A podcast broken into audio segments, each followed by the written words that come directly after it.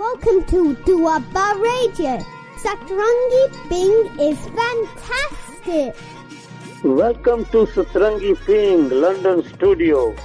Live show 12:30 to 2:30 p.m. Indian time 5 p.m. Please join us for live talk on +44 730 607 3766. This is Doaba Radio. Stay tuned to Satrangi Ping for more great entertainment. Doaba Radio.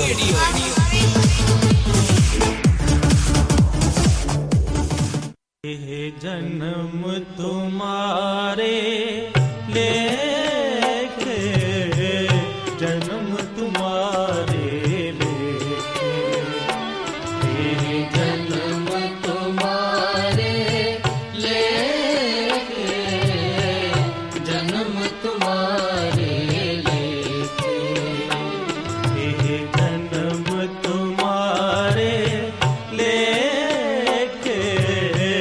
जन्म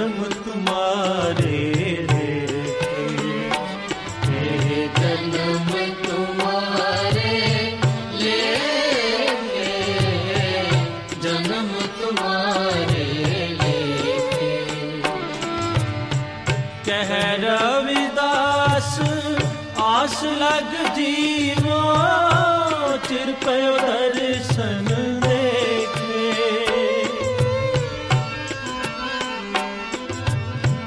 कह रविदास आस लग जीवो, चिर पयो दर्शन लग जीवो, चिर पयो दर्शन देखे, चिर पयो दर्शन देखे, चिर पयो दर्शन देखे, ये जन्म तुम्हारे लेके, जन्म तुम्हारे लेके, जन्म तुम्हारे लेके, जन्म तुम्हारे लेके, जन्म तुम्हारे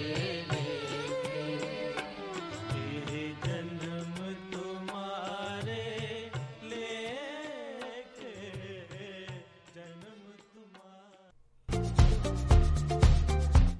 हाँ जी, ए जन्म तुम्हारे लेखे माधो, ए जन्म तुम्हारे लेखे।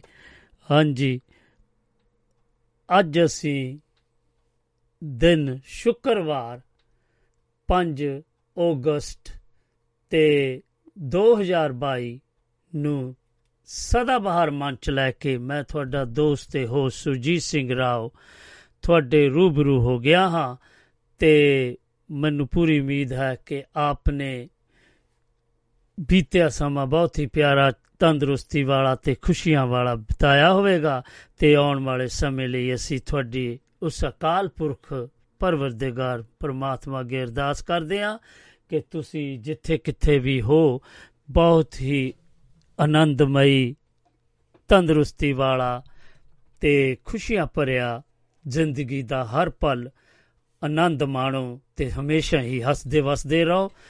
ਇਹ ਸਾਡੀ ਅਰਦਾਸ ਸੀ ਤੇ ਦੱਸਦੇ ਜਾਈਏ ਕਿ ਲੰਡਨ ਦੀਆਂ ਘੜੀਆਂ 'ਚ 12:36 ਹੋ ਚੁੱਕੇ ਨੇ ਤੇ ਤਾਪਮਾਨ 20 ਡਿਗਰੀ ਚੱਲ ਰਿਹਾ ਹੈ ਤੇ ਜ਼ਿਆਦਾਤਰ ਧੁੱਪ ਚੜੀ ਹੋਈ ਹੈ ਤੇ ਕੋਈ ਬਰਸਾਤ ਦੇ ਆਸਾਰ ਨਹੀਂ ਦਿਸ ਰਹੇ ਤੇ ਕਾਫੀ ਸੁਹਾਵਣਾ ਜੋ ਵੈਦਰ ਜਾਂ ਮੌਸਮ ਬਣਿਆ ਹੋਇਆ ਹੈ।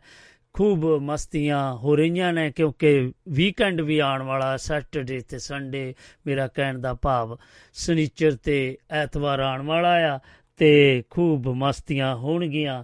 ਤੇ ਚਲੋ ਆਪਾਂ ਦੱਸਦੇ ਜਾਈਏ ਕਿ ਅੱਜ ਆਪਾਂ ਉਸ ਮਹਾਨ ਭਗਤ, ਪੰਜਾਬ ਦੇ ਉੱਘੇ ਸਮਾਜ ਸੇਵੀ, ਚਿੰਤਕ, ਵਾਤਾਵਰਨ ਪ੍ਰੇਮੀ, ਬੇਸਹਾਰਿਆਂ ਦੇ ਮਸੀਹਾ, ਪਿੰਗਲਵਾੜੇ ਦੇ ਮੋਢੀ, ਸਰਵ ਭਾਰਤ ਪਿੰਗਲਵਾੜ ਸੁਸਾਇਟੀ ਅੰਮ੍ਰਿਤਸਰ ਦੇ ਮੋਢੀ, ਉਹਨਾਂ ਨੂੰ ਆਪਾਂ ਅੱਜ ਯਾਦ ਕਰ ਰਹੇ ਹਾਂ ਕਿਉਂਕਿ ਅੱਜ ਉਹਨਾਂ ਦੀ ਬਰਸੀ ਹੈ।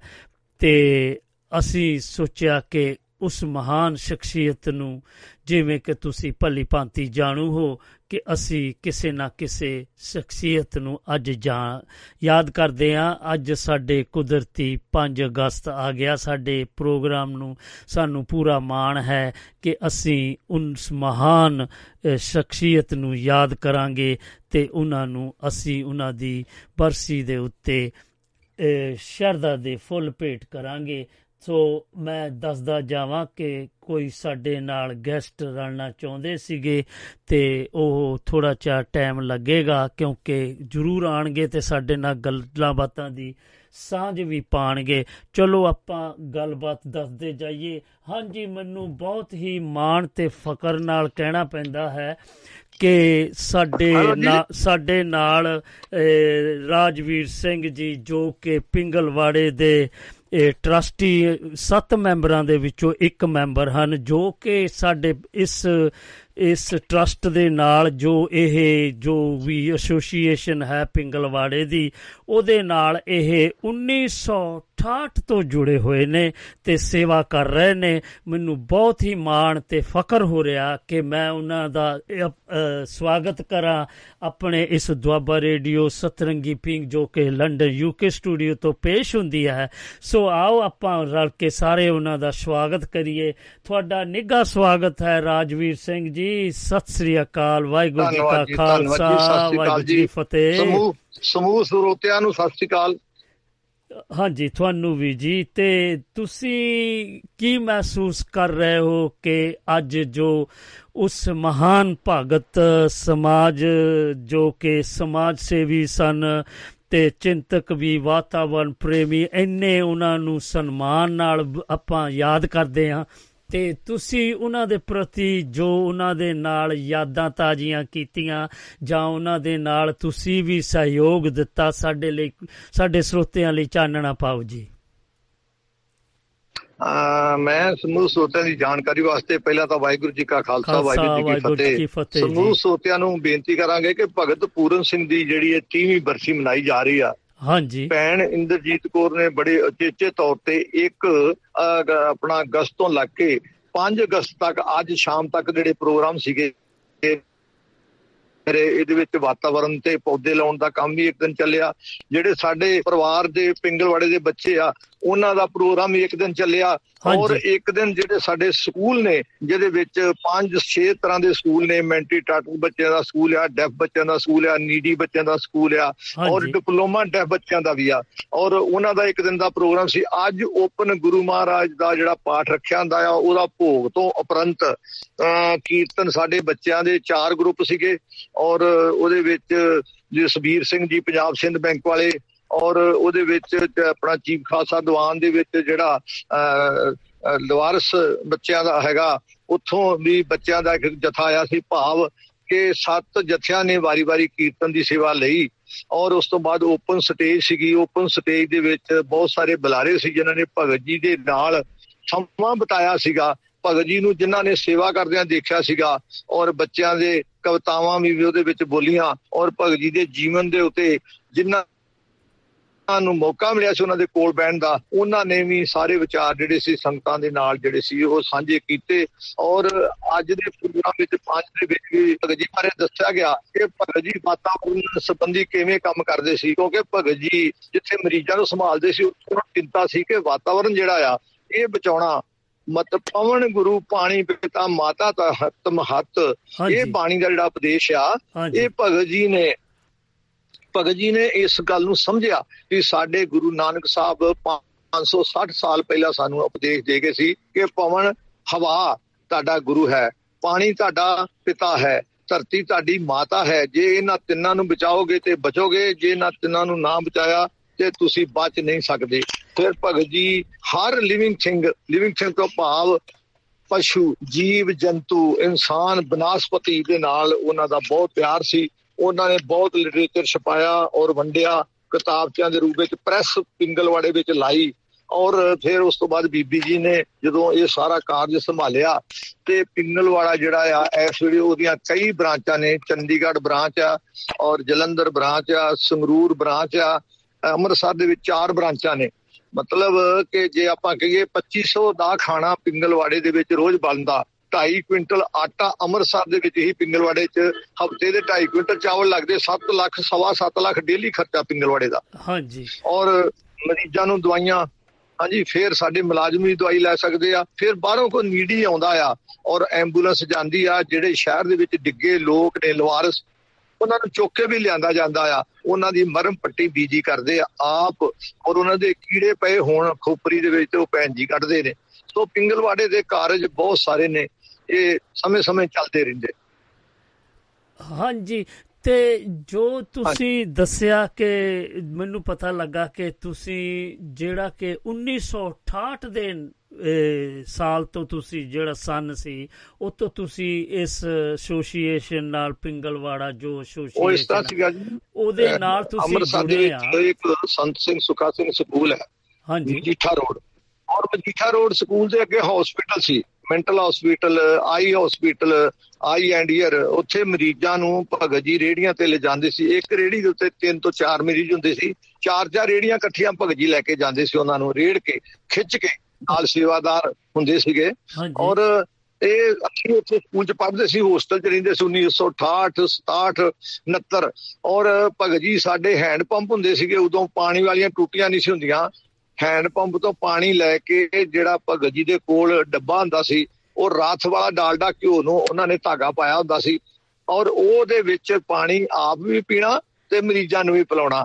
ਔਰ ਕਈ ਵਾਰਾਂ ਮੈਂ ਦੇਖਿਆ ਕਿ ਅਚਰਜ ਗੱਲ ਮਰੀਜ਼ਾਂ ਨੇ ਚੂੜੀ ਕਰ ਦੇਣੀ, ਹਾਂਜੀ, ਜਦੋਂ ਉਹਨਾਂ ਚੂੜੀ ਕਰ ਦੇਣੀ ਤੇ ਭਗਤ ਜੀ ਨੇ ਆਪਣੇ ਕੱਪੜੇ ਬਾਅਦ ਚ ਝਾੜਦੇ ਪਹਿਲਾਂ ਮਰੀਜ਼ ਦਾ ਮੂੰਹ ਸਾਫ਼ ਕਰਨਾ ਪਟਕੇ ਦੇ ਨਾਲ, ਜਿਹੜਾ ਸਾਫ਼ਾ ਹੁੰਦਾ ਸੀ ਉਹਨਾਂ ਦੇ ਕੋਲ, ਉਹਦੇ ਨਾਲ। ਤੇ ਅਸੀਂ ਇਹ ਫਿਰ ਭਗਤ ਜੀ ਨੇ ਸਾਨੂੰ ਕਹਿਣਾ ਕਿ ਤੁਸੀਂ ਆਇਆ ਕਰੋ, ਇਹ ਤੁਹਾਡੇ ਭੈਣ ਭਰਾ ਨੇ, ਤੁਸੀਂ ਪਿੰਗਲਵਾੜੇ ਆਣ ਕੇ ਦੇਖਿਆ ਕਰੋ। ਅਕਸਰ ਭਗਤ ਜੀ ਮਿਲਦੇ ਰਹਿੰਦੇ ਸੀ, ਫਿਰ ਟਾਂਗੇ ਤੇ ਬਹਿਣ ਦਾ ਵੀ ਸੁਭਾਗ ਪ੍ਰਾਪਤ ਹੋਇਆ ਉਹਨਾਂ ਦੇ ਨਾਲ। ਔਰ ਇਸ ਤਰ੍ਹਾਂ ਕਰਕੇ ਫਿਰ ਅਸੀਂ ਪਿੰਗਲਵਾੜੇ ਆਉਂਦੇ ਜਾਂਦੇ ਸੀ। ਮੇਰੇ ਪਿਤਾ ਜੀ ਆਰਮੀ ਅਫਸਰ ਸੀ, ਉਹ ਵੀ ਪਿੰਗਲਵਾੜੇ ਨਾਲ ਪਿਆਰ ਕਰਦੇ ਸੀਗੇ। ਇਸ ਤਰ੍ਹਾਂ ਕਰਕੇ ਭਗਤ ਜੀ ਨਾਲ ਰਿਲੇਸ਼ਨ ਰਹੇ ਸਾਡੇ ਬਹੁਤ ਗੂੜੇ। ਸਮੇਂ-ਸਮੇਂ ਮੈਂ ਸਕੂਲ ਅਧਿਆਪਕ ਸੀਗਾ ਤੇ ਭਗਤ ਜੀ ਮੇਰੇ ਸਕੂਲ ਆਣ ਕੇ ਬੈਠ ਜਾਂਦੇ ਹੁੰਦੇ ਸੀ ਕਈ ਵਾਰ, ਹਾਂਜੀ। ਕਈ ਵਾਰ ਭਗਤ ਜੀ ਨੇ ਕੋਈ ਨਾ ਕੋਈ ਕੰਮ ਦੱਸ ਦੇਣਾ ਕਿ ਆਹ ਕੰਮ ਰਾਜਵੀਰ ਜੀ ਤੁਸੀਂ ਕਰਨਾ। ਔਰ ਫਿਰ ਕੁਦਰਤੀ ਮੇਰੀ ਜਿਹੜੀ ਡਿਊਟੀ ਸੀ ਉਹ ਸਕੂਲ, ਹਾਈ ਸਕੂਲ ਬਿਲਕੁਲ ਪਿੰਗਲਵਾੜੇ ਦੇ ਨਾਲ ਹੀ ਸੀਗਾ, ਔਰ ਭਗਤ ਜੀ ਮੇਰੇ ਸਕੂਲ ਕਈ ਵਾਰਾਂ ਦਰਵਾਜ਼ੇ ਦੇ ਵਿੱਚ ਬੈਠੇ ਹੁੰਦੇ ਸੀ। ਤੇ ਇਹ ਤੁਹਾਡਾ ਫਿਰ ਉਹਨਾਂ ਦੇ ਨਾਲ ਕਾਫੀ ਲੰਮਾ ਸਮਾਂ ਤੁਹਾਡਾ ਉਹਨਾਂ ਦੇ ਨਾਲ ਆਪਸ ਵਿੱਚ ਹੀ ਮੇਲ ਰਿਹਾ, ਆਣ ਜਾਣ ਦਾ, ਜਾਂ ਕੁਛ ਸਾਡੇ ਨਾਲ ਉਹ ਯਾਦਾਂ ਤਾਜ਼ੀਆਂ ਕਰੋ ਜਿਹੜੀਆਂ ਕਿ ਸਾਨੂੰ ਹਾਲੇ ਤੱਕ ਪਤਾ ਨਹੀਂ ਲੱਗੀਆਂ। ਦੇਖੋ, ਭਗਤ ਜੀ ਨੂੰ ਮਰੀਜ਼ ਸੰਭਾਲਣ ਦੇ ਨਾਲ ਵਾਤਾਵਰਨ ਦੀ ਚਿੰਤਾ ਜ਼ਿਆਦਾ ਸੀ, ਕਿਉਂਕਿ ਮਰੀਜ਼ਾਂ ਨੂੰ ਸੰਭਾਲਦੇ ਸੀ ਮੰਗ ਕੇ ਲਿਆਉਣਾ, ਹਾਂਜੀ, ਔਰ ਰੋਟੀਆਂ ਮੰਗ ਕੇ ਲਿਆਉਣੀਆਂ, ਔਰ ਜਾ ਕੇ ਲੋਕਾਂ ਕੋਲ ਉਧਾਰ ਮੰਗਣਾ, ਬੂਹਾ ਖੜਕਾਉਣਾ, ਔਰ ਕਈਆਂ ਨੇ ਕਹਿਣਾ ਤੂੰ ਹੱਟਾ ਕੱਟਾ ਰੋਜ਼ ਮੰਗਣ ਆ ਜਾਂਦਾ, ਹਾਂਜੀ। ਭਗਤ ਜੀ ਨੇ ਫੇਰ ਅਗਲੇ ਦਿਨ ਚਲੇ ਜਾਣਾ ਵੀ ਕੋਈ ਗੱਲ ਨਹੀਂ, ਕਿਉਂਕਿ ਫਰੀਦ ਸਾਹਿਬ ਦੇ ਸਲੋਕ ਹੈ ਨਾ, ਜੋ ਤੇ ਮਾਰਨ ਮੁੱਕੀਆਂ ਤਿੰਨਾਂ ਨਾ ਮਾਰੀ ਘੁੰਮ, ਆਪ ਨੇੜੇ ਕਰ ਜਾਏ ਕਿ ਪੈਰ ਤਿੰਨਾਂ ਦੇ ਚੁੰਮ। ਭਗਤ ਜੀ ਜਾ ਕੇ ਉਹਨਾਂ ਨੂੰ ਕਹਿੰਦੇ ਸੀ ਮੇਰੇ ਮਰੀਜ਼ ਭੁੱਖੇ ਨੇ, ਕੋਈ ਗੱਲ ਨਹੀਂ, ਤੁਸੀਂ ਜੋ ਕਿਹਾ ਸਿਰ ਮੱਥੇ ਤੇ। ਔਰ ਭਗਤ ਜੀ ਹਧਾਰ ਲਿਆਉਂਦੇ ਸੀ ਔਰ ਫਿਰ ਅਗਲੇ ਦਿਨ ਮੰਗ ਕੇ ਤੇ ਉਹ ਪੈਸੇ ਜਿਹੜੇ ਦੁਕਾਨ ਤੇ ਦੇ ਕੇ ਆਉਂਦੇ ਸੀ, ਫਿਰ ਹਜ਼ਾਰ ਲੈ ਆਉਂਦੇ ਸੀ। ਔਰ ਇਹ ਸਿਲਸਿਲਾ ਕਈ ਸਾਲ ਚੱਲਦਾ ਰਿਹਾ। ਉਹਨਾਂ ਨੇ ਝੁੱਗੀਆਂ ਦੇ ਵਿੱਚ ਪਿੰਗਲਵਾੜਾ ਸ਼ੁਰੂ ਕੀਤਾ, ਪਾਕਿਸਤਾਨ ਤੋਂ ਆਏ ਭਗਤ ਜੀ, ਕਿਉਂਕਿ ਡੇਰਾ ਸਾਹਿਬ ਗੁਰਦੁਆਰੇ ਸਾਈਕਲ ਸਟੈਂਡ ਤੇ ਭਗਤ ਜੀ ਨੇ ਕਈ ਸਾਲ ਸੇਵਾ ਕੀਤੀ, 17 ਸਾਲ ਦੇ ਲਗਭਗ। ਔਰ ਉੱਥੋਂ ਆਣ ਕੇ ਜਦੋਂ ਪਾਕਿਸਤਾਨ ਹਿੰਦੁਸਤਾਨ ਬਣਿਆ, ਉੱਥੋਂ ਆਣ ਕੇ ਭਗਤ ਜੀ ਨੇ ਖਾਲਸਾ ਕਾਲਜ ਕੈਂਪ ਦੇ ਵਿੱਚ ਰਹੇ। ਪਿਆਰਾ ਸਿੰਘ ਜਿਹੜਾ ਸੀ, ਉੱਥੇ ਕੋਈ ਬੱਚਾ ਉਹਨਾਂ ਨੂੰ ਮਿਲਿਆ ਜਿਹੜਾ ਲੂਲਾ ਸੀਗਾ, ਚੱਲ ਨਹੀਂ ਸੀ ਸਕਦਾ, ਤੁਰ ਨਹੀਂ ਸੀ ਸਕਦਾ। ਭਗਤ ਜੀ ਸਾਈਕਲ ਸਟੈਂਡ ਤੇ ਉਹ ਬੱਚੇ ਨੂੰ ਨਾਲ ਕਈ ਸਾਲ ਰੱਖਿਆ, ਫਿਰ ਪਾਕਿਸਤਾਨ ਤੋਂ ਮੋਢਿਆਂ ਤੇ ਚੁੱਕ ਕੇ ਉਹ ਲਾਏ। ਜਦੋਂ ਮੋਢਿਆਂ ਤੇ ਚੁੱਕ ਕੇ ਲਾਏ ਤੇ ਖਾਲਸਾ ਕਾਲਜ ਰਿਫਿਊਜੀ ਕੈਂਪ ਦੇ ਵਿੱਚ ਰੱਖਿਆ। ਉਸ ਤੋਂ ਬਾਅਦ ਰੇਲਵੇ ਸਟੇਸ਼ਨ ਤੇ ਟਾਂਗਾ ਸਟੈਂਡ ਦੇ ਵਿੱਚ ਹੁੰਦਾ ਸੀ ਬਰਾਂਡਾ, ਉਹਦੇ ਵਿੱਚ ਰੱਖਿਆ। ਫਿਰ ਇੱਕ ਰੇਲਵੇ ਸਟੇਸ਼ਨ ਦਾ ਬਾਥਰੂਮ ਹੁੰਦਾ ਸੀ, ਉਹਦੇ ਵਿੱਚ ਵੀ ਉਹਨਾਂ ਨੇ ਕੁਛ ਆਪਣਾ ਮਰੀਜ਼ ਜਿਹੜਾ ਸੀ ਰੱਖਿਆ, ਕਿਤੇ ਜਗ੍ਹਾ ਹੈ ਨਹੀਂ ਸੀ।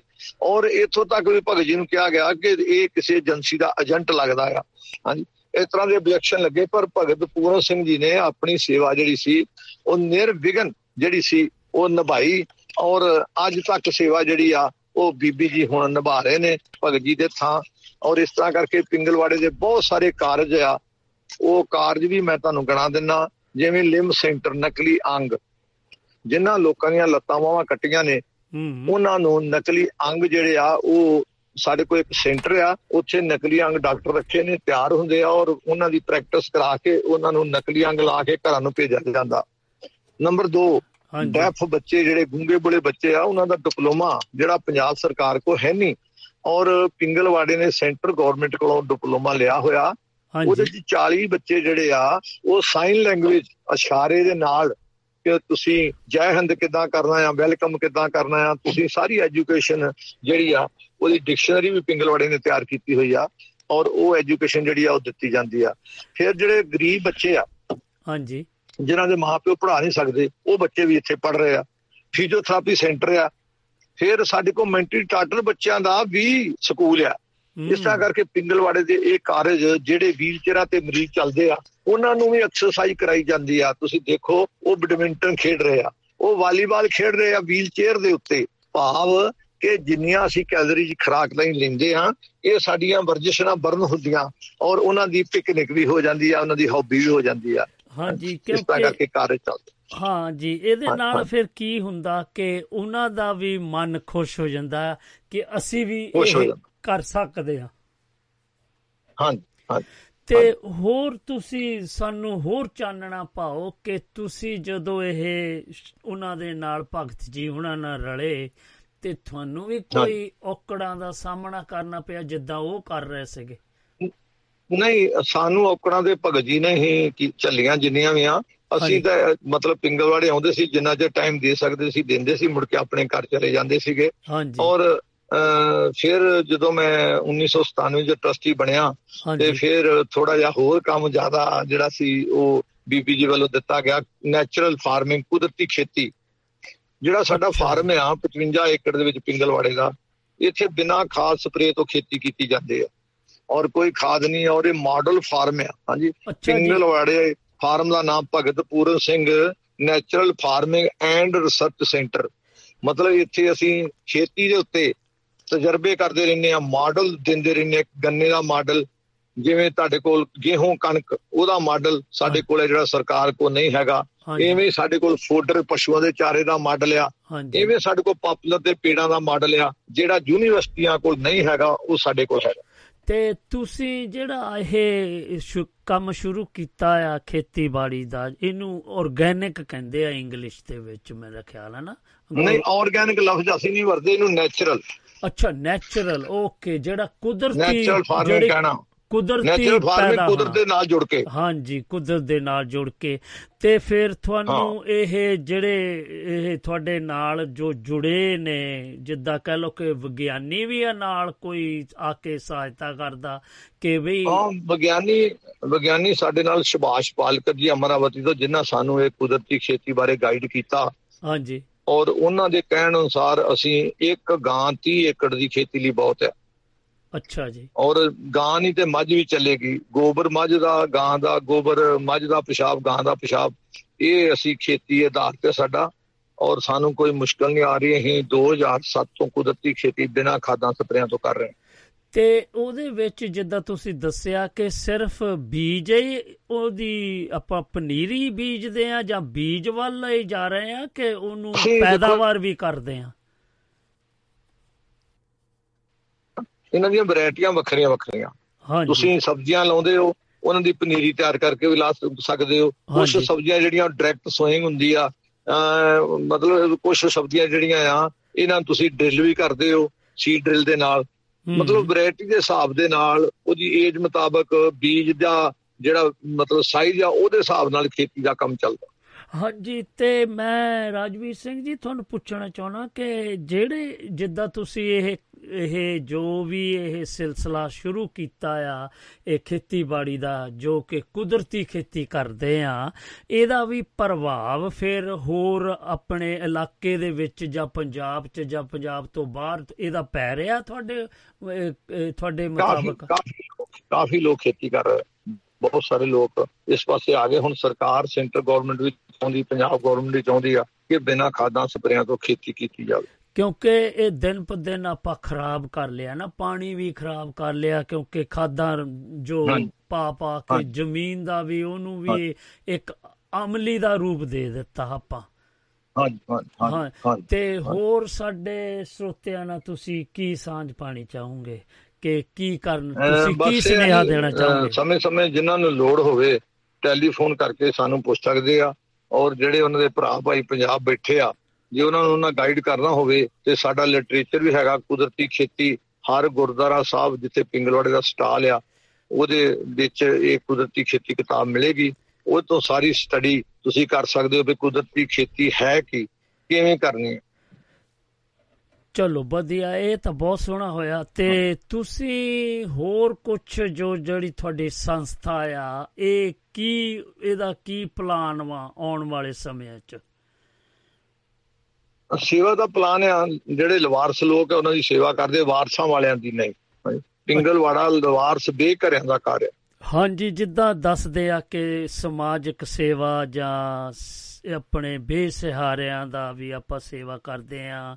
ਵਾਤਾਵਰਨ ਪ੍ਰੇਮੀ ਜਿਹੜੇ ਕਿ ਤੁਹਾਡੇ ਨਾਲ ਜੇ ਜੁੜਨਾ ਚਾਹੁੰਦੇ ਹੋਣ ਤਾਂ ਉਹ ਤੁਹਾਡੇ ਨਾਲ ਕੋਈ ਸੰਪਰਕ ਇਸੇ ਹੀ ਸੰਸਥਾ ਦੇ ਨਾਲ ਤੁਹਾਡਾ ਨਾਲ ਤਾਲੁਕਾਤ ਕਰਨ ਕਿ ਕਿਸੇ ਹੋਰ ਕੋਈ ਨੰਬਰ ਆ ਤੁਹਾਡਾ?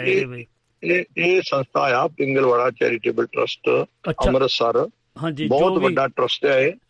ਔਰ ਮੈਂ ਤੁਹਾਨੂੰ ਦੱਸਿਆ ਨਾ ਕਈ ਸ਼ਹਿਰਾਂ ਚ ਇਹਦੀਆਂ ਬ੍ਰਾਂਚਾਂ ਨੇ, ਔਰ ਇੰਗਲੈਂਡ ਚ ਵੀ ਬ੍ਰਾਂਚ ਹੈਗੀ ਆ, ਕੈਨੇਡਾ ਚ ਬ੍ਰਾਂਚ ਹੈਗੀ ਆ, ਔਰ ਸਾਡੀ ਬ੍ਰਾਂਚ ਅਮਰੀਕਾ ਚ ਵੀ ਆ। ਇਸ ਤਰ੍ਹਾਂ ਕਰਕੇ ਇਹ ਮੇਰਾ ਇੰਡੀਆ ਚ ਹੀ ਨਹੀਂ ਵਿਦੇਸ਼ਾਂ ਦੇ ਵਿੱਚ ਪਿੰਗਲਵਾੜੇ ਦੇ ਜਿਹੜੇ ਪਰਿਵਾਰ ਬੈਠੇ ਨੇ, ਪਿੰਗਲਵਾੜੇ ਦੇ ਹਤੈਸ਼ੀ ਜਿਹੜੇ ਆ, ਪਿੰਗਲਵਾੜੇ ਨੂੰ ਪਿਆਰ ਕਰਨ ਵਾਲੇ, ਉਹ ਜਿਹੜੇ ਆ ਉਹ ਪਿੰਗਲਵਾੜੇ ਲਈ ਕੰਮ ਕਰ ਰਹੇ। ਨਹੀਂ ਜੀ, ਬਹੁਤ ਚੰਗਾ ਲੱਗਾ। ਤੇ ਕੋਈ ਆਪਣੇ ਸਾਡੇ ਸਰੋਤਿਆਂ ਨੂੰ ਜਾਂਦੇ ਜਾਂਦੇ ਇੱਕ ਵਾਰੀ ਫੇਰ ਕੋਈ ਸੁਨੇਹਾ ਦੇ ਦਿਓ ਜੋ ਜੇ ਤੁਸੀਂ ਕੋਈ ਆਪਣੇ ਵੱਲੋਂ ਕੁਛ ਕਹਿਣਾ ਚਾਹੁੰਦੇ ਹੋ? ਤੁਸੀਂ ਅੰਮ੍ਰਿਤਸਰ ਗੁਰੂ ਘਰ ਆਓ, ਪਹਿਲਾਂ ਗੁਰੂ ਘਰ ਜਾਓ, ਗੁਰੂ ਦੇ ਦਰਸ਼ਨ, ਗੁਰੂ ਰਾਮਦਾਸ ਦੀ ਨਗਰੀ ਆ, ਗੁਰੂ ਰਾਮਦਾਸ ਦੇ ਘਰ ਜਾਓ, ਹਰਿਮੰਦਰ ਸਾਹਿਬ, ਉਹ ਮਤਲਬ ਸਾਡਾ ਸਭ ਕੁਛ ਗੁਰੂ ਰਾਮਦਾਸ ਦਾ ਘਰ ਆ। ਔਰ ਫਿਰ ਉਸ ਤੋਂ ਬਾਅਦ ਹੁੰਦੇ ਹੋਏ ਪਿੰਗਲਵਾੜੇ ਵੀ ਹੋ ਕੇ ਜਾਓ, ਦੇਖੋ ਕਿ ਲਵਾਰਸਾਂ ਦੀ ਸੇਵਾ ਕੀ ਕਰ ਰਹੇ ਆ, ਕਿੱਦਾਂ ਹੋ ਰਿਹਾ, ਬੀਬੀ ਜੀ ਕਰ ਰਹੇ ਆ, ਜੋ ਗੁਰੂ ਦਾ ਉਪਦੇਸ਼ ਆ ਉਹ ਪਿੰਗਲਵਾੜੇ ਨੇ ਕਿਵੇਂ ਅਡੋਪਟ ਕੀਤਾ ਹੋਇਆ, ਇਹ ਤੁਸੀਂ ਦੇਖ ਸਕਦੇ ਹੋ। ਬਹੁਤ ਬਹੁਤ ਸਮੂਹ ਸੰਗਤਾਂ ਦਾ ਧੰਨਵਾਦ। ਉਹ ਥੈਂਕ ਯੂ ਜੀ ਤੁਹਾਡੇ ਪਿਆਰ ਦਾ ਜੋ ਤੁਸੀਂ ਸਾਡੀ ਬੇਨਤੀ ਨੂੰ ਕਬੂਲ ਕੀਤਾ ਤੇ ਸਾਡੇ ਸਰੋਤਿਆਂ ਨਾਲ ਤੁਸੀਂ ਸਾਂਝ ਪਾਈ, ਦਿਲ ਦੀਆਂ ਗਹਿਰਾਈਆਂ ਤੋਂ ਤੁਹਾਡਾ ਫਿਰ ਇੱਕ ਵਾਰੀ ਬਹੁਤ ਬਹੁਤ ਧੰਨਵਾਦ ਜੀ। ਸਤਿ ਸ੍ਰੀ ਅਕਾਲ ਜੀ, ਹਮੇਸ਼ਾ ਹੀ ਹੱਸਦੇ ਵਸਦੇ ਰਹੋ ਜੀ। ਸਤਿ ਸ੍ਰੀ ਅਕਾਲ ਜੀ। ਹਾਂਜੀ ਹਾਂਜੀ, ਇਹ ਆਪਣੇ ਮਾਣਯੋਗ ਰਾਜਵੀਰ ਸਿੰਘ ਜੀ ਜੋ ਕਿ ਇਹ ਆਪਣੇ ਪਿੰਗਲਵਾੜੇ ਦੇ ਟਰਸਟੀਆਂ 7 ਮੈਂਬਰਾਂ 'ਚੋਂ ਇੱਕ ਮੈਂਬਰ ਹਨ ਅਤੇ ਇਹ ਕਾਫੀ 1968 ਦੇ ਇਹ ਇਹਨਾਂ ਦਾ ਜੋ ਇਹਨਾਂ ਨਾਲ ਤਾਲਮੇਲ ਹੋਇਆ ਪਿੰਗਲਵਾੜਾ ਸੁਸਾਇਟੀ ਨਾਲ ਜਾਂ ਸੰਸਥਾ ਨਾਲ ਕਹਿ ਲਓ, ਮੈਨੂੰ ਹੁਣ ਪੂਰਾ ਇਹਦਾ ਪਤਾ ਨਹੀਂ ਹੈਗਾ, ਪਿੰਗਲਵਾੜਾ ਹੀ ਸਾਰੇ ਕਹਿ ਦਿੰਦੇ ਆ, ਪਰ ਇਹਦਾ ਕੋਈ ਫਿਰ ਆਪਾਂ ਅਗਲੇ ਪੜਾਅ 'ਚ ਗੱਲਬਾਤ ਕਰਾਂਗੇ। ਆਪਾਂ ਦੱਸਦੇ ਜਾਈਏ ਕਿ ਸਾਡੇ ਨਾਲ ਰਵਿੰਦਰ ਸਿੰਘ ਚੋਟ ਜੀ ਫਗਵਾੜਾ ਦੀ ਧਰਤੀ ਤੋਂ ਜੁੜ ਚੁੱਕੇ ਨੇ। ਜੀ ਆਇਆਂ ਨੂੰ ਰਵਿੰਦਰ ਚੋਟ ਜੀ, ਸਤਿ ਸ੍ਰੀ ਅਕਾਲ ਤੇ ਦਿਲ ਦੀਆਂ ਗਹਿਰਾਈਆਂ ਤੋਂ ਬਹੁਤ ਬਹੁਤ ਸਵਾਗਤ ਜੀ। ਰਾਓ ਜੀ ਮੇਰੇ ਵੱਲੋਂ ਬਹੁਤ ਬਹੁਤ ਆਪਣਾ ਨਮਸਕਾਰ ਕਰਦੇ ਆ ਜਿਹੜੇ ਸੱਜਣ ਹੁਣ ਪਿੰਗਲਵਾੜੇ ਵੱਲੋਂ ਬੋਲ ਕੇ ਗਏ ਆ ਨਾ। ਹਾਂਜੀ, ਰਾਜਵੀਰ ਸਿੰਘ ਜੀ ਤੇ ਜਿੱਦਾਂ ਉਹਨਾਂ ਨੇ ਉਸ ਐਡੀ ਮਹਾਨ ਸ਼ਖਸੀਅਤ ਦੇ ਨਾਲ ਰਹੇ ਆ, ਉਹਨਾਂ ਦੇ ਨਾਲ ਕੰਮ ਕਰਦੇ ਰਹੇ ਆ। ਹਾਂਜੀ, ਸਾਡਾ ਸਿਰ ਇਹਨਾਂ ਦੇ ਅੱਗੇ ਵੀ ਝੁਕਦਾ, ਉਸ ਮਹਾਨ ਸ਼ਖਸੀਅਤ ਦੇ ਅੱਗੇ ਤਾਂ ਝੁਕਦਾ ਹੀ ਝੁਕਦਾ। ਤੇ ਮੈਂ ਤਾਂ ਇੱਥੋਂ ਤੱਕ ਵੀ ਕਹਾਂਗਾ ਵੀ ਪਿੰਗਲਵਾੜੇ ਦਾ ਕੋਈ ਵੀ ਮੁਲਾਜ਼ਮ, ਕੋਈ ਵੀ ਸੇਵਾਦਾਰ ਸਾਡੇ ਲਈ ਬਹੁਤ ਰਿਸਪੈਕਟਿਵ ਆ। ਹਾਂਜੀ, ਜਿਹੜਾ ਕਿ ਐਡੀ ਵੱਡੀ ਸੇਵਾ ਹੁਣ ਤੱਕ ਕਰ ਰਹੇ ਆ ਤੇ ਐਡੀ ਮਨੁੱਖਤਾ ਦੀ ਸੇਵਾ ਕਰਨੀ, ਇਹ ਦੁਨੀਆਂ ਦੇ ਵਿੱਚ ਇੱਕ ਬਹੁਤ ਵੱਡੀ ਮਿਸਾਲ ਆ। ਮੈਂ ਉਹਨਾਂ ਦਾ ਬਹੁਤ ਬਹੁਤ ਧੰਨਵਾਦੀ ਆ। ਮੈਨੂੰ ਲੱਗਦਾ ਨਹੀਂ ਕਿ ਏਦਾਂ ਦੀ ਮਿਸਾਲ ਕੋਈ ਮਿਲੇਗੀ। ਨਹੀਂ ਜੀ, ਨਹੀਂ ਮਿਲਦੀ, ਸਾਰੀ ਦੁਨੀਆਂ ਚ ਕਿਤੇ ਨਹੀਂ ਮਿਲਦੀ। ਇੰਨਾ ਨੂੰ ਸਮਝ ਕੇ ਔਰ ਲੋਕਾਂ ਦੇ ਦੁੱਖਾਂ ਨੂੰ ਦੂਰ ਕਰਨਾ।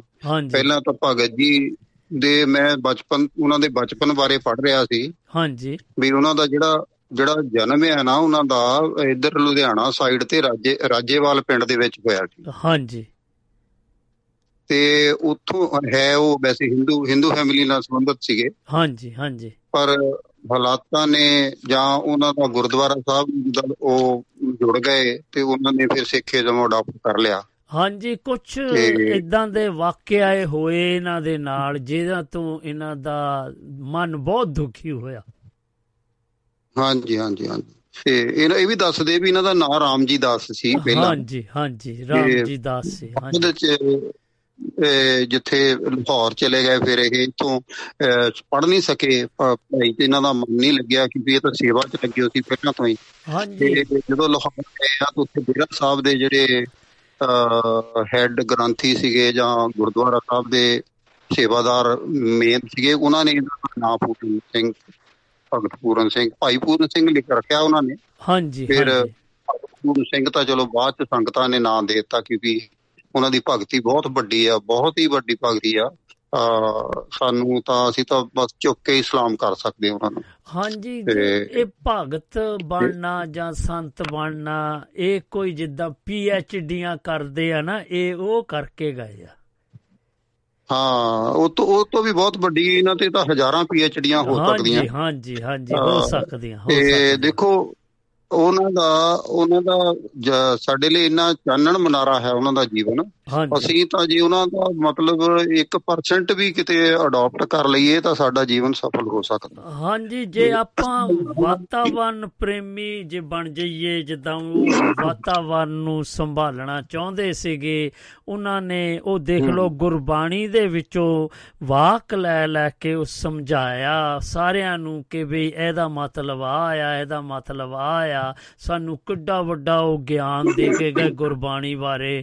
ਤੇ ਇਹ ਦੇਖੋ ਉਹਨਾਂ ਦੀ ਗੱਲ ਸਨ 47 ਤੋਂ ਵੀ ਪਹਿਲਾਂ ਦੇ ਜੁਟੇ ਹੋ ਇਸ ਗੱਲ ਦੇ ਵਿੱਚ ਵੀ ਇਸ ਪਾਣੀ ਨੂੰ ਸੰਭਾਲੋ। ਹਾਂਜੀ ਹਾਂਜੀ, ਆਪਣੇ ਵਾਤਾਵਰਨ ਨੂੰ ਸੰਭਾਲੋ, ਧਰਤੀ ਨੂੰ ਸੰਭਾਲੋ। ਤੇ ਸਾਡੀ ਜਿਹੜੀ ਖਾਸ ਕਰ ਪੰਜਾਬ ਦੀ ਧਰਤੀ ਆ, ਉਹ ਤਾਂ ਇਹ ਤੇ ਪਾਣੀ ਵੀ ਤੇ ਹਵਾ ਵੀ ਸਾਰਾ ਕੁਛ ਹੀ ਅਸੀਂ ਤਬਾਹ ਕਰ ਬੈਠੇ ਆ। ਜਿਹੜੀ ਆਪਣੇ ਇੱਥੇ ਸਾਡੇ ਪੰਜਾਬ ਨੇ ਇਹ ਇੱਕ ਕਿਸਮ ਦਾ ਕੋੜ ਸਹੇੜਿਆ। ਉਹ ਕਿਵੇਂ ਸਹੇੜਿਆ? ਹਰੀ ਕ੍ਰਾਂਤੀ ਥਰੂ। ਇਹ ਹਰੀ ਕ੍ਰਾਂਤੀ ਉਦੋਂ ਲਿਆਂਦੀ ਗਈ ਜਦੋਂ ਸਾਡਾ ਸਾਰਾ ਇੰਡੀਆ ਭੁੱਖ ਨਾਲ ਮਰ ਰਿਹਾ ਸੀ, ਸਾਡਾ ਭਾਰਤ ਭੁੱਖ ਨਾਲ ਮਰ ਰਿਹਾ ਸੀ। ਤੇ ਉਦੋਂ ਇੱਥੇ ਹਰੀ ਕ੍ਰਾਂਤੀ ਲਿਆਉਣ ਲਈ ਇਹ ਸਾਰੀਆਂ ਦਵਾਈਆਂ, ਖਾਦਾਂ, ਸਭ ਕੁਛ ਲਿਆਂਦਾ ਗਿਆ ਬਾਹਰੋਂ। ਤੇ ਇਹ ਹਰਿਆਣਾ ਉਦੋਂ ਸਾਡੇ ਨਾਲ ਹੀ ਸੀਗਾ ਤੇ ਇੱਥੇ ਉਹ ਖੇਤੀ ਸ਼ੁਰੂ ਕੀਤੀ ਗਈ। ਤੇ ਇਹਨੇ ਇੰਡੀਆ ਤਾਂ ਰਜਾਤਾ, ਭਾਰਤ ਰਜਾਤਾ, ਪਰ ਆਪ ਉਹ ਇੱਕ ਕਿਸਮ ਦਾ ਉਜਾੜਾ ਪਾ ਲਿਆ, ਬਿਮਾਰ ਹੋ ਕੇ ਬੈਠ ਗਿਆ ਪੰਜਾਬ ਸਾਰਾ। ਔਰ ਸਾਰੀ ਅਸੀਂ ਹੁਣ ਉਹਦਾ ਮੁਆਵਜ਼ਾ ਭੁਗਤ ਰਹੇ ਹਾਂ। ਤੇ ਭਗਤ ਪੂਰਨ ਸਿੰਘ ਜੀ ਇਹ ਗੱਲਾਂ ਇੰਨੀ ਦੇਰ ਪਹਿਲਾਂ ਸਮਝਦੇ ਸੀ ਔਰ ਉਹਨਾਂ ਨੇ ਇਸ ਗੱਲ ਤੇ ਇੰਨੀ ਦੇਰ ਪਹਿਲਾਂ ਇਸ ਤੇ ਮੁਹਿੰਮ ਚਲਾਈ ਵੀ ਦਰਖਤ ਲਗਾਓ, ਆਪਣੇ ਪਾਣੀ ਨੂੰ ਬਚਾਓ, ਧਰਤੀ ਨੂੰ ਬਚਾਓ, ਹਵਾ ਨੂੰ ਸਾਫ਼ ਰੱਖੋ। ਪਰ ਫਿਰ ਵੀ ਅਸੀਂ ਰੱਖ ਨਹੀਂ ਸਕੇ।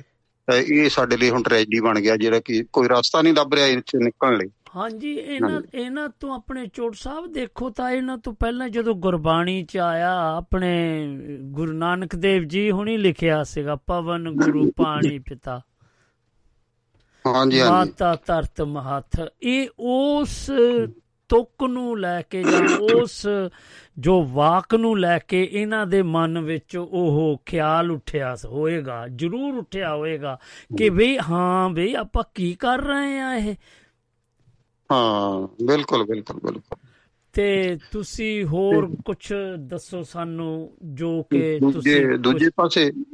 ਦੂਸਰੇ ਪਾਸੇ ਰਾਓ ਸਾਹਿਬ ਮੈਨੂੰ ਮੇਰਾ ਗੁਰਬਾਣੀ ਵੱਲ ਵੀ ਸ਼ੇਰ ਝੁਕਦਾ ਆ ਵੀ ਅੱਜ ਤੋਂ 500 ਸਾਲ ਪਹਿਲਾਂ ਉਹਨਾਂ ਨੇ ਇਹੋ ਜਿਹੀ ਫਿਲਾਸਫੀ ਦੇ ਦਿੱਤੀ ਸਾਨੂੰ। ਹਾਂਜੀ, ਜਿਹੜੀ ਕਿ ਹੁਣ ਸਾਇੰਟਿਸਟ ਨੇ ਪ੍ਰੂਵ ਕੀਤੀ ਹੈ। ਤੇ ਉਹ ਮਤਲਬ ਸਾਡੇ ਜਿਹੜੇ ਗੁਰੂ ਸੀਗੇ ਐਡੇ ਵੱਡੇ ਸਾਇੰਟਿਸਟ ਸੀ, ਐਡੇ ਵੱਡੇ ਮਨੋਵਿਗਿਆਨੀ ਸੀਗੇ। ਹਾਂਜੀ, ਔਰ ਵਾਤਾਵਰਨ ਨੂੰ ਸਮਝ ਕੇ ਉਹਨਾਂ ਨੇ ਐਡੀਆਂ ਵੱਡੀਆਂ ਵੱਡੀਆਂ ਮਤਲਬ ਫਿਲਾਸਫੀਆਂ ਸਾਨੂੰ ਦਿੱਤੀਆਂ, ਪਰ ਅਸੀਂ ਉਹਨਾਂ ਦਾ ਸਫਲ ਫਾਇਦਾ ਨਹੀਂ ਉਠਾ ਸਕੇ ਜਿੰਨਾ ਸਾਨੂੰ ਉਠਾਉਣਾ ਚਾਹੀਦਾ। ਅੱਛਾ, ਭਗਤ ਜੀ ਦਾ ਦੇਖੋ ਤੁਸੀਂ ਇਹਨਾਂ ਨੇ ਕਿੱਦਾਂ ਉੱਥੋਂ ਲਾਹੌਰ ਤੋਂ ਆਏ ਫਿਰ ਸਟੇਸ਼ਨ ਤੇ ਹੀ ਪਿੰਗਲਵਾੜਾ ਸ਼ੁਰੂ ਕਰ ਲਿਆ।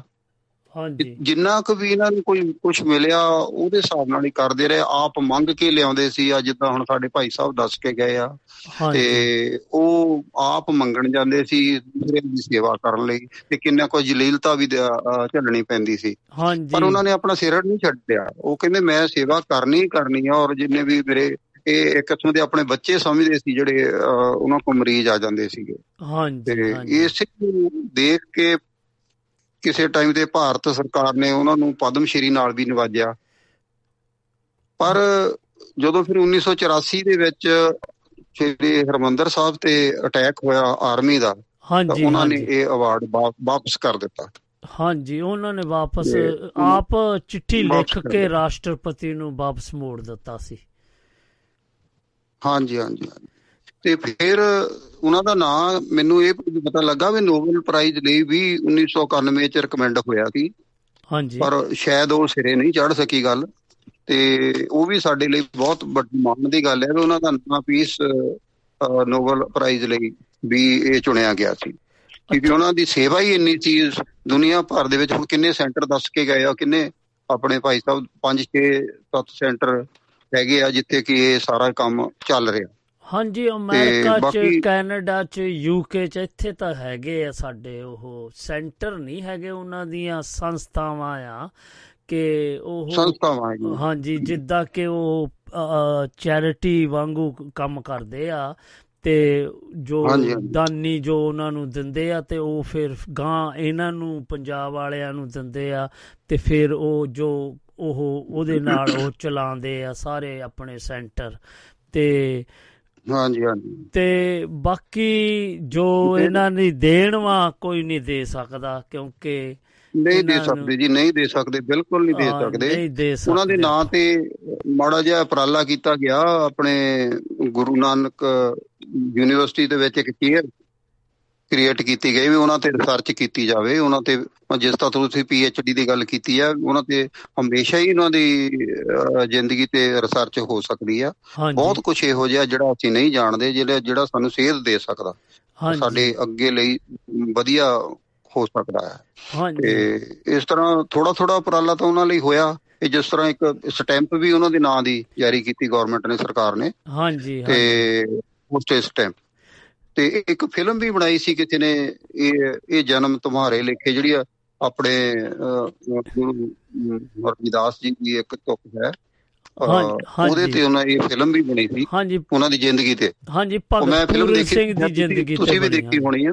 ਹਾਂਜੀ, ਤੇ ਉਹ ਜਿਹੜੇ ਪਾਤਰ ਨੇ ਉਹਦਾ ਮੇਨ ਰੋਲ ਕੀਤਾ, ਉਹਨੇ ਵੀ ਬਹੁਤ ਬਖੂਬੀ ਉਹਨਾਂ ਦੀ ਜ਼ਿੰਦਗੀ ਨੂੰ ਮੈਂ ਦੇਖਿਆ, ਬਹੁਤ ਪਿਆਰਾ ਰੋਲ, ਬਹੁਤ ਪਿਆਰਾ ਕੀਤਾ। ਹਾਂਜੀ, ਬਹੁਤ ਪਿਆਰਾ ਰੋਲ ਕੀਤਾ ਸੀ। ਹਾਂਜੀ, ਤੇ ਇਸ ਤਰ੍ਹਾਂ ਹੈ ਵੀ ਸਾਡੇ ਲਈ ਤਾਂ ਹਮੇਸ਼ਾ ਲਈ ਉਹ ਇੱਕ ਜਨਮ ਨਾਰਾ ਹੈ, ਤੇ ਸਾਨੂੰ ਸਾਰਿਆਂ ਨੂੰ ਉਸ ਤੋਂ ਸਿੱਖਣਾ ਚਾਹੀਦਾ ਉਹਨਾਂ ਦੀ ਜ਼ਿੰਦਗੀ ਤੋਂ ਵੀ ਲੋਕ ਸੇਵਾ ਦੀ ਕਿੰਨੀ ਮਹੱਤਤਾ ਆ, ਪਾਣੀ ਦੀ ਕਿੰਨੀ ਮਹੱਤਤਾ ਆ, ਹਵਾ ਦੀ ਕਿੰਨੀ ਮਹੱਤਤਾ ਆ। ਉਹ ਤਾਂ ਹੁਣ ਪ੍ਰੂਵ ਹੋ ਗਿਆ ਸੀ, ਫੇਲ ਹੋ ਗਿਆ ਉਹਨਾਂ ਨੂੰ ਸਮਝਣ ਚ। ਤੇ ਹਾਂਜੀ ਹਾਂਜੀ, ਤੇ ਹੋਰ ਕੁਛ ਤੁਸੀਂ ਸਰੋਤਿਆਂ ਨੂੰ ਵੀ ਆਪਣੇ ਵੱਲੋਂ ਸੁਨੇਹਾ ਦੇ ਦਿਓ, ਵਾਤਾਵਰਨ ਬਾਰੇ ਦੇ ਦਿਓ। ਮੈਂ ਤਾਂ ਬਹੁਤ ਛੋਟਾ ਜਿਹਾ ਇਨਸਾਨ ਆ, ਮੈਂ ਸੁਨੇਹਾ ਤਾਂ ਨਹੀਂ ਕੋਈ ਮਤਲਬ ਦੇ ਸਕਦਾ। ਮੈਂ ਇੰਨਾ ਜ਼ਰੂਰ ਕਹਾਂਗਾ ਕਿ ਜਿਹੜੇ ਇੰਨੇ ਮਹਾਨ ਪੁਰਸ਼ ਸਾਡੇ ਕੋਲ ਹੋਏ ਆ, ਉਹਨਾਂ ਦੇ ਪੂਰਨਿਆਂ ਤੇ ਸਾਨੂੰ ਚੱਲਣਾ ਚਾਹੀਦਾ, ਉਹਨਾਂ ਦੀ ਲਾਈਫ ਤੋਂ ਸਿੱਖਣਾ ਚਾਹੀਦਾ, ਤੇ ਸਿੱਖ ਕੇ ਆਪਣੀ ਜ਼ਿੰਦਗੀ ਦੇ ਵਿੱਚ ਵੀ ਕੁਝ ਥੋੜੇ ਬਹੁਤੇ ਉਹਨੇ ਉਹ ਕੁਛ ਤਾਂ ਅਸੀਂ ਕਰ ਨਹੀਂ ਸਕਦੇ, ਜੇ ਕਿਸੇ ਦਾ ਥੋੜਾ ਜਿਹਾ ਵੀ ਕਿਤੇ ਭਲਾ ਕਰ ਦਈਏ ਉਹ ਵੀ ਬਹੁਤ ਵੱਡੀ ਗੱਲ ਹੈ। ਹਾਂਜੀ, ਬਸ ਮੈਂ ਇੰਨਾ ਹੀ ਕਹਿਣਾ ਚਾਹੁੰਦਾ। ਉਹ ਥੈਂਕ ਯੂ ਤੁਹਾਡੇ ਪਿਆਰ ਦਾ ਜੀ, ਤੁਸੀਂ ਆਏ ਤੇ ਸਾਡੇ ਨਾਲ ਵਿਚਾਰ ਵਟਾਂਦਰੇ ਸਾਂਝੇ ਕੀਤੇ, ਗੱਲਾਂ ਕੀਤੀਆਂ, ਤੇ ਬਹੁਤ ਚੰਗਾ ਲੱਗਾ। ਦਿਲ ਦੀਆਂ ਗਹਿਰਾਈਆਂ ਤੋਂ ਤੁਹਾਡਾ ਬਹੁਤ ਬਹੁਤ ਧੰਨਵਾਦ ਚੋਟ ਸਾਹਿਬ ਜੀ। ਜੀ ਆਇਆਂ ਨੂੰ ਬਹੁਤ ਬਹੁਤ ਧੰਨਵਾਦ, ਤੁਹਾਡਾ ਵੀ ਬਹੁਤ ਬਹੁਤ ਧੰਨਵਾਦ ਮੌਕਾ ਦਿੱਤਾ ਸਾਰਿਆਂ ਦੇ ਰੂਬਰੂ ਹੋਣ ਦਾ। ਹਾਂਜੀ, ਬਹੁਤ ਬਹੁਤ ਧੰਨਵਾਦ। ਹਾਂਜੀ, ਸਤਿ ਸ੍ਰੀ ਅਕਾਲ ਜੀ। ਹਾਂਜੀ, ਇਹ ਆਪਣੇ ਮਾਨਯੋਗ ਰਵਿੰਦਰ ਚੋਟ ਜੀ ਫਗਵਾੜਾ ਦੀ ਧਰਤੀ ਤੋਂ ਆਏ, ਤੇ ਬਹੁਤ ਪਿਆਰਾ ਲੱਗਾ ਇਹਨਾਂ ਨੇ ਜੋ ਵੀ ਗੱਲਬਾਤ ਕੀਤੀ, ਤੇ ਚੰਗਾ ਲੱਗਾ, ਤੇ ਆਪਣੇ ਨਾਲ ਸਾਂਝਾ ਵੀ ਪੈ ਗਈਆਂ। ਤੇ ਚਲੋ ਆਪਾਂ ਅਗਲੇ ਪੜਾਅ ਵੱਲ ਫਿਰ ਵਧੀਏ, ਕਿਉਂਕਿ ਫਿਰ ਵੀ ਸਾਡੇ ਕੋਲ ਕੋਈ ਸੱਜਣ ਜੀ ਆ ਜਾਣੇ ਨੇ ਜਦੋਂ ਤੱਕ ਆਪਾਂ ਗੱਲਬਾਤ ਜਾਰੀ ਰੱਖੀਏ। ਅਤੇ ਕੁਛ ਦੱਸਦੇ ਜਾਈਏ ਕਿ ਸਮਾਂ ਵੀ ਬਹੁਤ ਭੱਜ ਰਿਹਾ ਹੈ ਅਤੇ ਆਪਾਂ ਇਹਨਾਂ ਦੇ ਜੀਵਨ ਬਾਰੇ ਚਾਨਣਾ ਪਾ ਲਈਏ ਥੋੜ੍ਹਾ ਜਿਹਾ। ਉਹਨਾਂ ਨੂੰ ਅੰਮ੍ਰਿਤਸਰ ਵਿੱਚ ਪਿੰਗਲਵਾੜਾ ਸਥਾਪਿਤ ਕਰਕੇ ਅਤੇ ਸਾਰੀ ਉਮਰ ਪਿੰਗਲ ਅਤੇ ਅਨਾਥਾਂ ਦੀ ਨਿਰਸੁਆਰਥ ਸੇਵਾ ਕਰਨ ਦੇ ਕਾਰਨ ਪੰਜਾਬ ਅਤੇ ਉੱਤਰ ਭਾਰਤ ਵਿੱਚ ਬੜੇ ਸਤਿਕਾਰ ਨਾਲ ਯਾਦ ਕੀਤਾ ਜਾਂਦਾ ਹੈ। ਵਾਕਿਆ ਹੀ ਇਹ ਤਾਂ ਬਣਦਾ ਵੀ ਆ ਜੀ। ਆਪਣਾ ਪੂਰਨ ਭਗਤ ਪੂਰਨ ਸਿੰਘ ਦਾ ਜਨਮ 4 ਜੂਨ 1904 ਨੂੰ ਲੁਧਿਆਣਾ ਜ਼ਿਲ੍ਹੇ ਦੇ ਪਿੰਡ ਰਾਜੇਵਾਲ ਰੋਣੋ ਨੇੜੇ ਖੰਨਾ ਵਿੱਚ ਮਾਤਾ ਮਹਿਤਾਬ ਕੌਰ ਜੀ ਦੀ ਕੁੱਖੋਂ ਅਤੇ ਪਿਤਾ ਛੀਬੂ ਮਲ ਦੇ ਘਰ ਹੋਇਆ। ਪਿਤਾ ਸ਼ਾਹੂਕਾਰਾ ਕਰਦੇ ਸਨ। ਆਪ ਦੀ ਮਾਤਾ ਜੀ ਧਾਰਮਿਕ ਖਿਆਲਾਂ ਵਾਲੀ ਔਰਤ ਸੀ, ਜਿਸ ਨੇ ਆਪ ਦੇ ਦਿਲ ਵਿੱਚ ਦਇਆ ਭਾਵਨਾ ਪੈਦਾ ਕੀਤੀ। ਆਪ ਦਾ ਬਚਪਨ ਦਾ ਨਾਂ ਰਾਮ ਜੀ ਦਾਸ ਸੀ। ਆਪ ਨੂੰ ਸਕੂਲ ਵਿੱਚ ਪੜ੍ਹਨੇ ਪਾਇਆ ਗਿਆ। ਇੱਕ ਵਕਤ ਐਸਾ ਆਇਆ ਕਿ ਕਿਸੇ ਕਾਰਨ ਉਹਨਾਂ ਦੇ ਪਿਤਾ, ਜੋ ਕਿ ਸ਼ਾਹੂਕਾਰਾ ਕੰਮ ਕਰਦੇ ਸੀ, ਉਹਦੇ ਵਿੱਚ ਘਾਟਾ ਪੈਣ ਨਾਲ ਕਾਫੀ ਨੁਕਸਾਨ ਹੋਇਆ ਅਤੇ ਘਰ ਵਿੱਚ ਗਰੀਬੀ ਨੇ ਪੈਰ ਆ ਕੇ ਪਸਾਰ ਲਏ। ਪਿਤਾ ਦੀ ਮੌਤ ਤੋਂ ਬਾਅਦ ਗੁਰਬਤ ਦੀ ਜ਼ਿੰਦਗੀ ਗੁਜ਼ਾਰਦਿਆਂ ਆਪ ਦੀ ਮਾਤਾ ਜੀ ਨੇ ਆਪ ਦਾ ਪੜ੍ਹਨਾ ਜਾਰੀ ਰੱਖਿਆ। ਭਾਵੇਂ ਇਸ ਲਈ ਆਪ ਦੀ ਮਾਤਾ ਜੀ ਨੂੰ ਕਿਸੇ ਡਾਕਟਰ ਦੇ ਘਰ ਭਾਂਡੇ ਮਾਂਜਣ ਦੀ ਨੌਕਰੀ ਹੀ ਕਿਉਂ ਨਾ ਕਰਨੀ ਪਈ ਸੀ।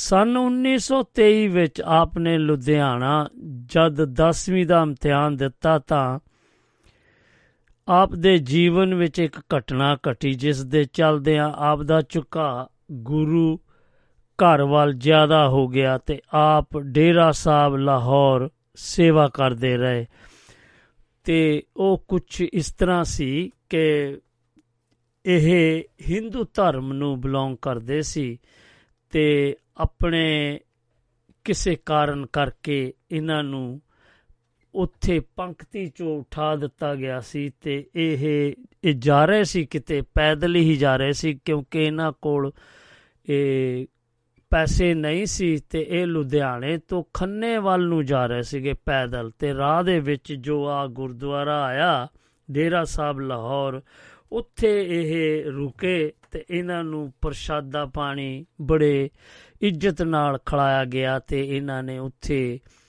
ਸੇਵਾ ਵੀ ਕੀਤੀ ਗੁਰਦੁਆਰੇ। ਅਤੇ ਇਹਨਾਂ ਨੂੰ ਕੁਛ ਚੰਗਾ ਲੱਗਾ ਕਿ ਇੱਥੇ ਜੋ ਮੇਰੇ ਨਾਲ ਵਰਤਿਆ ਉਹ ਇਹ ਕਾਫੀ ਪ੍ਰਭਾਵ ਹੋਏ ਅਤੇ ਉਸ ਤੋਂ ਬਾਅਦ ਫਿਰ ਇਹਨਾਂ ਦਾ ਗੁਰੂ ਘਰ ਵੱਲ ਜ਼ਿਆਦਾ ਇਹ ਖਿੱਚ ਪੈ ਗਈ ਕਿ ਇਹ ਪੁੱਛਣ ਲੱਗੇ ਵੀ ਜਿਹੜੇ ਉੱਥੇ ਸੇਵਾਦਾਰ ਸੀ ਉਹਨਾਂ ਨੂੰ ਵੀ ਇਹਨਾਂ ਨੇ ਪੁੱਛਿਆ ਕਿ ਤੁਸੀਂ ਕਿੰਨੇ ਕੁ ਪੈਸੇ ਕਮਾ ਲੈਂਦੇ ਆ ਇੱਦਾਂ।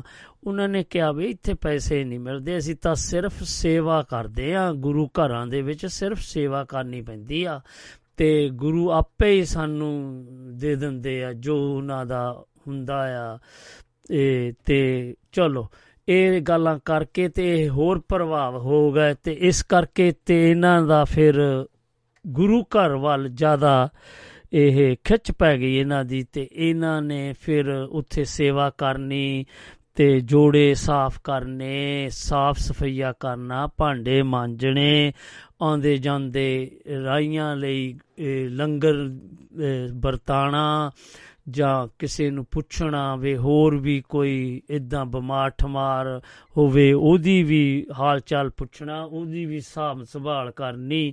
ਇਹ ਹੌਲੀ ਹੌਲੀ ਇਹ ਇਹਨਾਂ ਦੇ ਬਚਪਨ ਦੇ ਵਿੱਚ ਇਹਨਾਂ ਦੇ ਖੂਨ 'ਚ ਰਲ ਗਿਆ ਸੀ, ਕਿਉਂਕਿ ਜੋ ਸੰਸਕਾਰ ਮਿਲਦੇ ਆ ਮੇਰਾ ਖਿਆਲ ਉਸ ਤੋਂ ਪ੍ਰਭਾਵਿਤ ਹੋ ਕੇ ਬੱਚਾ ਉਹਨੂੰ ਪ੍ਰਾਪਤ ਕਰ ਹੀ ਲੈਂਦਾ। ਅਤੇ ਇੰਨਾ ਕੁ ਇਹ ਦੱਸਦੇ ਹਾਂ ਅਤੇ ਆਪਾਂ ਇੱਕ ਬਹੁਤ ਹੀ ਪਿਆਰੇ ਗੀਤ ਵੱਲ ਵੱਧਦੇ ਹਾਂ ਅਤੇ ਗੀਤ ਤਾਂ ਨਹੀਂ ਹੈਗਾ, ਇਹਨਾਂ ਦੇ ਉੱਤੇ ਇੱਕ ਫਿਲਮ ਪੰਜਾਬੀ ਮੂਵੀ ਜਾਂ ਪੰਜਾਬੀ ਫਿਲਮ ਬਣਾਈ ਗਈ ਸੀ ਇਹ ਜਨਮ ਤੁਮਾਰੇ ਲੇਖੇ, ਉਸ ਦੇ ਵਿੱਚੋਂ ਆਰਤੀ ਗਾਈ ਗਈ ਸੀ ਤੇ ਮੈਂ ਤੁਹਾਨੂੰ ਸੁਣਾਉਣ ਜਾ ਰਿਹਾ। ਤੇ ਫਿਰ ਬਾਅਦ ਆਪਾਂ ਅਗਲੇ ਸਰੋਤੇ ਜਾਂ ਆਪਣੇ ਸਹਿਯੋਗੀ ਕੋਈ ਵੀ ਆ ਕੇ ਸਾਨੂੰ ਫੋਨ ਕਰ ਸਕਦੇ ਹੋ ਤੇ ਆਪਾਂ ਉਹਨਾਂ ਨਾਲ ਗੱਲਬਾਤ ਕਰਾਂਗੇ ਜਦੋਂ ਤੱਕ ਕਿ ਤੁਸੀਂ ਇਹ ਫਿਰ ਆਪਾਂ ਅਗਲੇ ਪੜਾਅ ਵੱਲ ਵੱਧਦੇ ਹਾਂ। ਲਓ ਜੀ,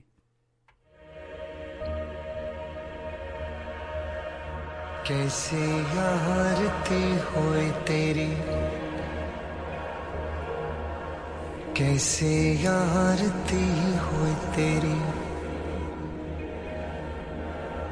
कैसे आरती होए पवखंड ना तेरी आरती, कैसे आरती होए पवखंड ना तेरी आरती।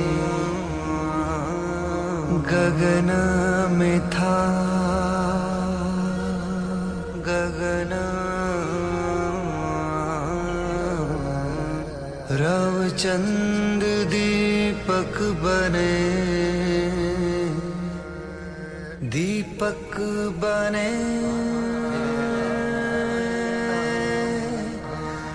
दीपक बने, तारका मंडल जनक मोती।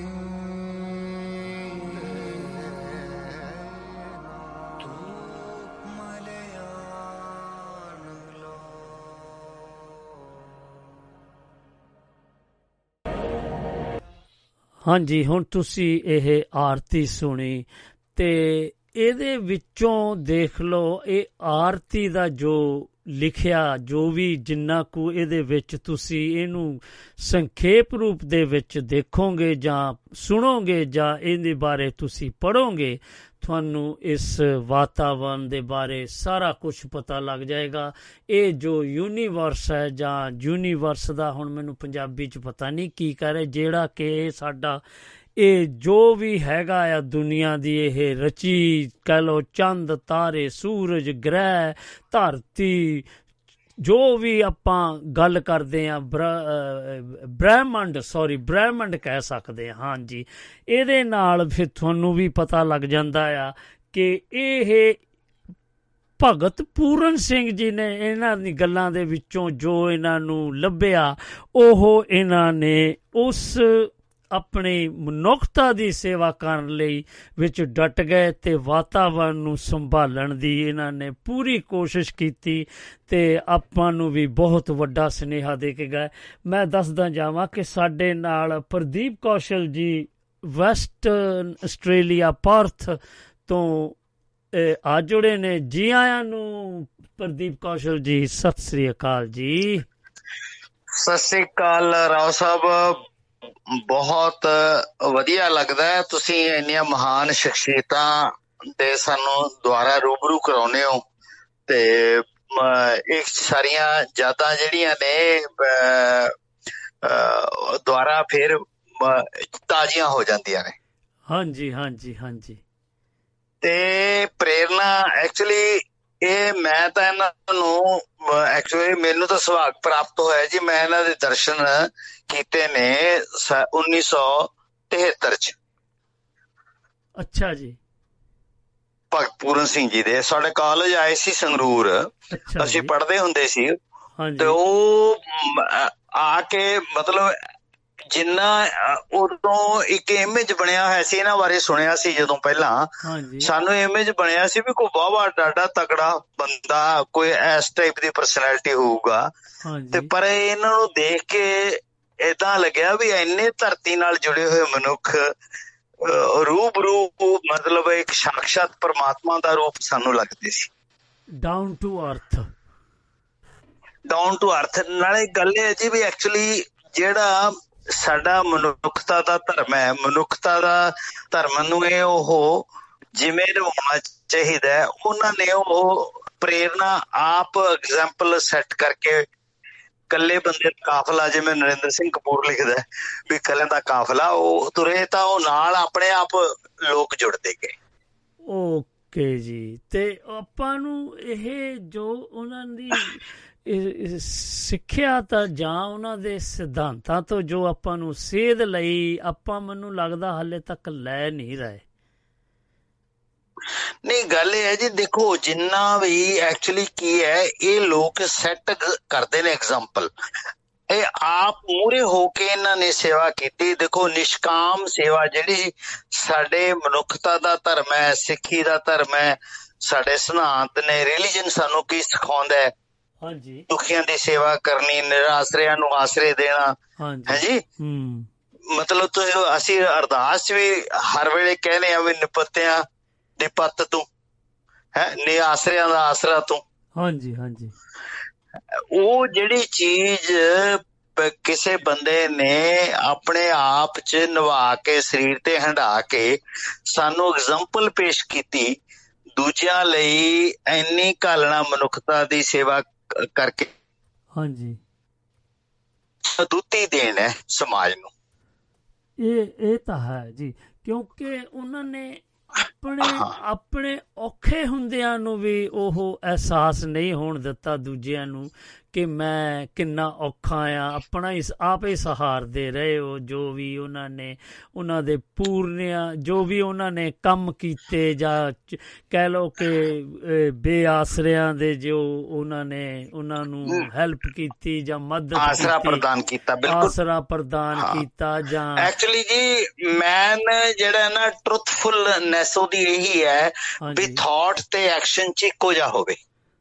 ਹਾਂਜੀ ਹਾਂਜੀ, ਥਾਟ ਤੇ ਐਕਸ਼ਨ ਚ ਥਾਟ ਤਾਂ ਸਾਰੇ ਬੰਦੇ ਰੱਖਦੇ ਨੇ, ਬਹੁਤ ਉੱਚੀ ਸੋਚ ਅਸੀਂ ਰੱਖਦੇ ਹਾਂ, ਪਰ ਉਹਨਾਂ ਨੂੰ ਅਸੀਂ ਆਪਣੇ ਜੀਵਨ ਚ ਕਿਵੇਂ ਹੰਡਾਉਨੇ ਆ, ਕਿਵੇਂ ਉਹਨਾਂ ਨੂੰ ਐਕਸ਼ਨ ਚ ਲੈ ਕੇ ਆਉਨੇ ਆ। ਇਹ ਐਗਜ਼ਾਮਪਲ ਉਹਨਾਂ ਨੇ ਪ੍ਰੂਵ ਕੀਤਾ ਆਪਣੇ ਆਪ ਨੂੰ ਮੂਹਰੇ ਲੱਗ ਕੇ। ਹਾਂਜੀ ਹਾਂਜੀ ਹਾਂਜੀ, ਇਹ ਲੋਕ ਸਾਡੇ ਲਈ ਪ੍ਰੇਰਨਾ ਸਰੋਤ ਨੇ। ਹਾਂਜੀ, ਜਿੱਦਾਂ ਕਹਿ ਲਓ ਕਿ ਆਪਣੇ ਇਹਨਾਂ ਨੇ ਆਪਣੀ ਜਾਨ ਦੀ ਪਰਵਾਹ ਨਹੀਂ ਕੀਤੀ, ਪਰ ਦੂਜਿਆਂ ਲਈ ਸਹਾਰਾ ਬਣੇ ਰਹੇ। ਬਿਲਕੁਲ ਬਿਲਕੁਲ, ਦੇਖੋ ਕਿ ਮਤਲਬ ਉਹ ਜਦੋਂ ਉਹਨਾਂ ਨੇ ਵਾਤਾਵਰਨ ਦੀ ਗੱਲ ਕੀਤੀ, ਜਦੋਂ ਉਹ ਮਤਲਬ ਚਿਪਕੋ ਅੰਦੋਲਨ ਚਲਾਇਆ ਜੀ ਸੁੰਦਰਲਾਲ ਬਹੁਗੁਣਾ ਨੇ, ਚਿਪਕੋ ਅੰਦੋਲਨ। ਹਾਂਜੀ, ਇਹ ਉਹਦੇ ਚ ਕੀ ਸੀ ਵੀ ਉਹ ਦਰਖਤ ਜਦੋਂ ਵੱਢਣ ਆਏ ਗੌਰਮੈਂਟ, ਤਾਂ ਉਹ ਲੋਕ ਦਰਖਤਾਂ ਦੇ ਨਾਲ ਚਿੰਬੜ ਗਏ। ਉਹ ਚਿਪਕੋ ਅੰਦੋਲਨ ਵੱਜਦਾ ਸੁੰਦਰ ਲਾਲ ਬਹੁਗੁਣਾ ਦਾ। ਇਹ ਮਤਲਬ ਇਹ ਵੀ ਇੱਕ ਬਹੁਤ ਵੱਡੇ ਸਮਾਜ ਸੇਵੀ ਸੀਗੇ, ਜਿਨ੍ਹਾਂ ਨੇ ਵਾਤਾਵਰਨ ਦੀ ਸੰਭਾਲ ਲਈ ਦਰਖਤਾਂ ਲਈ ਬਹੁਤ ਕੁਛ ਕੀਤਾ। ਹਾਂਜੀ, ਉਹਨਾਂ ਨੂੰ ਫਿਰ ਕਰਨਾ ਪੈਂਦਾ ਨਾ, ਇਹਨਾਂ ਨੂੰ ਫਿਰ ਕਰਨਾ ਪੈਂਦਾ। ਉਹ ਚਿਪਕੋ ਅੰਦੋਲਨ ਵੱਜਦਾ ਜੀ, ਇਹ ਜਿਹਦੇ ਇਤਿਹਾਸ ਅਸੀਂ ਪੜ੍ਹਦੇ ਹਾਂ। ਤੇ ਉਹ ਸੁੰਦਰ ਲਾਲ ਬਹੁਗੁਣਾ ਸੀ ਉਹਦਾ ਮੋਢੀ, ਤੇ ਉਹ ਵੀ ਇਹਨਾਂ ਤੋਂ ਪ੍ਰੇਰਿਤ ਹੋਏ, ਤੇ ਉਹਨਾਂ ਨੇ ਆਪਣੇ ਹੁਣ ਚਿਪਕੋ ਅੰਦੋਲਨ ਵਾਲੇ ਵੀ ਪਿੰਗਲਵੜ ਸਾਹਿਬ ਦਾ ਜਿੱਥੇ ਹੁੰਦਾ ਕੰਮ, ਤਾਂ ਉਹ ਚਿਪਕੋ ਅੰਦੋਲਨ ਦੇ ਜਿਹੜੇ ਪੈਰੋਕਾਰ ਨੇ ਉਹ ਵੀ ਆਪਣੀ ਆ ਕੇ ਸੇਵਾ ਨਿਭਾਉਂਦੇ ਨੇ। ਅੱਛਾ ਜੀ, ਇਹ ਚਿਪਕੋ ਜਿਹੜਾ ਤੁਸੀਂ ਦੱਸ ਰਹੇ ਆ, ਇਹ ਕਿੱਥੇ ਕਿਹੜੇ ਏਰੀਏ ਚ ਆ? ਪੰਜਾਬ ਦੇ ਵਿੱਚ ਹੀ ਆਉਂਦਾ ਇਹ? ਨਾ ਨਾ ਜੀ, ਨਾ ਨਾ, ਇਹ ਮੱਧ ਪ੍ਰਦੇਸ਼ ਚ ਸੀ ਮੇਰੇ ਖਿਆਲ। ਜੇ ਮੈਂ ਮਤਲਬ ਐਗਜ਼ੈਕਟ ਮੈਨੂੰ ਲੋਕੇਸ਼ਨ ਦਾ ਨਹੀਂ ਪਤਾ, ਐਕਚੁਅਲੀ ਇਹ ਸ਼ਾਇਦ ਮੱਧ ਪ੍ਰਦੇਸ਼ ਦਾ ਸੀ। ਉਹ ਜੰਗਲ ਕੱਟ ਰਹੀ ਸੀ ਦੁਨੀਆ ਸਰਕਾਰ। ਅੱਛਾ ਜੀ, ਤੇ ਇਹ ਇਹਨਾਂ ਨੇ ਜਿਹੜੇ ਉਹ ਤੁਸੀਂ ਦੱਸ ਰਹੇ ਜਿਹਦਾ ਨਾਂ ਲੈ ਰਹੇ ਆ ਤੁਸੀਂ, ਹਾਂਜੀ ਹਾਂਜੀ, ਜਿਹਨਾਂ ਦਾ ਤੁਸੀਂ ਉਹ ਨਾਂ ਰਹੇ, ਹਾਂ ਸੁੰਦਰ ਲਾਲ ਬਹੁਗੁਣਾ, ਤੇ ਉਹ ਇਹਨਾਂ ਤੋਂ ਆਪਣੇ ਭਗਤ ਪੂਰਨ ਸਿੰਘ ਜੀ ਉਹਨਾਂ ਤੋਂ ਪ੍ਰਭਾਵਿਤ ਹੋ ਕੇ ਉਹਨਾਂ ਨੂੰ ਪਤਾ ਲੱਗਾ ਹੋਣਾ ਇਸ ਗੱਲ ਦਾ ਵੀ ਆਪਾਂ ਕੀ ਕਰ ਰਹੇ ਆ। ਇਹ ਨਹੀਂ ਐਕਚੁਅਲੀ ਦੇਖੋ ਜੀ, ਅੱਡ-ਅੱਡ ਖਿੱਤਿਆਂ ਚ ਲੋਕ ਬੈਠੇ ਨੇ ਜਿਹੜੇ ਇਹਨਾਂ ਗੱਲਾਂ ਨੂੰ ਸੰਵੇਦਨਸ਼ੀਲਤਾ ਨਾਲ ਮਹਿਸੂਸ ਕਰਦੇ ਨੇ। ਪਰ ਜਦੋਂ ਉਹਨਾਂ ਨੂੰ ਇਹ ਪਤਾ ਲੱਗਿਆ ਵੀ ਏਦਾਂ ਦੀ ਪ੍ਰੇਰਨਾ ਭਗਤ ਪੂਰਨ ਸਿੰਘ ਜੀ ਵੀ ਕਰ ਰਹੇ ਨੇ, ਤਾਂ ਉਹ ਸੰਸਥਾ ਦੇ ਪੈਰੋਕਾਰ ਵੀ ਇਹਨਾਂ ਦੇ ਨਾਲ ਜੁੜ। ਅੱਛਾ ਜੀ, ਤੇ ਉਹ ਵੀ ਮਤਲਬ ਇਹ ਉਹ ਵੀ ਆ ਕੇ ਇਹਨਾਂ ਦੇ ਸਹਿਯੋਗ ਕਰਦੇ ਨੇ। ਐਕਚੁਅਲੀ ਇਹੀ ਇਹਨਾਂ ਦਾ ਕੰਮ ਸੀ। ਐਕਚੁਅਲੀ ਇਹ ਕਹਿੰਦੇ ਵੀ ਜੇ ਦਰਖਤ ਨਾ ਰਹੇ, ਪਾਣੀ ਜਲਵਾਯੂ ਪ੍ਰੋਪਰ ਨਾ ਰਿਹਾ, ਸਾਡਾ ਸ਼ੁੱਧ ਨਾ ਰਿਹਾ ਤਾਂ ਸਾਡੇ ਲੋਕਾਂ 'ਚ ਬਿਮਾਰੀਆਂ ਫੈਲਣਗੀਆਂ, ਸਾਡਾ ਜੀਵਨ ਦੂਸ਼ਿਤ ਹੋ ਜਾਊਗਾ, ਲੋਕਾਂ ਦੀ ਹੈਲਥ ਖਰਾਬ ਹੋ ਜਾਊਗੀ। ਹਾਂਜੀ, ਤੇ ਆਪ ਹੀ ਐਕਚੁਅਲੀ ਮੈਂ ਇਹਨਾਂ ਦਾ ਲਿਟਰੇਚਰ ਪੜ੍ਹਿਆ ਵੀ ਹੈ, ਉਹਦੇ 'ਚ ਬਾਰ-ਬਾਰ ਇਹ ਜਿਹੜੀ ਸਰੀਰਕ ਕਸਰਤ ਹੈ, ਤੁਰਨਾ, ਭੱਜਣਾ, ਨੱਠਣਾ, ਉਹਨੂੰ ਬਹੁਤ ਮਹੱਤਵ ਦਿੰਦੇ ਨੇ। ਤੁਸੀਂ ਫਿਰ ਲਿਟਰੇਚਰ ਪੜ੍ਹਿਆ ਭਗਤ ਪੂਰਨ ਸਿੰਘ ਜੀ ਹੋਣਾ? ਹਾਂਜੀ, ਕਿਉਂਕਿ ਨਾ ਇਹ ਕਿਤਾਬਾਂ ਦੇ ਰੂਪ 'ਚ ਸਾਨੂੰ ਤਾਂ ਐਕਚੁਅਲੀ ਸੁਭਾਗ ਪ੍ਰਾਪਤ ਹੈ ਵੀ ਉਹ ਸੰਗਰੂਰ ਵੀ ਇਹਨਾਂ ਦੀ ਸੰਸਥਾ ਤੇ ਉਹ ਬੀਬੀ ਜਿਹੜੇ ਹੈਗੇ ਡਾਕਟਰ ਇੰਦਰਜੀਤ ਕੌਰ, ਹਾਂਜੀ, ਮਤਲਬ ਉਹ ਜਦੋਂ ਵੀ ਕੋਈ ਈਵਨ ਘਰ 'ਚ ਵੀ ਕੋਈ ਛੋਟਾ ਫੰਕਸ਼ਨ ਹੁੰਦਾ ਹੈ ਤਾਂ ਉਹ ਉੱਥੇ ਮਤਲਬ ਆਪ ਉਹ ਪ੍ਰੇਰਨਾ ਸਰੋਤ ਬਣਦੇ ਨੇ, ਅੱਗੇ ਖੜ ਜਾਂਦੇ ਨੇ ਬਾਟਾ ਲੈ ਕੇ। ਉਹ ਦਾਨ ਜਿਹੜਾ ਸਾਰਾ ਉਹ ਇਹ ਸੰਸਥਾ ਨੂੰ ਜਾਂਦਾ। ਹਾਂਜੀ, ਕਿਉਂਕਿ ਇਹਨਾਂ ਦਾ ਤੇ ਉਹ ਲਿਟਰੇਚਰ ਜਿਹੜਾ ਹੈ ਉੱਥੇ ਅਵੇਲੇਬਲ ਹੈ। ਹਾਂਜੀ, ਮਤਲਬ ਪੜ੍ਹਦੇ ਨੇ ਉਹ ਲੋਕਾਂ 'ਚ ਪ੍ਰੇਰਨਾ, ਆਪ ਮੂਹਰੇ ਹੋ ਕੇ ਉਹਨਾਂ ਨੇ, ਉਹਨਾਂ ਦੀ ਵੀ ਜ਼ਿੰਦਗੀ ਐਕਚੁਅਲੀ ਬੀਬੀ ਇੰਦਰਜੀਤ ਕੌਰ ਦੀ ਵੀ, ਉਹਨਾਂ ਦੀ ਵੀ ਇੱਕ ਮਤਲਬ ਦੁੱਤੀ ਮਿਸਾਲ ਹੈ। ਉਹਨਾਂ ਨੇ ਵੀ ਆਪਣਾ ਜੀਵਨ ਸਾਰਾ ਲਿਖੀ ਲਾਤਾ। ਹਾਂਜੀ, ਉਹ ਦੱਸ ਕੇ ਗਏ ਆ ਰਾਜਵੀਰ ਸਿੰਘ ਜੀ, ਕਹਿ ਰਹੇ ਕਿ ਉਹ ਵੀ ਇੱਦਾਂ ਹੀ ਕਰਦੇ ਜਿੱਦਾਂ ਭਗਤ ਜੀ ਕਰਦੇ ਸੀ, ਤੇ ਉਹੀ ਪੂਰਨਿਆ ਤੇ ਉਹ ਚੱਲ ਰਹੇ ਆ, ਤੇ ਬਾਕੀ ਵੀ ਜਿੰਨੇ ਕੋਸ਼ਿਸ਼ ਕਰ ਰਹੇ ਆ। 1967-68 ਤੋਂ ਇਹਨਾਂ ਦੇ ਨਾਲ ਜੁੜੇ ਨੇ। ਹਾਲਾਂਕਿ ਬਹੁਤ ਮਤਲਬ ਇੰਟੈਲੀਜੈਂਟ ਡਾਕਟਰ, ਉਹਨਾਂ ਦੀ ਪ੍ਰੈਕਟਿਸ ਵੀ ਵਧੀਆ, ਉਹਨਾਂ ਦੇ ਫਾਦਰ ਵੀ ਡਾਕਟਰ ਸੀਗੇ। ਹਾਂਜੀ, ਤੇ ਮਤਲਬ ਜਿਹੜਾ ਬੰਦਾ ਐਸ ਜਿਹਨੂੰ ਮਤਲਬ ਵਿਰਸੇ 'ਚੋਂ ਇੰਨਾ ਕੁਛ ਮਿਲਿਆ ਹੋਵੇ, ਉਹ ਬੰਦਾ ਤਾਂ ਮਤਲਬ ਬਹੁਤ ਪ੍ਰੈਕਟਿਸ ਕਰਕੇ ਮਾਲੋ ਮਾਲ ਹੋ ਸਕਦੇ ਸੀ, ਪਰ ਉਹਨਾਂ ਨੇ ਵੀ ਆਪਣੀ ਜ਼ਿੰਦਗੀ ਇਹਨਾਂ ਤੋਂ ਪ੍ਰਭਾਵਿਤ ਹੋ ਕੇ ਤੇ ਉਹ ਇਸੇ ਲੇਖੇ ਲਾਤੀ ਆਪਣੀ। ਹਾਂਜੀ, ਇਹ ਵੀ ਵਡੱਪਣਾ ਹੀ ਆ ਜੀ, ਕਿਉਂਕਿ ਜਿਸ ਹੁਣ ਆਪਾਂ ਦੇਖ ਲਓ, ਆਪਾਂ ਆਮ ਜਿਹੜਾ ਆਮ ਮਨੁੱਖ ਆ, ਉਹ ਜ਼ਿਆਦਾਤਰ ਅੱਜ ਕੱਲ੍ਹ ਦੇ ਦੌਰ ਦੇ ਵਿੱਚ ਇਹ ਪੈਸੇ ਮਗਰ ਪਿਆ ਆ, ਜ਼ਿਆਦਾ ਨੱਠਦਾ। ਉਹ ਇਹ ਨਹੀਂ ਸੋਚਦਾ ਕਿ ਰਲ ਮਿਲ ਕੇ ਆਪਾਂ ਸਾਰੇ ਇਸ ਵਾਤਾਵਰਨ ਨੂੰ ਵੀ ਬਚਾਈਏ, ਕਿਉਂਕਿ ਤੁਸੀਂ ਵੀ ਦੇਖਦੇ ਆ, ਤੁਹਾਨੂੰ ਵੀ ਪਤਾ ਆ, ਹਰ ਪਾਸੇ ਜਿੱਧਰ ਮਰਜ਼ੀ ਦੁਨੀਆ ਦੇ ਕੋਨੇ-ਕੋਨੇ 'ਚ ਚਲੇ ਜਾਓ, ਕਿਉਂਕਿ ਬਹੁਤ ਫਰਕ ਪੈ ਗਿਆ ਆ ਅੱਗੇ ਨਾਲੋਂ, ਜਿਹੜਾ ਕਿ ਮੌਸਮ ਚੇਂਜ ਜਲਦੀ ਹੋ ਜਾਂਦਾ ਆ, ਪਤਾ ਨਹੀਂ ਲੱਗਦਾ ਕੀ ਹੋ ਰਿਹਾ ਆ, ਕਿਸੇ ਪਾਸੇ ਮੀਂਹ ਜ਼ਿਆਦਾ ਪੈ ਜਾਂਦਾ, ਕਿਸੇ ਪਾਸੇ ਪੈਂਦਾ ਹੀ ਨਹੀਂ, ਤੇ ਇੱਦਾਂ ਆ। ਜਾਂ ਤਾਂ ਫਿਰ ਇਹ ਜਿੱਦਾਂ ਕਿ ਉਹ ਕੁਦਰਤ ਨਾਲ ਜ਼ਿਆਦਾ ਆਪਾਂ ਖੇਡਣ ਲੱਗ ਪਏ ਆ, ਉਹਦੇ ਅਸਰ ਸਾਨੂੰ ਆਪ ਮਿਲਦੇ ਆ, ਉਹਦੇ ਫਿਰ ਸਾਨੂੰ ਜੋ ਵੀ ਉਹ ਆਪਾਂ ਕਰ ਰਹੇ ਆ ਉਹਦੇ ਅਗੇਂਸਟ ਜਾਂ ਉਹਦੇ ਵਿਰੁੱਧ ਹੋ ਰਿਹਾ ਜੋ ਵੀ ਵਾਤਾਵਰਨ ਦੇ, ਉਹਦੇ ਸਿੱਟੇ ਫਿਰ ਸਾਨੂੰ ਭੁਗਤਣੇ ਪੈਂਦੇ ਆ। ਨਹੀਂ, ਐਕਚੁਅਲੀ ਕੀ ਹੈ ਰਾਓ ਸਾਹਿਬ, ਵੀ ਨੈਤਿਕ ਕਦਰਾਂ ਕੀਮਤਾਂ ਸਾਡੀਆਂ ਉਹ ਨਿਘਾਰ ਵੱਲ ਚਲੀਆਂ ਗਈਆਂ। ਹਾਂਜੀ, ਉਹਦੇ ਕਰਕੇ ਅਸੀਂ ਸੈਲਫ ਸੈਂਟਰਡ ਹੋ ਗਏ।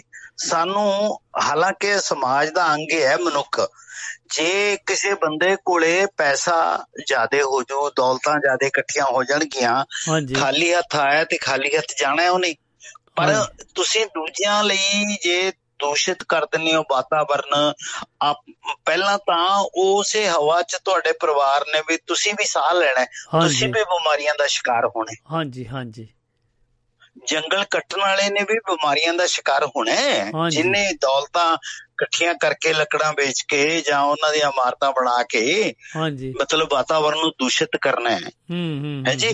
ਖਾਣਾ 'ਚੋਂ ਅਨਨੈਸੈਸਰਲੀ ਉਹਨਾਂ ਨੂੰ ਦਰਿਆ ਪੋਲੇ ਕਰਕੇ ਮਿੱਟੀ ਉੱਥੋਂ ਕੱਢ ਕੇ, ਖਣਿਜ ਕੱਢ ਕੇ, ਹਾਂਜੀ, ਉੱਥੇ ਉਹ ਹੜਾਂ ਦੀ ਸਿਚੁਏਸ਼ਨ ਪੈਦਾ ਕਰਨੀ ਹੈ। ਉਹ ਜਿਹੜੇ ਨੇ, ਅਸੀਂ ਉਹ ਕਿਹੜਾ ਅਸਮਾਨ ਤੇ ਜਾ ਕੇ ਰਹਿਣਗੇ ਤਾਂ ਉਹ ਵੀ ਧਰਤੀ ਤੇ। ਹਾਂਜੀ, ਰਹਿਣਾ ਤਾਂ ਉਹਨਾਂ ਨੇ ਵੀ ਇੱਥੇ ਹੀ ਆ। ਹਾਂ, ਤੇ ਇਸ ਕਰਕੇ ਜੇ ਜ਼ਿੰਦਗੀ 'ਚ ਜੇ ਮਤਲਬ ਉਹਨਾਂ ਨੂੰ 2 ਸਾਲ ਬਾਅਦ 'ਚ ਮੌਤ ਆ ਜਾਊ, ਜੇ ਕਿਸੇ ਬੰਦੇ ਕੋਲ ਨਹੀਂ ਘਰ ਹੋਊ ਉਹ ਪਹਿਲਾਂ ਡੁੱਬ ਜੂਗਾ, ਤੇ ਜਿਹੜੇ ਉੱਚੀ ਇਮਾਰਤ ਵਾਲਾ ਉਹ 2 ਸਾਲ ਕੱਟ ਜੂਗਾ ਹੋਰ, ਉਹਦੀਆਂ ਜਦੋਂ ਨੀਹਾਂ ਹਿੱਲਣਗੀਆਂ ਉਦੋਂ ਡਿੱਗ ਕੇ ਮਰੂ। ਗੱਲ ਤਾਂ ਇਹ ਹੈ ਜੀ ਵੀ ਐਕਚੁਅਲੀ ਮਤਲਬ ਡਾਕਟਰ ਇੰਦਰਜੀਤ ਕੌਰ ਵੀ ਇੱਕ ਇੰਟਰਵਿਊ ਚ ਕਹਿ ਰਹੇ ਸੀ ਵੀ ਸਾਡਾ ਸਮਾਜ ਜਿਹੜਾ ਨਾ ਕਿਰਤੀਆਂ ਤੇ ਨਿਰਭਰ ਹੈ, ਪਰ ਕਿਰਤੀਆਂ ਦੀ ਅਸੀਂ ਕਦਰ ਨਹੀਂ ਕੀਤੀ। ਹਾਂਜੀ ਹਾਂਜੀ, ਕਿਉਂਕਿ ਜਿੰਨੇ ਸਮਾਜ ਦੇ ਹਰ ਕੰਮ ਦੀ ਇੰਪੋਰਟੈਂਸ ਹੈ, ਇੱਕ ਜਿਹੜਾ ਝਾੜੂ ਮਾਰਦਾ ਉਹਦੀ ਵੀ ਇੰਪੋਰਟੈਂਸ ਹੈ, ਜਿਹੜਾ ਬੰਦਾ ਕਾਰਪੈਂਟਰ ਆ ਉਹਦੀ ਵੀ ਇੰਪੋਰਟੈਂਸ ਹੈ, ਜੁੱਤੀਆਂ ਗੰਢਣ ਵਾਲੇ ਦੀ ਵੀ ਇੰਪੋਰਟੈਂਸ ਹੈ। ਸਮਾਜ ਦਾ ਸੀ ਹਰ ਬੰਦਾ ਇੱਕ ਇੰਪੋਰਟੈਂਟ ਹਿੱਸਾ ਹੈ। ਹਾਂਜੀ, ਕਿਉਂਕਿ ਫਿਰ ਉਹ ਸਾਂਝਾ ਜਾਂ ਹਰ ਟ੍ਰੇਡ ਦੇ ਵਿੱਚ ਉਹ ਮਾਹਰ ਹੁੰਦੇ ਆ ਤੇ ਇੱਦਾਂ ਹੀ ਜ਼ਿੰਦਗੀ ਦਾ ਜੋ ਚੱਲਦਾ ਆ, ਕਹਿ ਲਓ ਕਿ ਇਹ ਕੋਈ ਕੰਮ ਫਿਰ ਸਾਂਝ ਪਾ ਕੇ ਇਹ ਆਪਣਾ ਆਪਣਾ ਕੰਮ ਕਰਕੇ ਫਿਰ ਸਾਂਝ ਪਾਓ ਤੇ ਤਾਂ ਕਿ ਕੰਮ ਚੱਲਦੇ ਰਹਿਣ ਸਾਰਿਆਂ ਦੇ ਤੇ ਸਾਰੇ ਖੁਸ਼ ਹੋ ਕੇ ਰਹਿ ਸਕਦੇ ਆ। ਬਿਲਕੁਲ ਬਿਲਕੁਲ, ਮਾਨਸ ਕੀ ਜਾਤ ਸਭੇ ਇੱਕ ਹੀ ਪਛਾਣ। ਐਕਚੁਅਲੀ ਗੁਰੂ ਸਾਹਿਬ ਦਾ ਤਾਂ ਇਹੀ ਸੰਦੇਸ਼ ਹੈ। ਐਕਚੁਅਲੀ ਇਹ ਭਗਤ ਪੂਰਨ ਸਿੰਘ ਜੀ ਨੇ ਜਿਹੜੀ ਸਾਡਾ ਸਿੱਖੀ ਧਰਮ ਸਿਖਾਉਂਦਾ ਹੈ ਜਾਂ ਸਾਡਾ ਰਿਲੀਜਨ ਸਿਖਾਉਂਦਾ, ਮਨੁੱਖਤਾ ਸਿਖਾਉਂਦੀ ਹੈ, ਉਹਨੂੰ ਕਿਵੇਂ ਜਿਉਣਾ, ਜ਼ਿੰਦਗੀ ਜਿਉਣੀ ਚਾਹੀਦੀ ਹੈ, ਕਿਵੇਂ ਤੁਸੀਂ ਮਤਲਬ ਨਿਰਾਸ਼ਰਿਆਂ ਨੂੰ ਆਸਰਾ ਦੇਣਾ, ਕਿਸੇ ਦੀਆਂ ਅਸੀਸਾਂ ਲੈਣੀਆਂ, ਕਿਸੇ ਕਾਇੰਡਨੈਸ ਰੱਖਣੀ, ਹਾਂਜੀ, ਕਿਸੇ ਪ੍ਰਤੀ ਸੰਵੇਦਨਾ ਰੱਖਣੀ, ਇਮੋਸ਼ਨਲ ਸਾਂਝ ਰੱਖਣੀ। ਐਕਚੁਅਲੀ ਇਮੋਸ਼ਨਲ ਰਿਸ਼ਤੇ ਰੱਖਿਆ ਨਾ ਇਹਨਾਂ ਨੇ, ਉਹ ਇੰਨੇ ਆਪਣੇ ਪੇਸ਼ੈਂਟਾਂ ਨਾਲ, ਆਪਣੇ ਨਿਰਾਸ਼ਰਿਆਂ ਨਾਲ। ਇਹ ਜਿਵੇਂ ਉਹ ਡਾਕਟਰ ਉਹ ਰਾਜਵੀਰ ਸਿੰਘ ਜੀ ਦੱਸ ਕੇ ਗਏ ਨੇ ਵੀ ਉੱਥੇ ਲਾਵਾਰਸ ਬੰਦਿਆਂ ਦਾ ਠਿਕਾਣਾ ਹੈ, ਉਹ ਜਿਹਨਾਂ ਨੂੰ ਕਿਤੇ ਆਸਰਾ, ਨਿਰਾਸਰਿਆਂ ਦਾ ਆਸਰਾ ਹੈ। ਹਾਂਜੀ, ਪਿੰਗਲਵਾੜਾ। ਹਾਂਜੀ, ਪਰ ਇਹ ਦੇਖਿਆ ਜਾਵੇ ਕਿ ਜੋ ਇਹ ਸੰਸਥਾਵਾਂ ਚਲਾ ਰਹੀਆਂ ਆ, ਇਹ ਗੌਰਮੈਂਟਾਂ ਨੂੰ ਜਾਂ ਸਰਕਾਰਾਂ ਨੂੰ ਨਹੀਂ ਇਹ ਦਿਸ ਰਿਹਾ ਕਿ ਅਸੀਂ ਵੀ ਇੱਦਾਂ ਦਾ ਕੋਈ ਕੋਸ਼ਿਸ਼ ਕਰ ਲਈਏ। ਦੇਖੋ ਜੀ, ਸਰਕਾਰਾਂ ਕੀ ਨੇ, ਸਰਕਾਰਾਂ ਜਿਹੜੇ ਪੋਲੀਟੀਸ਼ੀਅਨ ਨੇ ਜਾਂ ਜਿਹੜੀਆਂ ਹੈਗੇ ਪ੍ਰੋਪੋਨੈਂਟ ਸਮਾਜ ਨੂੰ ਚਲਾ ਰਹੇ, ਉਹਨਾਂ ਦਾ ਹੀ ਮਾਨਸਿਕਤਾ ਕੀ ਹੈ, ਹਾਂਜੀ, ਉਹਨਾਂ ਦਾ ਮਨੋਰਥ ਕੀ ਹੈ। ਕੀ ਮਨੋਰਥ ਉਹਨਾਂ ਦੀ ਸੇਵਾ ਕਰਨਾ ਹੈ? ਉਹਨਾਂ ਨੇ ਤਾਂ ਆਪਣੇ ਮੁਫਾਦ ਲਈ ਪਾਵਰ ਨੂੰ ਵਰਤਣਾ ਹੈ। ਉਹਨਾਂ ਦਾ ਮਨੋਰਥ ਐਕਚੁਅਲੀ ਮਨੁੱਖਤਾ ਦੀ ਸੇਵਾ ਕਰਨਾ ਨਹੀਂ। ਮਨੁੱਖਤਾ ਦੀ ਸੇਵਾ ਤਾਂ ਬੰਦਾ ਉਹੀ ਮਹਿਸੂਸ ਕਰੂਗਾ ਜਿਹਨੇ ਉਹ ਦਰਦ ਹੰਢਾਇਆ ਜਾਂ ਉਹਨੂੰ ਫੀਲ ਕਰਦਾ। ਇਸ ਕਰਕੇ ਇਹਨਾਂ ਨੇ ਤਾਂ ਸੈੱਟ ਐਗਜ਼ਾਮਪਲ ਕੀਤੀ ਹੈ, ਆਪਣੀ ਜ਼ਿੰਦਗੀ ਲੇਖੇ ਲਾਈ ਹੈ, ਪ੍ਰੇਰਨਾ ਸਰੋਤ ਬਣੇ ਨੇ। ਐਕਚੁਅਲੀ ਇਹ ਲੋਕ ਤਾਂ ਲੋਕਾਂ ਨੂੰ ਜਿਉਣ ਦਾ ਢੰਗ ਦੱਸਦੇ ਨੇ, ਤੇ ਜੇ ਸਾਡੇ ਕੋਲੇ 2-4% ਵੀ ਇਹਨਾਂ ਦੇ ਪੂਰਨਿਆਂ ਤੇ ਚੱਲਿਆ ਜਾਵੇ ਤਾਂ ਸਾਡੀ ਵੀ ਤੇ ਸਾਡੇ ਆਲੇ ਦੁਆਲੇ ਦੀ ਵੀ ਜਿਹੜੇ ਲੋਕਾਂ ਦੀ ਜ਼ਿੰਦਗੀ ਆ ਉਹ ਸਹਿਜ ਹੋ ਜੂਗੀ, ਸੌਖੀ ਹੋ ਜੂਗੀ, ਇਹ ਵਰਲਡ ਲਿਵੇਬਲ ਬਣ ਜੂਗਾ। ਹਾਂਜੀ, ਕਿਉਂਕਿ ਫਿਰ ਤੁਸੀਂ ਇੱਕ ਦੂਜੇ ਦੀ ਦੇਖਭਾਲ ਵੀ ਜਲਦੀ ਕਰ ਸਕਦੇ ਆ। ਹਾਂ ਬਿਲਕੁਲ, ਕਿਉਂਕਿ ਫਿਰ ਉਹ ਜੇ ਕਿਸੇ ਦਾ ਦੁੱਖ ਆਪਣਾ ਦੁੱਖ ਸਮਝਿਆ ਜਾਏਗਾ, ਸਨੇਹ ਬਣਿਆ ਰਹੂਗਾ, ਇੱਕ ਦੂਜੇ ਦੁੱਖ ਤਕਲੀਫ ਬੰਦੇ ਇਕੱਠੇ ਹੋ ਕੇ ਕੱਟ ਲੈਣਗੇ। ਹਾਂਜੀ ਹਾਂਜੀ, ਭੁੱਖਾ ਸੌਂਗਾ ਨਹੀਂ ਸੌਏਗਾ, ਪਰ ਇਹ ਹੋਣਾ ਨਹੀਂ ਹੈਗਾ। ਕਿਸੇ ਪੇਸ਼ੈਂਟ ਨੂੰ ਤਕਲੀਫਾਂ ਝੱਲਣੀਆਂ ਨਹੀਂ ਪੈਣੀਆਂ। ਇਹ ਨਹੀਂ ਹੈ ਵੀ ਇਲਾਜ ਕੰਨਿਓ ਬੰਦਾ ਤੜਪਦਾ ਮਰ ਜੂਗਾ ਵੀ ਉਹਦੇ ਕੋਲ ਪੈਸੇ ਨਹੀਂ, ਉਹਦੇ ਕੋਲ ਇਲਾਜ ਲਈ ਕੋਈ ਜਗ੍ਹਾ ਨਹੀਂ, ਹਾਂਜੀ, ਉਹਦੀ ਕੋਈ ਸੇਵਾ ਨਹੀਂ ਕਰਦਾ। ਸਹੀ ਗੱਲ ਆ ਜੀ। ਜਿਹੜੇ ਬੰਦਿਆਂ ਨੇ ਲੂਲੇ ਲੰਗੜਿਆਂ ਦੀ ਵੀ ਸੇਵਾ ਕੀਤੀ, ਜਿਹੜੇ ਬੰਦੇ ਉਹਦੇ ਨਾਲ ਰਿਲੇਟਡ ਨਹੀਂ ਸੀ ਫਿਜ਼ੀਕਲੀ ਜਾਂ ਮਤਲਬ ਉਹਨਾਂ ਦੀ ਵੀ ਸੇਵਾ ਕੀਤੀ, ਉਹ ਤੁਸੀਂ ਐਂ ਦੱਸੋ ਅਸੀਂ ਹੁਣ ਆਪਣਿਆਂ ਨੂੰ ਵੀ ਸਾਡਾ ਸਮਾਜ ਤੱਕ ਰਿਹਾ। ਹਾਂਜੀ, ਉਹੀ ਤਾਂ ਮੈਂ ਤੁਹਾਡੇ ਨਾਲ ਗੱਲ ਕਰਨੀ ਸੀਗੀ, ਕਿਉਂਕਿ ਦੇਖੋ ਉਹਦਾ ਕੋਈ ਖੂਨੀ ਰਿਸ਼ਤਾ ਨਹੀਂ ਸੀਗਾ ਤੇ ਉਹ ਭਗਤ ਜੀ ਉਹਨਾਂ ਬੇਆਸਰਿਆਂ ਨੂੰ, ਜਿੱਦਾਂ ਕਹਿ ਲਓ ਕਿ ਉਹ ਜਿਹੜੇ ਡਿਸੇਬਲ, ਕਹਿ ਲਓ ਕਿ ਕਹਿਣਾ ਤਾਂ ਨਹੀਂ ਚਾਹੀਦਾ ਪਰ ਹੁਣ ਅਸੀਂ ਕੀ ਕਰੀਏ, ਸਾਨੂੰ ਕਹਿਣਾ ਪੈਂਦਾ ਆ, ਜਿਹੜੇ ਡਿਸੇਬਲ ਸੀ ਜਾਂ ਅਪਾਹਜ ਕਹਿ ਲਓ, ਹੈ ਨਾ, ਅਪਾਹਜ, ਤੇ ਉਹਨਾਂ ਨੂੰ ਆਪਣਾ ਸਮਝ ਕੇ ਉਹਨਾਂ ਨੇ ਉਹਨਾਂ ਦੀ ਸੇਵਾ ਕੀਤੀ ਤੇ ਅੱਜ ਦਾ ਜਿਹੜਾ ਦੌਰ ਵਾ ਬੜੇ ਦੁੱਖ ਨਾਲ ਕਹਿਣਾ ਪੈਂਦਾ ਕਿ ਬਜ਼ੁਰਗਾਂ ਦੀ ਹੋਮ ਕਿੱਦਾਂ ਕਹਿ ਲਓ ਇਹ ਓਲਡ ਪੀਪਲ ਹੋਮ ਖੁੱਲ ਰਹੇ ਆ। ਦੇਖੋ ਇਹ ਹੈ ਵੀ ਰਾਓ ਸਾਹਿਬ ਇਹ ਬਹੁਤ ਦੇਖੋ ਤੁਸੀਂ ਵੀ ਆਪਣਾ ਯੋਗਦਾਨ ਪਾ ਰਹੇ ਹੋ, ਬਹੁਤ ਵਧੀਆ ਲੱਗਦਾ ਤੁਸੀਂ ਇਸ ਮੰਚ ਦੇ ਥਰੂ ਉਹਨਾਂ ਸ਼ਖਸੀਅਤਾਂ ਨੂੰ ਯਾਦ ਕਰਕੇ ਉਹਨਾਂ ਦੇ ਸਿੱਖਿਆਵਾਂ ਨੂੰ ਫੈਲਾ ਕੇ ਮਤਲਬ ਲੋਕਾਂ 'ਚ ਇਹ ਚੋਟ ਮਾਰਦੇ ਹੋ, ਇਹ ਸੁਨੇਹਾ ਦਿੰਦੇ ਹੋ, ਇਹ ਲੋਕਾਂ ਨੂੰ ਜਾਗਰੂਕ ਕਰਦੇ ਹੋ ਕਿਉਂਕਿ ਛੱਡ ਕੇ ਤਾਂ ਸੰਸਾਰ ਸਾਰਿਆਂ ਨੇ ਚਲਿਆ ਜਾਣਾ। ਜੇ ਪਰਮਾਤਮਾ ਕਿਸੇ ਤੋਂ ਕੋਈ ਚੰਗਾ ਕੰਮ ਕਰਾ ਲੈਂਦਾ ਹੈ ਤਾਂ ਉਹ ਬਹੁਤ ਵਧੀਆ ਉਦਮ ਹੈ ਕਿਉਂਕਿ ਆਪਾਂ ਸਭ ਖਾਲੀ ਹੱਥ ਆਏ ਆ, ਖਾਲੀ ਹੱਥ ਜਾਣਾ। ਬਿਲਕੁਲ ਬਿਲਕੁਲ ਬਿਲਕੁਲ। ਤੇ ਆਪਾਂ ਸਾਰੇ ਪ੍ਰਣ ਕਰੀਏ ਅੱਜ ਭਗਤ ਪੂਰਨ ਸਿੰਘ ਜੀ ਉਹਨਾਂ ਦੀ ਬਰਸੀ ਦੇ ਉੱਤੇ ਕਿ ਅੱਜ ਉਹਨਾਂ ਦੀ 30ਵੀਂ ਬਰਸੀ ਮਨਾ ਰਹੇ ਆ, ਸਾਰੇ ਜਣੇ ਯਾਦ ਕਰ ਰਹੇ ਉਹਨਾਂ ਨੂੰ ਤੇ ਆਪਾਂ ਸ਼ਰਧਾ ਦੇ ਫੁੱਲ ਵੀ ਭੇਟ ਕਰੀਏ ਤੇ ਆਪਾਂ ਪ੍ਰਣ ਕਰੀਏ ਕਿ ਆਪਾਂ ਕਿਸੇ ਨੂੰ ਭੁੱਖਾ ਨਹੀਂ ਸੌਣ ਦੇਵਾਂਗੇ। ਹਾਂ ਹਾਂ ਬਹੁਤ ਜੀ ਬਹੁਤ ਵੱਡਾ ਉਦਮ ਹੋਊ, ਬਹੁਤ ਵਧੀਆ ਤੁਹਾਡੀ ਸੰਵੇਦਨਸ਼ੀਲਤਾ ਹੈ, ਬਹੁਤ ਗੱਚ ਭਰ ਆਉਂਦਾ ਹੈ ਇਹ ਗੱਲਾਂ ਕਰਕੇ ਤੇ ਬਹੁਤ ਵੱਡਾ ਉਦਮ ਹੈ ਤੁਹਾਡਾ ਤੇ ਬਹੁਤ ਵਧੀਆ ਹੈ, ਇਸੇ ਤਰ੍ਹਾਂ ਲੱਗੇ ਰਹੋ। ਜੇ ਅਸੀਂ ਇੱਕ ਵੀ ਬੰਦੇ ਨੂੰ ਪ੍ਰੇਰਿਤ ਕਰ ਦਈਏ ਤਾਂ ਸਾਡਾ ਜੀਵਨ ਸੁਖਾਲਾ ਹੋ ਜੂ, ਸਾਡੀ ਸੇਵਾ ਸਫਲ ਹੋ ਜੂ। ਹਾਂਜੀ ਚਲੋ ਬਹੁਤ ਚੰਗਾ ਲੱਗਾ। ਤੇ ਤੁਸੀਂ ਹੋਰ ਕੀ ਸਰੋਤਿਆਂ ਨੂੰ ਸੁਨੇਹਾ ਦੇਣਾ ਚਾਹੋਗੇ? ਹਾਂ ਨਹੀਂ ਮੈਂ ਤਾਂ ਇਹੀ ਕਹਿੰਦਾ ਜੀ ਦੇਖੋ ਇਹ ਬਹੁਤ ਵਧੀਆ ਚੀਜ਼ਾਂ ਨੇ, ਮਤਲਬ ਜਿੰਨੀ ਕਿਸੇ ਵੀ ਤੋਂ ਵੀ ਹੁੰਦਾ ਹੈ ਉਹ ਆਪਣਾ ਉਹਨੂੰ ਯੋਗਦਾਨ ਪਾਉਣਾ ਚਾਹੀਦਾ ਤੇ ਪ੍ਰਮਾਤਮਾ ਤੋਂ ਚੰਗਾ ਕੰਮ ਕੋਈ ਕਰਵਾ ਲੈਂਦਾ ਤੇ ਤੁਹਾਡੇ ਨਾਲੋਂ ਖੁਸ਼ ਨਸੀਬ ਕੋਈ ਨਹੀਂ, ਤੁਹਾਡੇ ਨਾਲੋਂ ਸੰਤੁਸ਼ਟੀ ਕਿਸੇ ਨੂੰ ਨਹੀਂ ਜ਼ਿਆਦਾ। ਹਾਂਜੀ ਤੇ ਬਹੁਤ ਚੰਗਾ ਲੱਗਾ ਅੱਜ ਤੁਸੀਂ ਜੋ ਸਾਡੇ ਵਿਸ਼ੇ ਦੇ ਨਾਲ ਆ ਕੇ ਸਾਡੇ ਨਾਲ ਗੱਲਾਂ ਬਾਤਾਂ ਦੀ ਸਾਂਝ ਪਾਈ ਤੇ ਜੋ ਤੁਸੀਂ ਸਾਡੀ ਬੇਨਤੀ ਨੂੰ ਵੀ ਕਬੂਲ ਕੀਤਾ, ਬਹੁਤ ਪਿਆਰਾ ਲੱਗਾ। ਰਾਜਵੀਰ ਹੁਣਾਂ ਤੇ ਮੈਂ ਸਲੂਟ ਕਰਦਾ ਤੁਹਾਨੂੰ ਵੀ ਤੇ ਉਹਨਾਂ ਸ਼ਖਸੀਅਤਾਂ ਨੂੰ ਵੀ ਜਿਨ੍ਹਾਂ ਨੂੰ ਅਸੀਂ ਯਾਦ ਕਰਦੇ ਹਾਂ। ਹਾਂਜੀ ਕਿਉਂਕਿ ਰਾਜਵੀਰ ਸਿੰਘ ਹੁਣਾਂ ਨਾਲ ਜਿਨ੍ਹਾਂ ਨੇ ਸਾਡਾ ਰਾਬਤਾ ਕਾਇਮ ਕਰਾਇਆ, ਇਹ ਸਾਡੇ ਸਹਿਯੋਗੀ ਜਾਂ ਮਿੱਤਰ ਜਾਂ ਸਾਡੇ ਬਹੁਤ ਹੀ ਪਿਆਰੇ ਸਰੋਤੇ ਪ੍ਰਦੀਪ ਕੌਸ਼ਲ ਜੀ ਹੁਣਾਂ ਦੀ ਇਹ ਕੋਸ਼ਿਸ਼ ਸੀ ਕਿਉਂਕਿ ਜਦੋਂ ਉਹਨਾਂ ਨੇ ਦੇਖਿਆ ਨਾ ਇਹ ਵੀ ਮੈਸੇਜ ਅੱਜ ਆਪਾਂ ਭਗਤ ਪੂਰਨ ਸਿੰਘ ਜੀ ਉਹਨਾਂ ਨੇ ਤਾਂ ਇਹਨਾਂ ਨੇ ਮੈਨੂੰ ਮੈਸੇਜ ਕਰਕੇ ਦੱਸਿਆ ਕਿ ਮੈਂ ਕੋਸ਼ਿਸ਼ ਕਰਦਾ ਹਾਂ ਕਿ ਕੋਈ ਨਾ ਕੋਈ ਸੱਜਣ ਜੀ ਤੁਹਾਡੇ ਨਾਲ ਆ ਕੇ ਜ਼ਰੂਰ ਰਾਬਤਾ ਕਾਇਮ ਕਰਨਗੇ ਤੇ ਤੁਹਾਡੇ ਨਾਲ ਸਾਂਝ ਪਾਉਣਗੇ ਤੁਹਾਡੇ ਸਰੋਤਿਆਂ ਨਾਲ ਤੇ ਸਾਨੂੰ ਵੀ ਬਹੁਤ ਪਿਆਰਾ ਲੱਗਾ। ਥੈਂਕ ਯੂ ਜੀ ਤੁਹਾਡੇ ਪਿਆਰ ਦਾ ਪ੍ਰਦੀਪ ਕੌਸ਼ਲ ਜੀ ਤੇ ਹਮੇਸ਼ਾ ਹੱਸਦੇ ਵੱਸਦੇ ਰਹੋ ਤੇ ਹੈਪੀ ਵੀਕਐਂਡ। ਹਾਂ ਸ਼ੁਕਰੀਆ ਜੀ, ਸ਼ੁਕਰੀਆ ਸ਼ੁਕਰੀਆ ਸ਼ੁਕਰੀਆ, ਚੜ੍ਹਦੀ ਕਲਾ ਚ ਰਹੋ। ਹਾਂਜੀ ਸਤਿ ਸ੍ਰੀ ਅਕਾਲ ਜੀ, ਸਤਿ ਸ੍ਰੀ ਅਕਾਲ। ਹਾਂਜੀ ਇਹ ਆਪਣੇ ਮਾਣਯੋਗ ਪ੍ਰਦੀਪ ਕੌਸ਼ਲ ਜੀ ਪੌਰਥ ਵੈਸਟਰਨ ਆਸਟ੍ਰੇਲੀਆ ਤੋਂ ਆਏ ਤੇ ਇਹਨਾਂ ਨੇ ਅੱਜ ਦੇ ਵਿਸ਼ੇ ਬਾਰੇ ਜੋ ਗੱਲਾਂ ਬਾਤਾਂ ਕੀਤੀਆਂ ਤੇ ਸਾਡੇ ਨਾਲ ਜੋ ਸਾਂਝ ਪਵਾਈ ਰਾਜਵੀਰ ਸਿੰਘ ਹੁਣਾਂ ਦੀ ਜੋ ਕਿ ਪਿੰਗਲਵਾੜਾ ਸੰਸਥਾ ਦੇ ਟਰੱਸਟੀ ਨੇ, 7 ਮੈਂਬਰੀ ਜੋ ਟਰੱਸਟੀਆਂ ਦੇ ਵਿੱਚੋਂ ਇੱਕ ਉਹ ਮੈਂਬਰ ਨੇ, ਉਹਨਾਂ ਨੇ ਵੀ ਆ ਕੇ ਸਾਡੇ ਨਾਲ ਗੱਲਬਾਤ ਕੀਤੀ, ਬਹੁਤ ਪਿਆਰਾ ਲੱਗਾ। ਤੇ ਰਵਿੰਦਰ ਚੋਟ ਜੀ ਵੀ ਆਏ ਆ ਤੇ ਲਓ ਜੀ ਹੁਣ ਅਸੀਂ ਦੇਖੀਏ ਸਾਡੇ ਨਾਲ ਕੌਣ ਸੱਜਣ ਆ ਰਹੇ ਨੇ। ਲਓ ਜੀ ਆ ਗਏ ਨੇ, ਲਓ ਆ ਗਏ, ਦੇਖੋ ਇਹ ਕੌਣ ਆ ਰਹੇ ਨੇ। ਲਓ ਸਾਡੇ ਨਾਲ ਲਸ਼ਕਰੀ ਰਾਮ ਜੱਖੂ ਜੀ ਕੁਵੈਤ ਦੀ ਧਰਤੀ ਤੋਂ ਆ ਰਹੇ ਨੇ। ਜੀ ਆਇਆਂ ਨੂੰ ਜੱਖੂ ਸਾਹਿਬ, ਸਤਿ ਸ੍ਰੀ ਅਕਾਲ ਜੀ।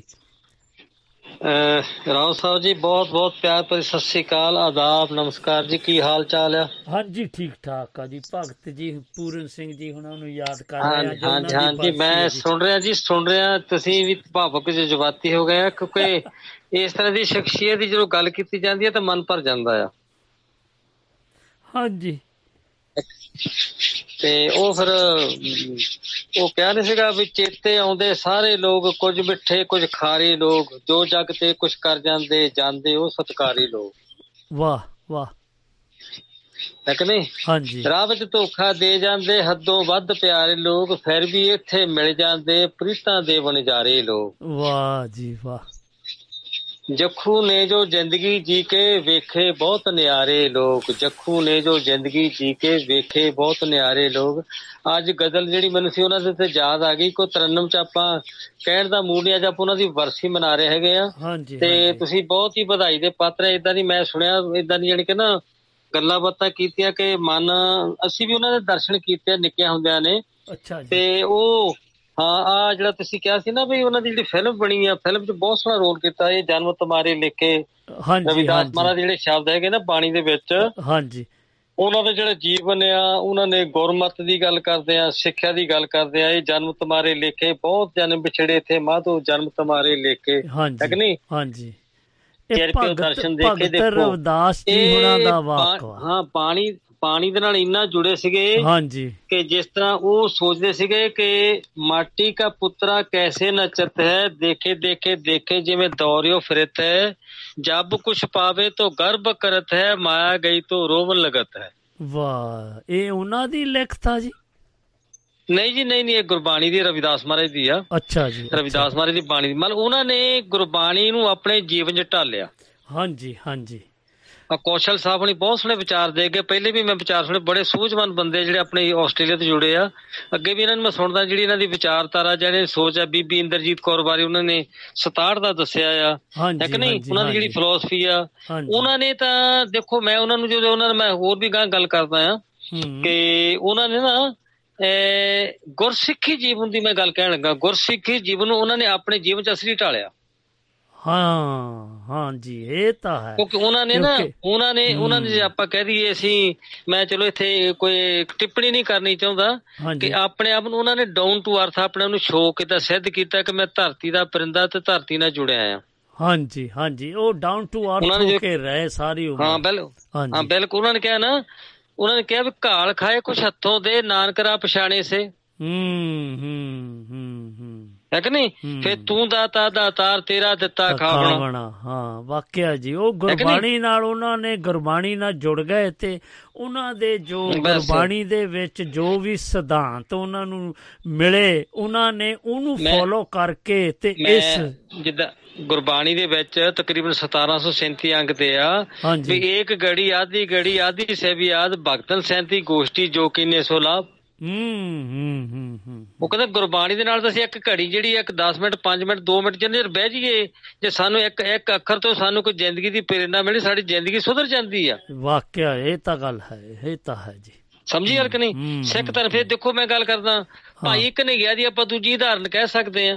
ਹਾਂਜੀ ਹਾਂਜੀ ਹਾਂਜੀ, ਅਸੀਂ ਅੱਜ ਉਹਨਾਂ ਟਾਈਮ ਤੇ ਭਾਈ ਕਨ੍ਹਈਆ ਨੂੰ ਯਾਦ ਕਰ ਰਹੇ, ਜਦੋਂ ਗੁਰੂ ਗੋਬਿੰਦ ਸਿੰਘ ਕੋਲ ਜਾ ਕੇ ਸ਼ਿਕਾਇਤ ਕੀਤੀ ਤੇ ਉਹ ਕਹਿਣ ਲੱਗੇ ਜੀ ਮੈਨੂੰ ਤਾਂ ਤੁਹਾਡਾ ਹੀ ਰੂਪ ਨਜ਼ਰ ਆਉਂਦਾ ਆ। ਤੇ ਉਹ ਕਹਿੰਦਾ ਫੜ ਫਿਰ ਮਰਮ ਵੀ ਲੈ ਜਾ, ਕਹਿੰਦਾ ਨਾਲ ਸਾਰਾ ਦੇ ਮਰਮ ਵੀ ਲੈ ਤੇ ਪਾਣੀ ਵੀ ਪਿਲਾ ਦੋ। ਉਹ ਕਹਿ ਰਹੇ ਸੀਗੇ ਕਿ ਇਹ ਦੁਸ਼ਮਣਾਂ ਨੂੰ ਪਾਣੀ ਪਿਲਾਉਂਦਾ ਆ। ਮੈਂ ਹਾਂ ਉਹੀ ਮੈਂ ਗੱਲ ਕਰਦਾ, ਕਿਉਂਕਿ ਇਹਨਾਂ ਨੂੰ ਮੈਂ ਆਪਣੇ ਹੱਥੀਂ ਕੱਚ ਚੁੱਕਦੇ ਦੇਖਿਆ ਸੜਕ ਚੋਂ। ਹਾਂਜੀ, ਉਹ ਆਂਦਾ ਵਾਕਿਆ ਆਂਦਾ ਹੈ ਇਹਨਾਂ ਦੀ ਇਹਨਾਂ ਦੀ ਨਾ ਮੈਂ ਨਹੀਂ, ਅਸੀਂ ਤਾਂ ਚਲੋ ਨਿੱਕੇ ਹੁੰਦੇ ਬਚਪਨ ਚ ਇਹਨਾਂ ਦੀ ਜਦੋਂ ਪੱਗ ਬੰਨੀ ਹੁੰਦੀ ਸੀ, ਬੋਲਦੇ ਘੱਟ ਸੀਗੇ ਆਮ ਕਰਕੇ, ਕਿਸੇ ਨਾਲ ਕਹਿੰਦੇ ਨਹੀਂ ਸੀ ਕੁਝ, ਕਿਸੇ ਨੂੰ ਕਹਿੰਦੇ ਨਹੀਂ ਸੀ ਤੂੰ ਆਹ ਕੰਮ ਕਰ ਲੈ, ਤੂੰ ਆਹ ਕੰਮ ਕਰ, ਹੱਥੀਂ ਆਪ ਕਰਦੇ ਸੀਗੇ। ਹਾਂਜੀ, ਉਹ ਦੱਸਦੇ ਆ ਵਿੱਚ, ਹਾਂ ਲਿਖਤ ਚ ਵੀ ਆਉਂਦਾ ਆ। ਇਹ ਤਾਂ ਕਿਸੇ ਨੂੰ ਆਦੇਸ਼ ਨਹੀਂ ਸੀ ਦਿੰਦੇ, ਕਿਸੇ ਨੂੰ ਇਹ ਨਹੀਂ ਸੀ ਕਿ ਤੂੰ ਆਹ ਕੰਮ ਕਰ, ਤੂੰ ਆਹ ਕੰਮ ਕਰ। ਇਹ ਝੋਲੀ ਚ ਪਾ ਕੇ ਇਹਨਾਂ ਦੇ, ਮੈਂ ਦੇਖਿਆ ਇੱਕ ਵਾਰੀ, ਮੈਂ ਕਿਹਾ ਬਾਬਾ ਜੀ ਆਹ ਕੀ ਆ? ਬੱਚਾ ਤੂੰ, ਕਹਿੰਦਾ ਕੀ ਲੈਣਾ, ਕਹਿੰਦਾ ਇਹ ਕੱਚ ਆ, ਕਹਿੰਦਾ ਮੈਂ ਸਫਾਈ ਕੀਤੀ ਆ। ਹਾਂ, ਦੇਖ ਕੇ ਨਿਆਣੇ, ਜਿਹਦੇ ਨਿਆਣੇ ਦੇਖ ਕੇ ਪ੍ਰੇਰਨਾ ਲੈਂਦੇ ਆ। ਫਿਰ ਕੱਚ ਚੁਗਿਆ ਇਹਨਾਂ ਨੇ, ਇੱਥੋਂ ਤੱਕ ਜਿਹਦਾ ਗੋਹਾ ਆ, ਗੰਦ ਆ, ਕੋਈ ਜਿਹੜੀ ਚੀਜ਼ ਆ ਰਾਹ ਚੋਂ ਚੁੱਕ ਕੇ ਪਰੇ ਕਰ ਦੇਣੀ। ਉਹ ਨਹੀਂ ਪਰੇ ਨਹੀਂ ਸੀ ਕਰਦੇ, ਜੇ ਕੋਈ ਗੋਹਾ ਜਾਂ ਕੂੜਾ ਮਿਲਦਾ ਸੀਗਾ, ਉਹ ਨਾ ਇਹ ਕੀ ਕਰਦੇ ਸੀਗੇ, ਕਿਸੇ ਦਰਖਤ ਜਾਂ ਪੌਦੇ ਨੂੰ ਪਾ ਦਿੰਦੇ ਸੀਗੇ। ਮੈਂ ਉਹੀ ਕਹਿਣ ਦਾ ਭਾਵ ਆ ਕਿ ਪਰੇ ਕਰਨ ਦਾ ਮੇਰਾ ਮਤਲਬ ਇਹ ਨਹੀਂ ਦੂਜੀ ਜਗ੍ਹਾ ਸਿੱਟ ਦਿੰਦੇ ਸੀਗੇ, ਉਹਨਾਂ ਨੂੰ ਚੁੱਕ ਕੇ ਪਰੇ ਕਰਕੇ ਉਦਾਂ ਦੀ ਜਗ੍ਹਾ ਸਿੱਟ, ਜਿੱਥੇ ਜਿਹੜੇ ਕਿ ਜਿੱਥੇ ਉਹਦੀ ਯੂਜ਼ਫੁਲ ਹੈਗੀ, ਉੱਥੇ ਜਿੱਥੇ ਉਹਦੀ ਜ਼ਰੂਰਤ ਵਾ। ਹਾਂਜੀ ਹਾਂਜੀ, ਇਹ ਤਾਂ ਉਹ ਜਿੱਥੇ ਨਾ ਆਪਾਂ ਹੁਣ ਗੋਹਾ ਚੁੱਕ ਲਿਆ ਜਾਂ ਕੋਈ ਗੰਦ ਚੁੱਕਿਆ, ਉਹਨਾਂ ਨੇ ਉਸ ਜਗ੍ਹਾ ਤੇ ਸਿੱਟਣਾ ਜਿੱਥੇ ਜਾ ਕੇ ਕੋਈ ਰੁੱਖ ਆ ਜਾਂ ਕੋਈ ਪੇੜ ਪੌਦਾ ਜਾਂ ਉਹਨੂੰ ਖੁਰਾਕ ਮਿਲ ਜੂਗੀ, ਜਿੱਥੇ ਕੋਈ ਤੇ ਕੱਚ ਹਾਂ ਕੱਚ, ਮੈਂ ਕੱਚ ਇਹਨਾਂ ਦੀ ਆਪ ਮੈਂ ਝੋਲੀ ਚ ਦੇਖਿਆ ਆ। ਹਾਂਜੀ, ਜੁੱਤੀ ਦੀ ਵੀ ਕੋਈ ਪਰਵਾਹ, ਜੁੱਤੀ ਦੀ ਕੋਈ ਪਰਵਾਹ ਨਹੀਂ ਹੁੰਦੀ, ਕੱਪੜਿਆਂ ਦੀ ਕੋਈ ਪਰਵਾਹ ਨਹੀਂ ਹੁੰਦੀ। ਜੇ ਕੋਈ ਦੇਖਿਆ ਕੋਈ ਨਿਆਣਾ ਰੋਂਦਾ ਉਹਨੂੰ ਪੁੱਛਣਾ ਜਾ ਕੇ, ਜੇ ਕੋਈ ਮੰਗਦਾ ਫਿਰਦਾ, ਜੇ ਕੋਈ ਰੋਟੀ ਤੋਂ ਭੁੱਖਾ ਜਾਂ ਕਿੱਦਾਂ ਵੀ ਆ। ਇੱਥੋਂ ਤੱਕ ਇੱਕ ਵਾਰੀ ਮੈਂ ਜਲੰਧਰ ਦੇਖਿਆ ਇਹਨਾਂ ਨੂੰ, ਕੋਈ ਬੰਦਾ ਰੋਟੀ ਇਹਦਾ ਮੰਗਦਾ ਸੀ, ਉਹਨੂੰ ਕਿਹਾ ਜਦੋਂ ਰੋਟੀ ਆਪ ਨੇ ਆਪਣੀ ਰੋਟੀ ਚੱਕ ਕੇ ਉਹਨਾਂ ਨੂੰ ਫੜਾਤੀ ਨੇ ਖਾਣ ਨੂੰ। ਜਾਣੀ ਇਹਨਾਂ ਚੀਜ਼ਾਂ ਤੋਂ ਅਸੀਂ ਬਚਪਨ ਦੀ ਮੈਂ ਗੱਲ ਕਰਦਾ ਜਾਂਦਾ ਕਿੰਨੀ ਪ੍ਰੇਰਨਾ, ਕਿੰਨਾ ਕੁਛ ਲੈਂਦਾ ਨਾ। ਜੋ ਅਸੀਂ ਅੱਜ ਕੱਲ ਇੰਨੇ ਅਸੀਂ ਅਡੰਬਰ ਰਚਦੇ ਹਾਂ, ਇੰਨਾ ਕੁਛ ਕਰਦੇ ਹਾਂ, ਅਸੀਂ ਜੋ ਅਨਾਊਂਸ ਕਰਦੇ ਹਾਂ, ਅਸੀਂ ਬੋਲਦੇ ਹਾਂ, ਇੰਨਾ ਕੁਛ ਆਹ ਕਰਦੇ ਹਾਂ, ਇਹ ਤਾਂ ਆਪਣਾ ਨੂੰ ਕਦੇ ਸਿੱਧ ਹੀ ਨਹੀਂ ਸੀ ਕਰਦੇ। ਉਹ ਫਿਰ ਅੱਜ ਕੱਲ ਜੱਖੂ ਸਾਹਿਬ ਆ ਗਿਆ ਨਾ, ਉਹ ਜਿਹੜਾ ਦੌਰ ਚੱਲ ਰਿਹਾ ਨਾ, ਉਹ ਸਿਰਫ ਸ਼ੌਹਰਤ ਤੇ ਧਨ ਦੌਲਤ ਦਾ ਚੱਲ ਰਿਹਾ। ਮੈਂ ਉਹੀ ਗੱਲ ਨਹੀਂ ਕਹੀ ਸੀ ਉਦਣ ਵੀ ਹਉਮੈ ਦੇ ਸਭ ਝਗੜੇ ਚੇੜੇ ਜਗ ਤਾਂ ਇੱਕ ਝਮੇਲਾ ਏ। ਹਾਂਜੀ ਹਾਂਜੀ, ਮੈਂ ਆਪਣੇ ਗੀਤ ਵਿੱਚ ਵੀ ਲਿਖਿਆ ਵੀ ਸੋਮੇ ਦੇ ਸਭ ਝਗੜੇ ਚੇੜੇ ਜਾਂ ਸ਼ੌਹਰਤ ਦੇ ਸਭ ਝਗੜੇ ਚੇੜੇ ਜੱਗ ਤਾਂ ਇੱਕ ਝਮੇਲਾ ਏ, ਚੰਗੀਆਂ ਯਾਦਾਂ ਛੱਡ ਕੇ ਜਾਵੋ ਇਹ ਦੁਨੀਆ ਦਾ ਮੇਲਾ ਏ। ਵਾਕਿਆ ਜੀ ਵਾਕਿਆ, ਇਹ ਤਾਂ ਗੱਲ ਹੈ, ਕਿਉਂਕਿ ਉਹ ਮਸਾਲਾ ਛੱਡ ਗਏ ਸਾਡੇ ਲਈ। ਉਹ ਸਾਡੇ ਲਈ ਲਿਖਿਆ ਵੀ ਜਦ ਵੀ ਚੇਤੇ ਆਉਂਦੀ ਮੈਨੂੰ, ਦੇਖੋ ਇਹਨਾਂ ਦਾ ਬਚਪਨ ਜੋ ਸੀ ਇਹਨਾਂ ਦਾ ਦੇਖਿਆ, ਉਹ 17 ਇਹਨਾਂ ਦੇ ਵੀ ਟੋਕਦੀਆਂ ਆ ਵੀ ਜਦ ਵੀ ਚੇਤੇ ਆਉਂਦੀ ਮੈਨੂੰ ਯਾਦਾਂ ਦੀ ਖੁਸ਼ਬੋ, ਯਾਦ ਪੁਰਾਣੀਆਂ ਯਾਦਾਂ ਕਰਕੇ ਮਨ ਪੈਂਦਾ ਹੈ ਰੋ। ਵਾਹ ਵਾਹ ਵਾਹ ਵਾਹ, ਹੈ ਕਿ ਨਹੀਂ। ਆਖਰ ਦੇ ਵਿੱਚ ਮੈਂ ਲਿਖਿਆ ਸੀਗਾ ਵੀ ਹਉਮੈ ਦੇ ਸ਼ੌਹਰਤ ਦੇ ਸਭ ਝਗੜੇ ਚੇੜੇ ਜੱਗ ਤਾਂ ਇੱਕ ਝਮੇਲਾ ਏ, ਚੰਗੀਆਂ ਯਾਦਾਂ ਛੱਡ ਕੇ ਜਾਵੋ ਇਹ ਦੁਨੀਆ ਦਾ ਮੇਲਾ ਏ। ਚੰਗੀਆਂ ਯਾਦਾਂ ਛੱਡ ਕੇ ਜਾਵੋ, ਹੈ ਕਿ ਨਹੀਂ, ਇਹ ਦੁਨੀਆ ਦਾ ਮੇਲਾ ਹੈ। ਜੱਖੂ ਲੱਦਣਾ ਵਾਲਾ ਆਪਣੇ ਜ਼ਖਮ ਨਾ ਸਕਿਆ ਧੋ, ਤੇ ਜਦ ਵੀ ਚੇਤੇ ਆਉਂਦੀ ਮੈਨੂੰ ਯਾਦਾਂ ਦੀ। ਅੱਜ ਉਹਨਾਂ ਨੂੰ ਉਸ ਰੂਹ ਨੂੰ ਤੁਸੀਂ ਯਾਦ ਕਰਾਤਾ ਜਿਹਨਾਂ ਚ ਨਿੱਕੇ ਨਿੱਕੇ ਹੁੰਦੇ ਸੀ। ਇਹਨਾਂ ਕੋਲ ਬੈਠ ਕੇ ਕਈ ਵਾਰ ਇਹ ਬੁੜਾ ਜਿਹੜਾ ਕਮਲਾ ਜਿਹਾ ਕੀ ਕਰਦਾ ਫਿਰਦਾ ਆ, ਸਾਰੇ ਏਦਾਂ ਹੀ ਬੱਚੇ ਸੀ ਨਾ ਤੋਂ, ਅਸੀਂ ਉਦੋਂ ਬੱਚੇ ਸੀ ਨਾ, ਤੇ ਬੁੜਾ ਕਮਲਾ ਜਿਹਾ ਕੀ ਕਰਦਾ ਫਿਰਦਾ ਹੈਗਾ ਆ। ਉਹਦੇ ਕਮਲ ਦੀ ਮੈਂ ਗੱਲ ਕਰਦਾ, ਉਹਦੀ ਕਮਲ ਦੀ ਮੈਂ ਗੱਲ ਕਰਦਾ। ਸਾਡੇ ਕੋਲ ਜਿਹੜੇ ਸ਼ਬਦ ਮੈਂ ਅਸੀਂ ਬਚਪਨ ਦੇ, ਚਲੋ ਸਾਨੂੰ ਮਾਫ਼ ਵੀ ਕਰਦਾ ਤੁਹਾਨੂੰ ਵੱਡਿਆਂ ਵਡੇਰਿਆਂ ਨੇ ਜਦੋਂ ਕਹਿਣਾ ਸੀ। ਅੱਜ ਜੋ ਮੈਂ ਕਮਲ ਸ਼ਬਦ ਦੀ ਗੱਲ ਕਰਦਾ, ਕਮਲ ਸ਼ਬਦ ਉਹਨਾਂ ਨੂੰ ਅਮਰ ਕਰ ਗਿਆ। ਵਾਕਿਆ ਵਾਕਿਆ, ਉਹਨਾਂ ਦੇ ਜਿਹੜੇ ਕਾਰਨਾਮੇ ਕਹਿ ਲਓ ਜਾਂ ਉਹਨਾਂ ਦੀਆਂ ਕੋਸ਼ਿਸ਼ਾਂ। ਮੈਂ ਇੱਕ ਬੰਦਾ ਕੋਲ ਸੀ ਤੇ ਮੈਨੂੰ ਕਹਿੰਦਾ ਪੁੱਤੋ ਏਦਾਂ ਨੀ ਬੋਲੀ ਦਾ। ਮੈਂ ਕਿਹਾ ਬਾਬਾ ਜੀ ਸਾਨੂੰ ਤਾਂ ਪਤਾ ਨੀ ਬੁੜਾ ਕੀ ਕਰਦਾ ਫਿਰਦਾ ਹੈਗਾ, ਇਹ ਨਾ ਕਿ ਨਾ ਬੋਲਦਾ ਨਾ ਕੋਈ, ਸਾਨੂੰ ਤਾਂ ਪਤਾ ਨੀ ਬੁੜਾ ਕੀ ਕਰਦਾ ਫਿਰ, ਨਾ ਸਾਨੂੰ ਬੋਲਦਾ ਨਾ ਕੋਈ ਗੱਲ ਕਰਦਾ। ਨਹੀਂ ਪੋਤੇ, ਮੈਂ ਅੱਜ ਮੈਂ ਕਮਲ ਸ਼ਬਦ ਦੀ ਮੈਂ ਗੱਲ ਕਰਦਾ। ਸਾਡੇ ਨਿਆਣਿਆਂ ਦਾ ਜਿਹੜਾ ਬੋਲਿਆ ਕਮਲਾ ਸ਼ਬਦ, ਉਹ ਕਮਲਾ ਨੇ ਅੱਜ ਉਹਨਾਂ ਨੂੰ ਅਮਰ ਕਰ ਗਿਆ। ਨਹੀਂ, ਉਹ ਕੋਈ ਰੱਬ ਦਾ ਬੰਦਾ ਭੇਜਿਆ ਸੀ, ਰੱਬ ਦਾ ਰੂਪ, ਬਿਲਕੁਲ ਰੱਬ। ਨਹੀਂ, ਮੈਂ ਉਹੀ ਗੱਲ ਕਰਦਾ, ਅਸੀਂ ਦਰਸ਼ਨ ਕੀਤੇ ਆ। ਜਦੋਂ ਮੈਂ ਗੱਲ ਕਰ, ਜਦੋਂ ਕਿਸੇ ਨਾ ਪੀਰ ਫਕੀਰ ਦੀ ਗੱਲ ਕਰਦੇ ਆ ਜੀ, ਫਲਾਣੇ ਸੰਤ ਮਹਾਤਮਾ ਫਲਾਣਾ, ਜਦੋਂ ਅਸੀਂ ਉਹਨਾਂ ਦੇ ਦਰਸ਼ਨ ਕੀਤੇ, ਜਦੋਂ ਸਾਨੂੰ ਕਈ ਵਾਰੀ ਅਗਲੇ ਪੁੱਛਦੇ ਤੇ ਅਗਲੇ ਉਹਨਾਂ ਦੀਆਂ ਜਿਹੜੇ ਵਾਰਤਾਵਾਂ ਹੁੰਦੀਆਂ, ਜਿਹੜੇ ਉਹਨਾਂ ਨਾਲ ਵਿਸ਼ਲੇਸ਼ਣ ਹੁੰਦੇ ਆ, ਜਾਂ ਜਿਹੜੇ ਉਹਨਾਂ ਨਾਲ ਜ਼ਿੰਦਗੀ ਗੁਜ਼ਾਰੀ ਹੁੰਦੀ, ਉਹ ਜਿਹੜੇ ਤੱਤ ਸਾਨੂੰ ਯਾਦ ਆਉਂਦੇ ਹੈਗੇ ਆ, ਮਨ ਭਰ ਜਾਂਦਾ। ਪਰ ਮੈਨੂੰ ਹਾਲੇ ਤੱਕ ਇੱਕ ਗੱਲ ਦੀ ਸਮਝ ਨਹੀਂ ਆਈ ਕਿ ਜਿਹੜੇ ਅੱਜ ਕੱਲ ਦੇ ਬਾਬੇ ਸੰਤ ਮਹਾਤਮਾ ਬਣੀ ਫਿਰਦੇ ਆ, ਜਿਨ੍ਹਾਂ ਦੇ ਆਪਣੇ ਸੰਗਤਾਂ ਜਾ ਕੇ ਪੈਰ ਧੋ ਕੇ ਪੀਂਦੇ ਆ, ਇਹ ਵੀ ਕਰਾ ਸਕਦੇ ਸੀ ਉਹ ਕੰਮ, ਪਰ ਇਹਨਾਂ ਦੇ ਉਹ ਜ਼ਹਿਨ ਦੇ ਵਿੱਚ ਇਹ ਨਹੀਂ ਸੀ, ਕਿਉਂਕਿ ਉਹੀ ਇਹਨਾਂ ਨੇ ਤੁਹਾਨੂੰ ਆਧਾਰ ਤੁਹਾਡੀ ਮੈਂ ਗੱਲ ਬੁਝੋ ਫੜ ਲਈ ਆ। ਤੁਹਾਨੂੰ ਮੈਂ ਉਦਾਹਰਨ ਦਿੰਦਾ। ਹਾਂਜੀ, ਜਿੱਦਾਂ ਪਹਿਲੇ ਪਾਤਸ਼ਾਹ ਗੁਰੂ ਨਾਨਕ ਮਹਾਰਾਜ ਸਵੇਰ ਪਰਬਤ ਤੇ ਗਏ, ਉੱਥੇ ਜਾ ਕੇ ਉਹਨਾਂ ਨੇ ਸਿੱਧ ਗੋਸ਼ ਲਿਖਿਆ, ਉਹਨਾਂ ਨੇ ਬਾਣੀ ਵਿੱਚ ਉਚਾਰਿਆ, ਕਿਉਂਕਿ ਇਹਨਾਂ ਦੀ ਬਾਣੀ ਇਹਨਾਂ ਦੇ ਮਨ ਚ ਵਸ ਗਈ ਸੀਗੀ। ਇਹਨਾਂ ਦੇ ਮਨ ਚ ਬਾਣੀ ਵਸ ਗਈ। ਉਹਨੇ ਕਿਹਾ ਗੱਲੀ ਜੋਗ ਨਾ ਹੋਈ, ਜੋਗ ਨਾ ਰਿੰਦੀ, ਜੋਗ ਨਾ ਸਿੰਧੀ, ਜੋਗ ਨਾ ਮੁੰਡ ਮੁੰਡਾਈਏ, ਅੰਜਨ ਮੈਂ ਨਰੰਜਨ ਰਹੀਏ, ਜੋਗ ਜਗਤ ਪਾਈਏ, ਗੱਲੀ ਜੋਗ ਨਾ ਹੋਈ। ਉਹ ਜਿਹੜੇ ਸ਼ਬਦ ਆ, ਜਿਹੜੀ ਬਾਣੀ ਦੇ ਵਿੱਚ, ਬਾਣੀ ਆਪਾਂ ਕਹਿੰਦੇ ਗੁਰੂ ਦਾ ਬਾਣ, ਜਿਹੜਾ ਮੇਰਾ ਲੇਖ ਵੀ ਆ ਸੀ, ਬਾਣੀ ਦਾ ਮਤਲਬ ਕੀ ਆ, ਗੁਰੂ ਬਾਣੀ, ਗੁਰੂ ਦਾ ਬਾਣ ਸਾਨੂੰ ਦੱਸਦਾ ਤੀਰ ਨਾਲ ਉੱਧਰ ਜਾਣਾ ਤੁਸੀਂ, ਉਹ ਤੁਹਾਡਾ ਰਾਹ ਆ। ਹਾਂਜੀ, ਹੈ ਕਿ ਨਹੀਂ।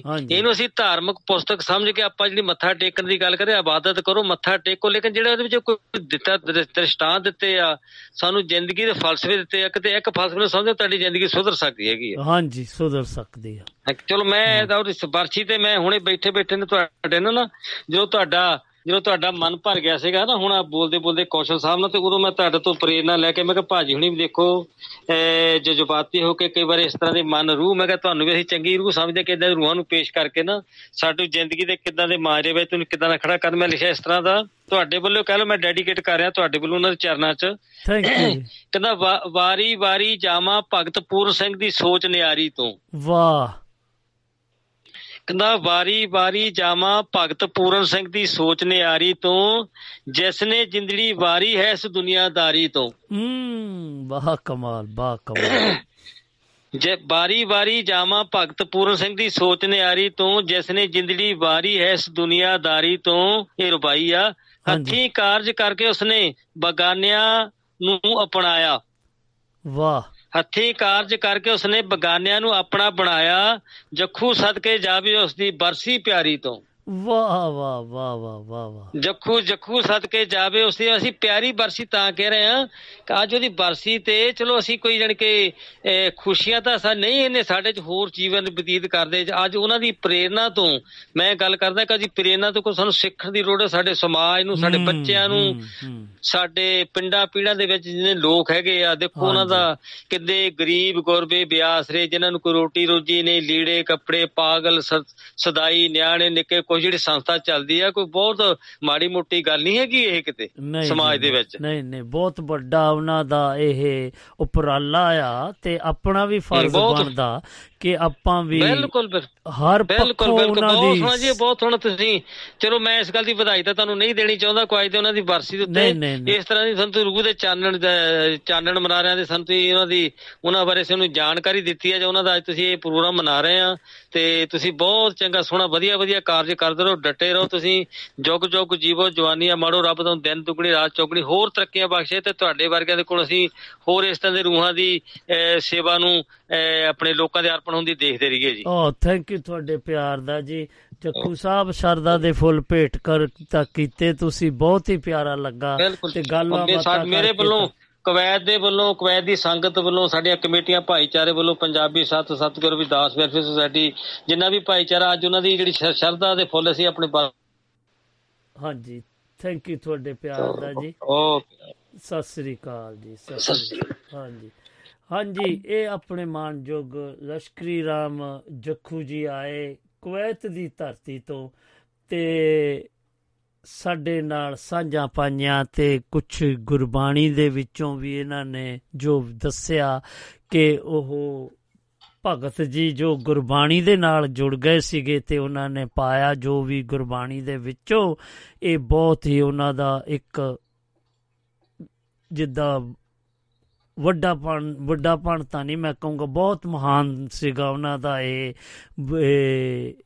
ਵਿਸ਼, ਜੋ ਕਿ ਮਹਾਨ ਉਹਨਾਂ ਦਾ ਜੋ ਇੱਕ ਸਿਧਾਂਤ ਸੀ ਬਹੁਤ ਮਹਾਨ ਬਣ ਗਿਆ, ਕਿਉਂਕਿ ਉਹ ਮਨੁੱਖਤਾ ਦੀ ਸੇਵਾ ਕਰਨਾ ਚਾਹੁੰਦੇ ਸੀ। ਉਹਨਾਂ ਦੇ ਵਿੱਚ ਕੋਈ ਭੇਦਭਾਵ ਨਹੀਂ ਸੀਗਾ, ਉਹ ਅਮੀਰ ਗਰੀਬ ਨਹੀਂ ਸੀ ਦੇਖਦੇ। ਉਹਨਾਂ ਨੇ ਬਹੁਤ ਕੁਛ ਕੀਤਾ, ਆਪਾਂ ਨਹੀਂ ਕਰ ਸਕਦੇ। ਤੇ ਮੈਂ ਦੱਸਦਾ ਜਾਵਾਂ ਕਿ ਸਾਡੇ ਨਾਲ ਸੁਖਦੇਵ ਸਿੰਘ ਜੀ ਗੰਢਵਾ ਫਗਵਾੜਾ ਦੀ ਧਰਤੀ ਤੋਂ ਆ ਜੁੜੇ ਨੇ। ਜੀ ਆਇਆਂ ਨੂੰ ਸੁਖਦੇਵ ਸਿੰਘ ਗੰਢਵਾ ਜੀ, ਸਤਿ ਸ੍ਰੀ ਅਕਾਲ ਜੀ। ਸਤਿ ਸ੍ਰੀ ਅਕਾਲ। ਆਓ ਜੀ, ਆਪ ਜੀ ਅਤੇ ਦੁਆਬਾ ਰੇਡੀਓ ਸੱਤ ਰੰਗੀ ਪੀ ਤੇ ਸੁਣ ਰਹੇ ਰੇਡੀਓ ਦੇ ਸਾਰੇ ਸਰੋਤਿਆਂ ਨੂੰ ਪਿਆਰ ਭਰੀ ਸਤਿ ਸ੍ਰੀ ਅਕਾਲ ਜੀ। ਸਤਿ ਸ੍ਰੀ ਅਕਾਲ ਤੁਹਾਨੂੰ ਵੀ ਜੀ। ਹੋਰ ਸੁਣਾਓ ਕੀ ਹਾਲ? ਅੱਜ ਦਾ ਜਿਹੜਾ ਪ੍ਰੋਗਰਾਮ ਆ ਸੁਣ ਰਹੇ, ਬਹੁਤ ਵਧੀਆ ਪ੍ਰੋਗਰਾਮ ਲੱਗਿਆ, ਕਿਉਂਕਿ ਜੋ ਸਮਾਜ ਦੀ ਸੇਵਾ ਕਰਦੇ ਆ ਉਹਨਾਂ ਦੇ ਵਿੱਚੋਂ ਇਹਨਾਂ ਦਾ ਇੱਕ ਮੁੱਖ ਨਾਮ ਭਗਤ ਪੂਰਨ ਸਿੰਘ ਜੀ, ਜਿਨ੍ਹਾਂ ਨੇ ਜੀਵਨ ਆਪਣਾ ਸਮਾਜ ਸੇਵਾ ਦੇ ਲਈ, ਦੀਨ ਦੁਖੀਆਂ ਦੀ ਸੇਵਾ ਕੀਤੀ। ਇਹਨਾਂ ਦੀ ਬਹੁਤ ਵੱਡੀ ਸਮਾਜ ਨੂੰ ਦੇਣ ਵਾ। ਇਹਨਾਂ ਦੀ ਜੀਵਨੀ ਤੋਂ ਅੱਜ ਆਪਣਾ ਫਰਜ਼ ਬਣਦਾ ਆ ਉਹਨਾਂ ਸੱਚੀ ਸੰਧਾਜ ਦੀ, ਜੋ ਵੀ ਆਪਾਂ ਉਹਨਾਂ ਬਾਰੇ ਪ੍ਰਸ਼ੰਸਾ ਕਰ ਲਈਏ ਥੋੜ੍ਹੀ ਆ, ਕਿਉਂਕਿ ਉਹਨਾਂ ਨੇ ਜੀਵਨ ਦੀਨ ਦੁਖੀਆਂ ਦਾ ਸਹਾਇਤਾ ਕਰਨ ਲਈ ਉਹਨਾਂ ਨੂੰ ਪਿੱਛੇ ਚੱਕ ਕੇ ਵੀ ਉਹਨਾਂ ਦੀ ਸੇਵਾ ਕੀਤੀ, ਜਿਹਨਾਂ ਦੀ ਲੱਤਾਂ ਨਹੀਂ ਚੁੰਦੀਆਂ, ਤੇ ਬਹੁਤ ਹੀ ਵਧੀਆ ਢੰਗ ਨਾਲ ਉਹਨਾਂ ਨੇ ਦੇਖ ਰੇਖ ਕੀਤੀ। ਇਹ ਕਿਸੇ ਨੂੰ ਸਮਾਜ ਸੇਵਾ ਕਰਨ ਦਾ ਮੌਕਾ ਮਿਲਦਾ ਆ, ਪਰ ਇਹਨਾਂ ਦੀ ਜਿਹੜੀ ਦੇਣ ਬਹੁਤ ਵੱਡੀ, ਵਰਲਡ ਵਿੱਚ ਇਹਨਾਂ ਦਾ ਨਾਂ ਜਾਣਿਆ ਜਾਂਦਾ ਆ। ਅਸੀਂ ਇਹਨਾਂ ਨੂੰ ਸੇਵਾ ਪੂੰਜੀ ਦੇ ਹਿਸਾਬ ਨਾਲ ਯਾਦ ਕਰਾਂਗੇ। ਸਭ ਤੋਂ ਵੱਡੀ ਸੇਵਾ ਦੀਨ ਦੁਖੀਆਂ ਦੀ ਸੇਵਾ ਕਰਨੀ ਸਭ ਤੋਂ ਵੱਡਾ ਪੁੰਨ ਆ। ਗੁਰਬਾਣੀ ਵੀ ਕਹਿੰਦੀ ਆ, 68 ਤੀਰਥ ਸਗਲ ਪੁੰਨ ਜੀ ਦਇਆ ਪ੍ਰਵਾਨ, ਸੱਚੇ ਮਾਰਗ ਚੱਲਦਿਆਂ ਉਸਤ ਕਰੇ ਸਥਾਨ। ਜਿਹੜੀ ਚੀਜ਼ ਦਇਆ ਕਰਤਾ ਉਹਨੂੰ 68 ਤੀਰਥ ਨਾਂ ਦੇ ਤੀਰਥਾਂ ਦੇ ਇਸ਼ਨਾਨ ਦੇ ਬਰਾਬਰ ਫਲ ਮਿਲਦਾ ਆ। ਲੇਕਿਨ ਅੱਜ ਕੱਲ ਤਾਂ ਆਪਾਂ ਨੂੰ ਕਰੋੜਾਂ ਹਿਸਾਬ ਨਾਲ ਫਲ ਮਿਲੂਗਾ, ਕਿ ਉਹ ਜਿਹੜੀ ਸੇਵਾ ਭਾਵਨਾ ਨਾਲ ਕੀਤੀ ਜਾਂਦੀ ਦੀਨ ਦੁਖੀਆਂ ਦੀ ਆ, ਇਹ ਸਭ ਤੋਂ ਵੱਡੀ ਦਰਗਾਹ ਵਿੱਚ ਪ੍ਰਵਾਨ ਹੁੰਦੀ ਆ। ਇਹ ਸਭ ਤੋਂ ਵੱਡਾ ਉਹਨਾਂ ਦਾ ਯੋਗਦਾਨ ਆ। ਮੈਂ ਸਿਰਫ ਹਾਜ਼ਰੀ ਲਾਉਣ ਲਈ ਆਇਆ ਸੀਗਾ ਕਿਉਂ ਉਹਨਾਂ ਨੂੰ ਆਪਾਂ ਹੱਥ ਜੋੜ ਕੇ ਪ੍ਰਣਾਮ ਕਰਨਾ ਬਣਦਾ, ਕਿਉਂ ਜਿਨ੍ਹਾਂ ਨੇ ਸਮਾਜ ਦੀ ਆਪਣੀ ਜ਼ਿੰਦਗੀ ਲਾ ਦਿੱਤੀ ਦੀਨ ਦੁਖੀਆਂ ਦੀ ਸੇਵਾ ਕਰਨੀ ਹੈ। ਇਸ ਦੇ ਨਾਲ ਇਹ ਦੁਆਬਾ ਰੇਡੀਓ ਦੇ ਪ੍ਰੋਗਰਾਮ ਸੁਣਦੇ ਸਾਰੇ ਸਰੋਤਿਆਂ ਨੂੰ ਮੇਰਾ ਵੀ ਇਹ ਸੰਦੇਸ਼ ਦੇਣਾ ਚਾਹੁੰਦਾ, ਆਪਾਂ ਉਹਨਾਂ ਦੇ ਜੀਵਨ ਤੋਂ ਪ੍ਰੇਰਨਾ ਲਈਏ। ਆਪਾਂ ਵੀ ਆਪਣੇ ਏਰੀਏ 'ਚ ਲਾਗੇ ਜੋ ਦੂਰ ਤੱਕ ਨਹੀਂ ਵੀ ਜਾ ਸਕਦੇ, ਜਿਹੜਾ ਵੀ ਆਪਾਂ ਨੂੰ ਦੀਨ ਦੁਖੀ ਕੋਲ ਦੇਖਦਾ ਹਰ ਕਿਸੇ ਵੀ ਢੰਗ ਦੀ ਆਪਾਂ ਉਹਨਾਂ ਦੀ ਸਹਾਇਤਾ ਕਰ ਸਕੀਏ। ਆਪਾਂ ਰੋਜ਼ ਇੱਕ ਪੁੰਨ ਕਿਤੇ ਨਾ ਕਿਤੇ ਢੰਗ ਨਾਲ ਕਰ ਲਈਏ, ਆਪਣਾ ਜੀਵਨ ਸਫਲ ਹੋ ਜਾਊਗਾ। ਇੱਕ ਰੋਜ਼ ਨਹੀਂ ਕਰ ਸਕਦੇ, ਆਪਾਂ ਹਫ਼ਤੇ ਬਾਅਦ ਕਰ ਲਈਏ, ਹਫ਼ਤੇ ਬਾਅਦ ਨਹੀਂ ਮਹੀਨੇ ਬਾਅਦ ਕਰ ਲਈਏ, ਸਾਲ 'ਚ 12 ਕਰ ਲਈਏ ਨਾ, ਤਾਂ ਆਪਣੀ ਸਫਲਤਾ ਜੀਵਨ ਦੀ ਹੈਗੀ ਆ। ਤੇ ਦੀਨ ਦੁਖੀਆਂ ਦੀ ਸੇਵਾ ਕਰਨਾ ਜਿਹੜਾ ਮਨੁੱਖ ਦਾ ਫਰਜ਼ ਬਣਦਾ, ਇਹ ਨਾਲ ਸਾਹਿਬ ਜੀ ਅਤੇ ਸਾਰੇ ਸਰੋਤਿਆਂ ਦਾ ਧੰਨਵਾਦ ਕਰਦਾ। ਸਤਿ ਸ਼੍ਰੀ ਅਕਾਲ ਜੀ। ਸਤਿ ਸ਼੍ਰੀ ਅਕਾਲ ਗੰਡਵਾ ਸਾਹਿਬ ਜੀ, ਜੀ ਆਇਆਂ ਨੂੰ। ਤੇ ਫਿਰ ਇੱਕ ਵਾਰੀ ਤੁਹਾਡਾ ਦਿਲ ਦੀਆਂ ਗਹਿਰਾਈਆਂ ਤੋਂ ਬਹੁਤ ਬਹੁਤ ਧੰਨਵਾਦ ਜੀ। ਸਤਿ ਸ਼੍ਰੀ ਅਕਾਲ।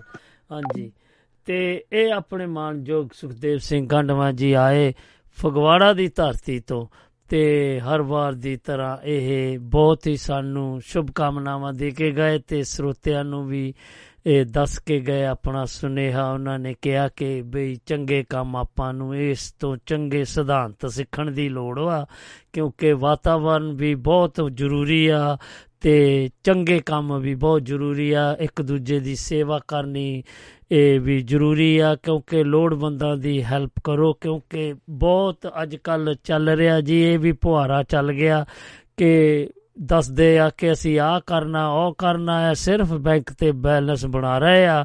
ਇਹਨਾਂ ਲੋਕਾਂ ਕੋਲੋਂ ਬਚੋ ਅਤੇ ਉੱਥੇ ਹੀ ਪੈਸਾ ਦਿਓ ਜਿੱਥੇ ਕਿ ਤੁਹਾਨੂੰ ਪਤਾ ਲੱਗੇ ਕਿ ਤੁਸੀਂ ਉਹ ਚੰਗੀ ਥਾਂ ਵਰਤ ਹੋ ਰਿਹਾ ਹੈ ਅਤੇ ਜਿੱਥੇ ਜ਼ਰੂਰਤ ਵੀ ਹੈ ਬਈ ਉੱਥੇ ਪੈਸਾ ਦੇਣਾ ਚਾਹੀਦਾ, ਨਾ ਕਿ ਉੱਦਾਂ ਹੀ ਪੈਸਾ ਫੜਾਈ ਜਾਓ। ਕਿਉਂਕਿ ਇਹ ਕੋਈ ਚੰਗੀ ਗੱਲ ਨਹੀਂ ਹੈਗੀ ਕਿ ਧਰਮ ਦੇ ਨਾਂ ਦੇ ਉੱਤੇ ਜਾਂ ਕਿਸੇ ਸੰਸਥਾ ਦੇ ਨਾਂ ਉੱਤੇ ਤੁਸੀਂ ਪੈਸਾ ਆਪਣੇ ਬੈਂਕ ਬੈਲੈਂਸ ਇਕੱਠੇ ਕਰ ਲਓ ਅਤੇ ਲੋਕਾਂ ਨੂੰ ਬੇਵਕੂਫ ਬਣਾ ਲਓ। ਇਹ ਗੱਲ ਚੰਗੀਆਂ ਨਹੀਂ ਹੈਗੀਆਂ, ਕਿਉਂਕਿ ਸਿਰਫ ਅਤੇ ਸਿਰਫ ਆਪਾਂ ਇਹੀ ਬੇਨਤੀ ਕਰਾਂਗੇ, ਜੇਕਰ ਤੁਸੀਂ ਪੈਸਾ ਇਕੱਠਾ ਕਰਨਾ ਆ ਕਿਸੇ ਚੰਗੇ ਕੰਮ ਲਈ, ਉਹਨੂੰ ਪਲੀਜ਼ ਉਹ ਪ੍ਰੋਪਰ ਵਰਤੋ, ਉਹਨੂੰ ਪੂਰੀ ਉੱਦਾਂ ਹੀ ਵਰਤੋ ਜਿੱਦਾਂ ਤੁਸੀਂ ਕਿਹਾ ਆ। ਇਹ ਨਹੀਂ ਹੈਗਾ ਕਿ ਤੁਸੀਂ ਉਹਦੇ ਵਿੱਚੋਂ ਠੂੰਗਾ ਮਾਰ ਲਓ ਜਾਂ ਆਪਣਾ ਬੈਂਕ ਬੈਲੈਂਸ ਬਣਾ ਲਓ ਤਾਂ ਬਾਅਦ ਵਿੱਚ ਤੁਸੀਂ ਫਰੋਡਰ ਬਣ ਜਾਓ। ਇਹ ਗੱਲਾਂ ਚੰਗੀਆਂ ਨਹੀਂ ਹੈਗੀਆਂ, ਕਿਉਂਕਿ ਹਾਂਜੀ ਆਪਾਂ ਦੱਸਦੇ ਚਲੋ ਫਿਰ ਅਗਲੇ ਪੜਾਅ ਵੱਲ ਵੱਧਦੇ, ਜਦੋਂ ਤੱਕ ਕਿ ਕੋਈ ਆਉਂਦੇ ਸੱਜਣ ਜੀ ਸਾਡੇ ਨਾਲ ਫਿਰ ਸਾਂਝ ਪਾਉਣਗੇ ਅਤੇ ਆਪਾਂ ਫਿਰ ਸੁਨੇਹੇ ਵੀ ਪੜ੍ਹਦੇ ਹਾਂ, ਕਿਉਂਕਿ ਸਿਰਫ ਅਤੇ ਸਿਰਫ ਆਪਣੇ ਕੋਲ 28 ਮਿੰਟ ਰਹਿ ਗਏ ਨੇ। ਅਤੇ ਜੇਕਰ ਤੁਸੀਂ ਵੀ ਕੋਈ ਗੱਲਬਾਤ ਦੀ ਸਾਂਝ ਕਰਨੀ ਚਾਹੁੰਦੇ ਆ, ਆਪਣੇ ਭਗਤ ਪੂਰਨ ਸਿੰਘ ਜੀ ਹੁਣਾਂ ਦੀ ਬਰਸੀ ਦੇ ਉੱਤੇ ਉਹਨਾਂ ਨੂੰ ਯਾਦ ਕਰਨਾ ਚਾਹੁੰਦੇ ਆ, ਸ਼ਰਧਾ ਦੇ ਫੁੱਲ ਭੇਟ ਕਰਨਾ ਚਾਹੁੰਦੇ, ਅਤੇ ਤੁਸੀਂ ਸਾਡੇ ਨਾਲ ਸਾਂਝ ਪਾ ਸਕਦੇ ਹੋ। ਜੇਕਰ ਤੁਸੀਂ ਯੂਕੇ ਤੋਂ ਫੋਨ ਕਰ ਰਹੇ ਹੋ ਤਾਂ 07306073 ਅਤੇ 766 ਉੱਪਰ ਆ ਕੇ ਤੁਸੀਂ ਸਾਡੇ ਨਾਲ ਸਾਂਝ ਪਾ ਸਕਦੇ ਹੋ। ਦੇਸ਼ ਵਿਦੇਸ਼ਾਂ 'ਚ ਬੈਠੇ ਸੱਜਣ ਵਟਸਐਪ ਰਾਹੀਂ +44 730 6073 ਅਤੇ 766 ਉੱਪਰ ਆ ਕੇ ਸਾਡੇ ਨਾਲ ਸਾਂਝਾ ਪਾਓ। ਅਤੇ ਆਓ ਫਿਰ ਆਪਾਂ ਅਗਲੇ ਪੜਾਅ ਵੱਲ ਦੱਸੀਏ। ਉਹ ਦੱਸ ਰਹੇ ਨੇ ਕਿ ਵਾਤਾਵਰਨ ਅਤੇ ਸਿਹਤ ਪ੍ਰੇਮੀ ਆਪ ਪੰਜਾਬੀ ਅਤੇ ਅੰਗਰੇਜ਼ੀ ਭਾਸ਼ਾਵਾਂ ਦੀ ਮੁਹਾਰਤ ਰੱਖਣ ਵਾਲੇ ਸਾਹਿਤ ਰਸੀਏ ਸਨ। ਵਾਤਾਵਰਨ ਪ੍ਰਦੂਸ਼ਣ, ਭੁੱਖਮਰੀ, ਗਰੀਬੀ, ਬੇਰੁਜ਼ਗਾਰੀ, ਅਨਪੜ੍ਹਤਾ ਆਦਿ ਮੁੱਦਿਆਂ ਦੀ ਸ਼ੁਰੂਆਤ ਪਿੰਗਲਵਾੜਾ ਅੰਮ੍ਰਿਤਸਰ ਦੇ ਸੰਸਥਾਪਕ ਭਗਤ ਪੂਰਨ ਸਿੰਘ ਜੀ ਨੇ ਹੀ ਕੀਤੀ ਸੀ। ਭਗਤ ਜੀ ਰੁੱਖ ਲਗਾਉਣ ਅਤੇ ਰੁੱਖ ਬਚਾਉਣ ਦੀ ਗੱਲ ਕਰਦੇ ਸਨ, ਤਾਂ ਉਹ ਸਿਰਫ ਬਿਆਨਬਾਜ਼ੀ ਤੱਕ ਹੀ ਸੀਮਤ ਨਹੀਂ ਸਨ ਰਹਿੰਦੇ, ਸਗੋਂ ਹਕੀਕਤ ਵਿੱਚ ਕੁਝ ਕਰਕੇ ਵੀ ਵਿਖਾਉਂਦੇ ਸਨ। ਰੱਦੀ ਜਾਂ ਵਰਤੇ ਹੋਏ ਕਾਗਜ਼ ਦੇ ਇੱਕ ਪਾਸੇ ਲਿਖ ਕੇ ਦੂਸਰਾ ਪਾਸਾ ਖਾਲੀ ਛੱਡਿਆ ਜਾਂਦਾ ਸੀ।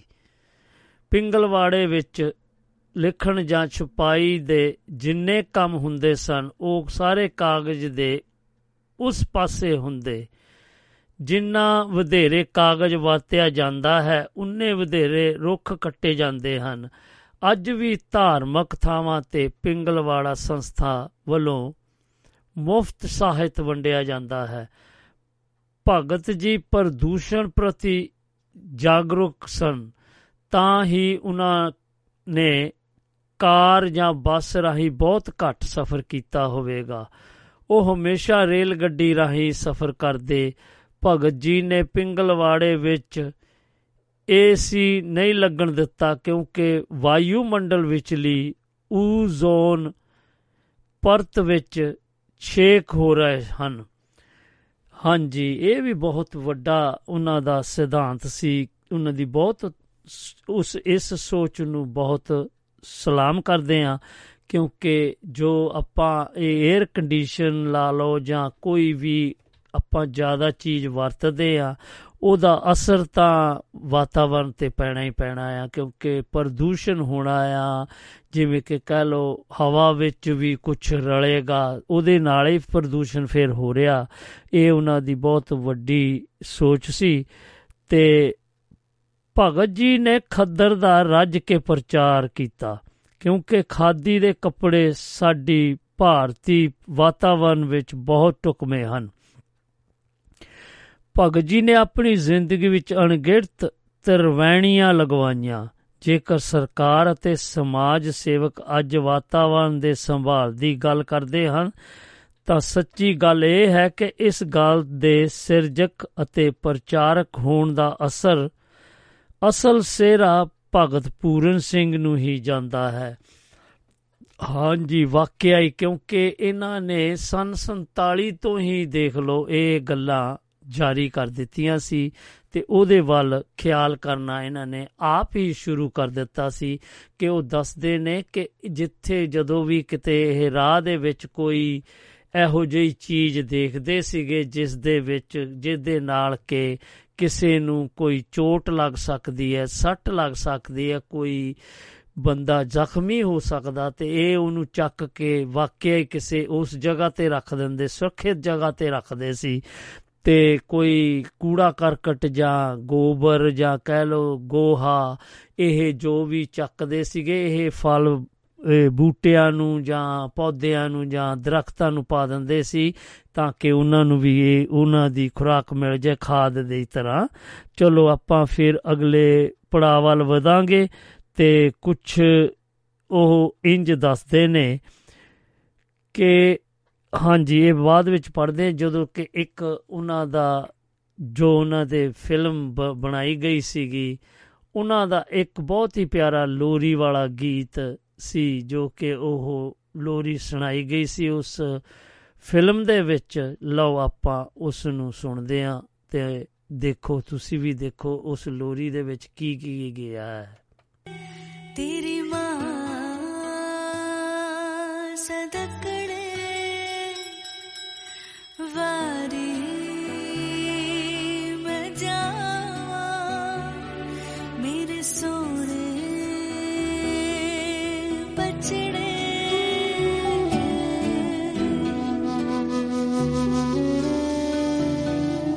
ਲਾਲ ਪੰਗੂੜਾ ਝੂਟੇ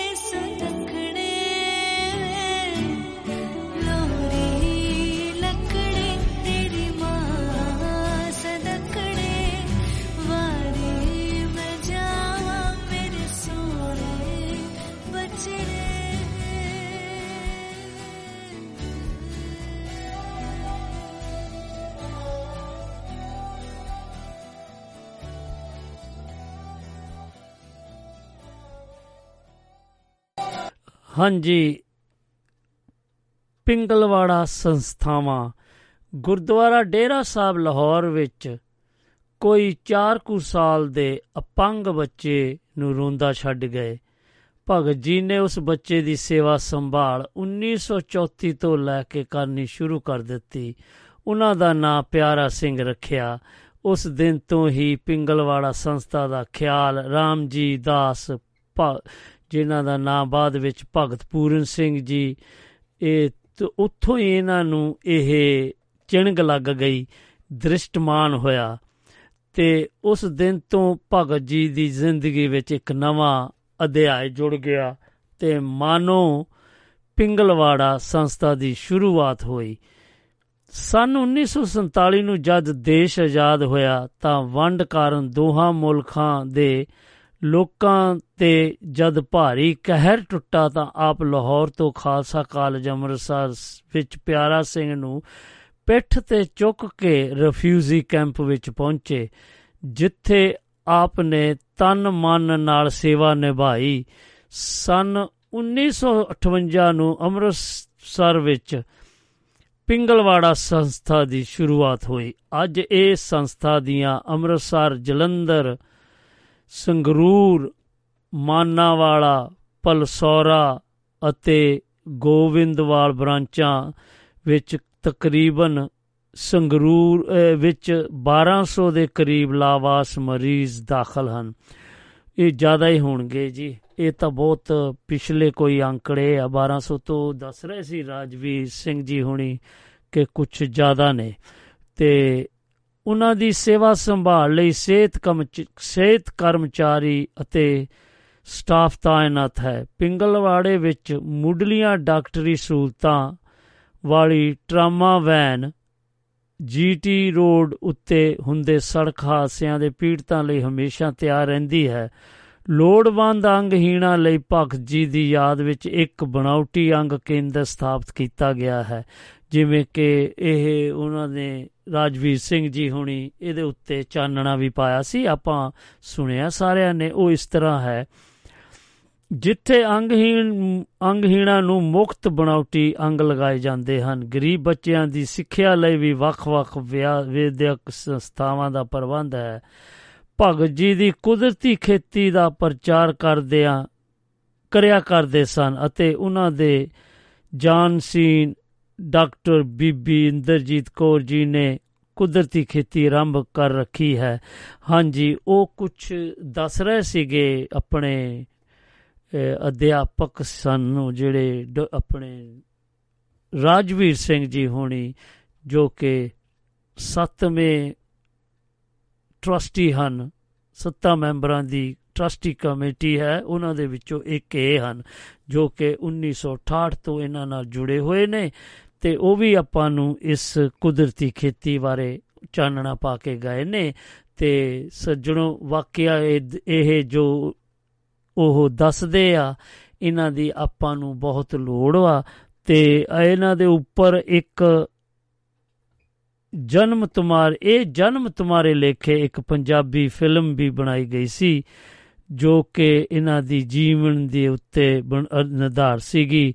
ਤੇ ਇਹਨਾਂ ਨੂੰ ਜੋ ਸਨਮਾਨ 1981 ਵਿੱਚ ਪਦਮ ਸ਼੍ਰੀ ਅਵਾਰਡ ਮਿਲਿਆ ਸੀ। ਭਗਤ ਜੀ ਦੇ ਦਿਲ ਨੂੰ ਸਾਕਾ ਨੀਲਾ ਤਾਰਾ ਦੀ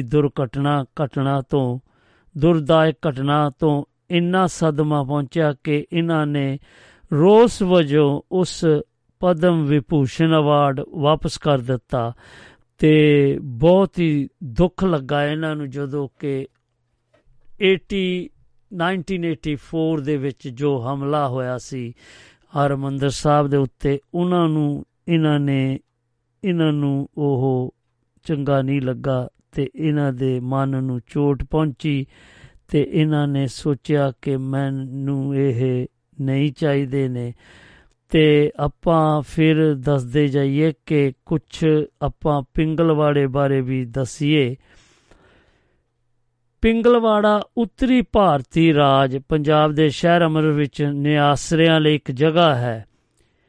ਇਹ ਨੈਸ਼ਨਲ ਹਾਈਵੇ 1, ਜਿਸ ਨੂੰ GT ਰੋਡ ਵੀ ਕਹਿੰਦੇ ਹਨ, ਅੰਮ੍ਰਿਤਸਰ ਦੇ ਬੱਸ ਅੱਡੇ ਦੇ ਨੇੜੇ 3 ਮੰਜ਼ਲਾ ਇਮਾਰਤ ਵੀ ਵਿੱਚ ਹੈ।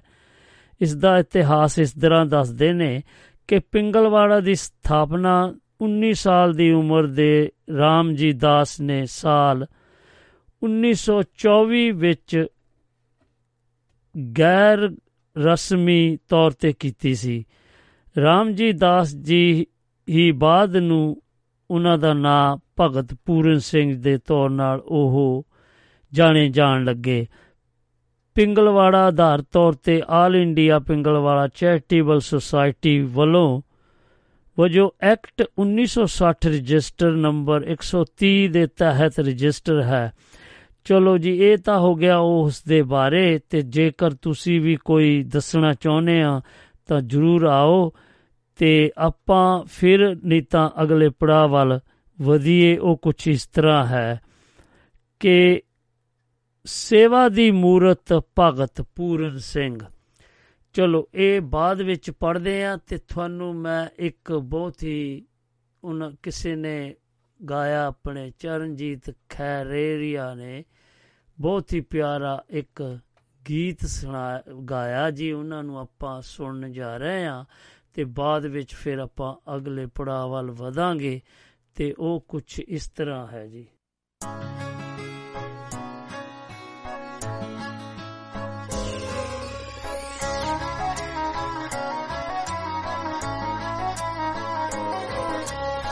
ਪਾਸਾ ਵੱਟਣਾ ਸੌਖਾ ਹੁੰਦਾ ਜ਼ੁਲਮ ਦੇਖ ਕੇ, ਕੋਈ ਮਰਦ ਦਲੇਰ ਨੇ ਤਾਣਿਆਂ ਲਈ ਇੱਕ ਤਣਦਾ ਏ।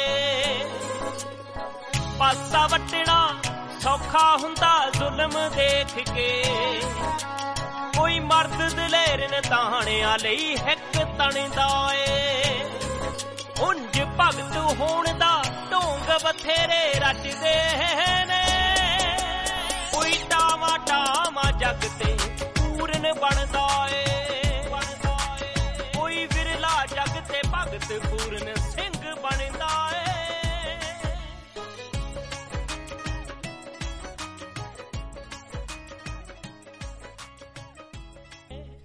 ਹਾਂਜੀ, ਇਹ ਹੁਣ ਤੁਸੀਂ ਗੀਤ ਸੁਣਿਆ। ਮੈਨੂੰ ਪੂਰੀ ਉਮੀਦ ਹੈ ਕਿ ਬਹੁਤ ਹੀ ਇਹਦੇ ਵਿੱਚ ਪਿਆਰੀਆਂ ਪਿਆਰੀਆਂ ਗੱਲਾਂ ਦੱਸੀਆਂ ਗਈਆਂ, ਸੱਚਾਈ ਦੱਸੀ ਗਈ ਹੈ ਇਸ ਗੀਤ ਦੇ ਵਿੱਚ। ਵਾਕਿਆ ਹੀ ਉਹ ਭਗਤ ਪੂਰਨ ਸਿੰਘ ਜੀ ਹੋਣਾ ਨਾਲ ਢੁੱਕਦੀਆਂ ਨੇ। ਅਤੇ ਆਓ ਸੱਜਣੋਂ ਆਪਾਂ ਵੀ ਦੱਸਦੇ ਜਾਈਏ ਕਿ ਸਾਡੇ ਨਾਲ ਵੈਸ਼ਨੂ ਸ਼ਰਮਾ ਜੀ ਸ਼ਹੀਦ ਭਗਤ ਸਿੰਘ ਦੀ ਨਗਰ ਤੋਂ ਜੁੜ ਚੁੱਕੇ ਨੇ। ਜੀ ਆਇਆਂ ਨੂੰ ਵੈਸ਼ਨੂ ਜੀ, ਸਤਿ ਸ੍ਰੀ ਅਕਾਲ ਜੀ।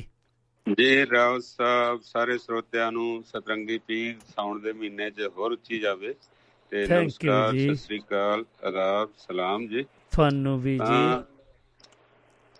ਭਗਤ ਜੀਆਂ ਬਾਰੇ ਗੱਲਬਾਤ ਚੱਲ ਰਹੀ ਹੈ। ਵਾਕਿਆ ਹੀ ਉਹਨਾਂ ਦੇ ਬਚਪਨ ਦੇ ਵਿੱਚ ਜੇ ਦੇਖਿਆ ਜਾਵੇ, ਸਭ ਤੋਂ ਵਧੀਆ ਸੰਸਕਾਰ ਉਹਦੀ ਮਾਂ ਨੇ ਪਾਏ ਉਹਨਾਂ ਦੇ ਵਿੱਚ।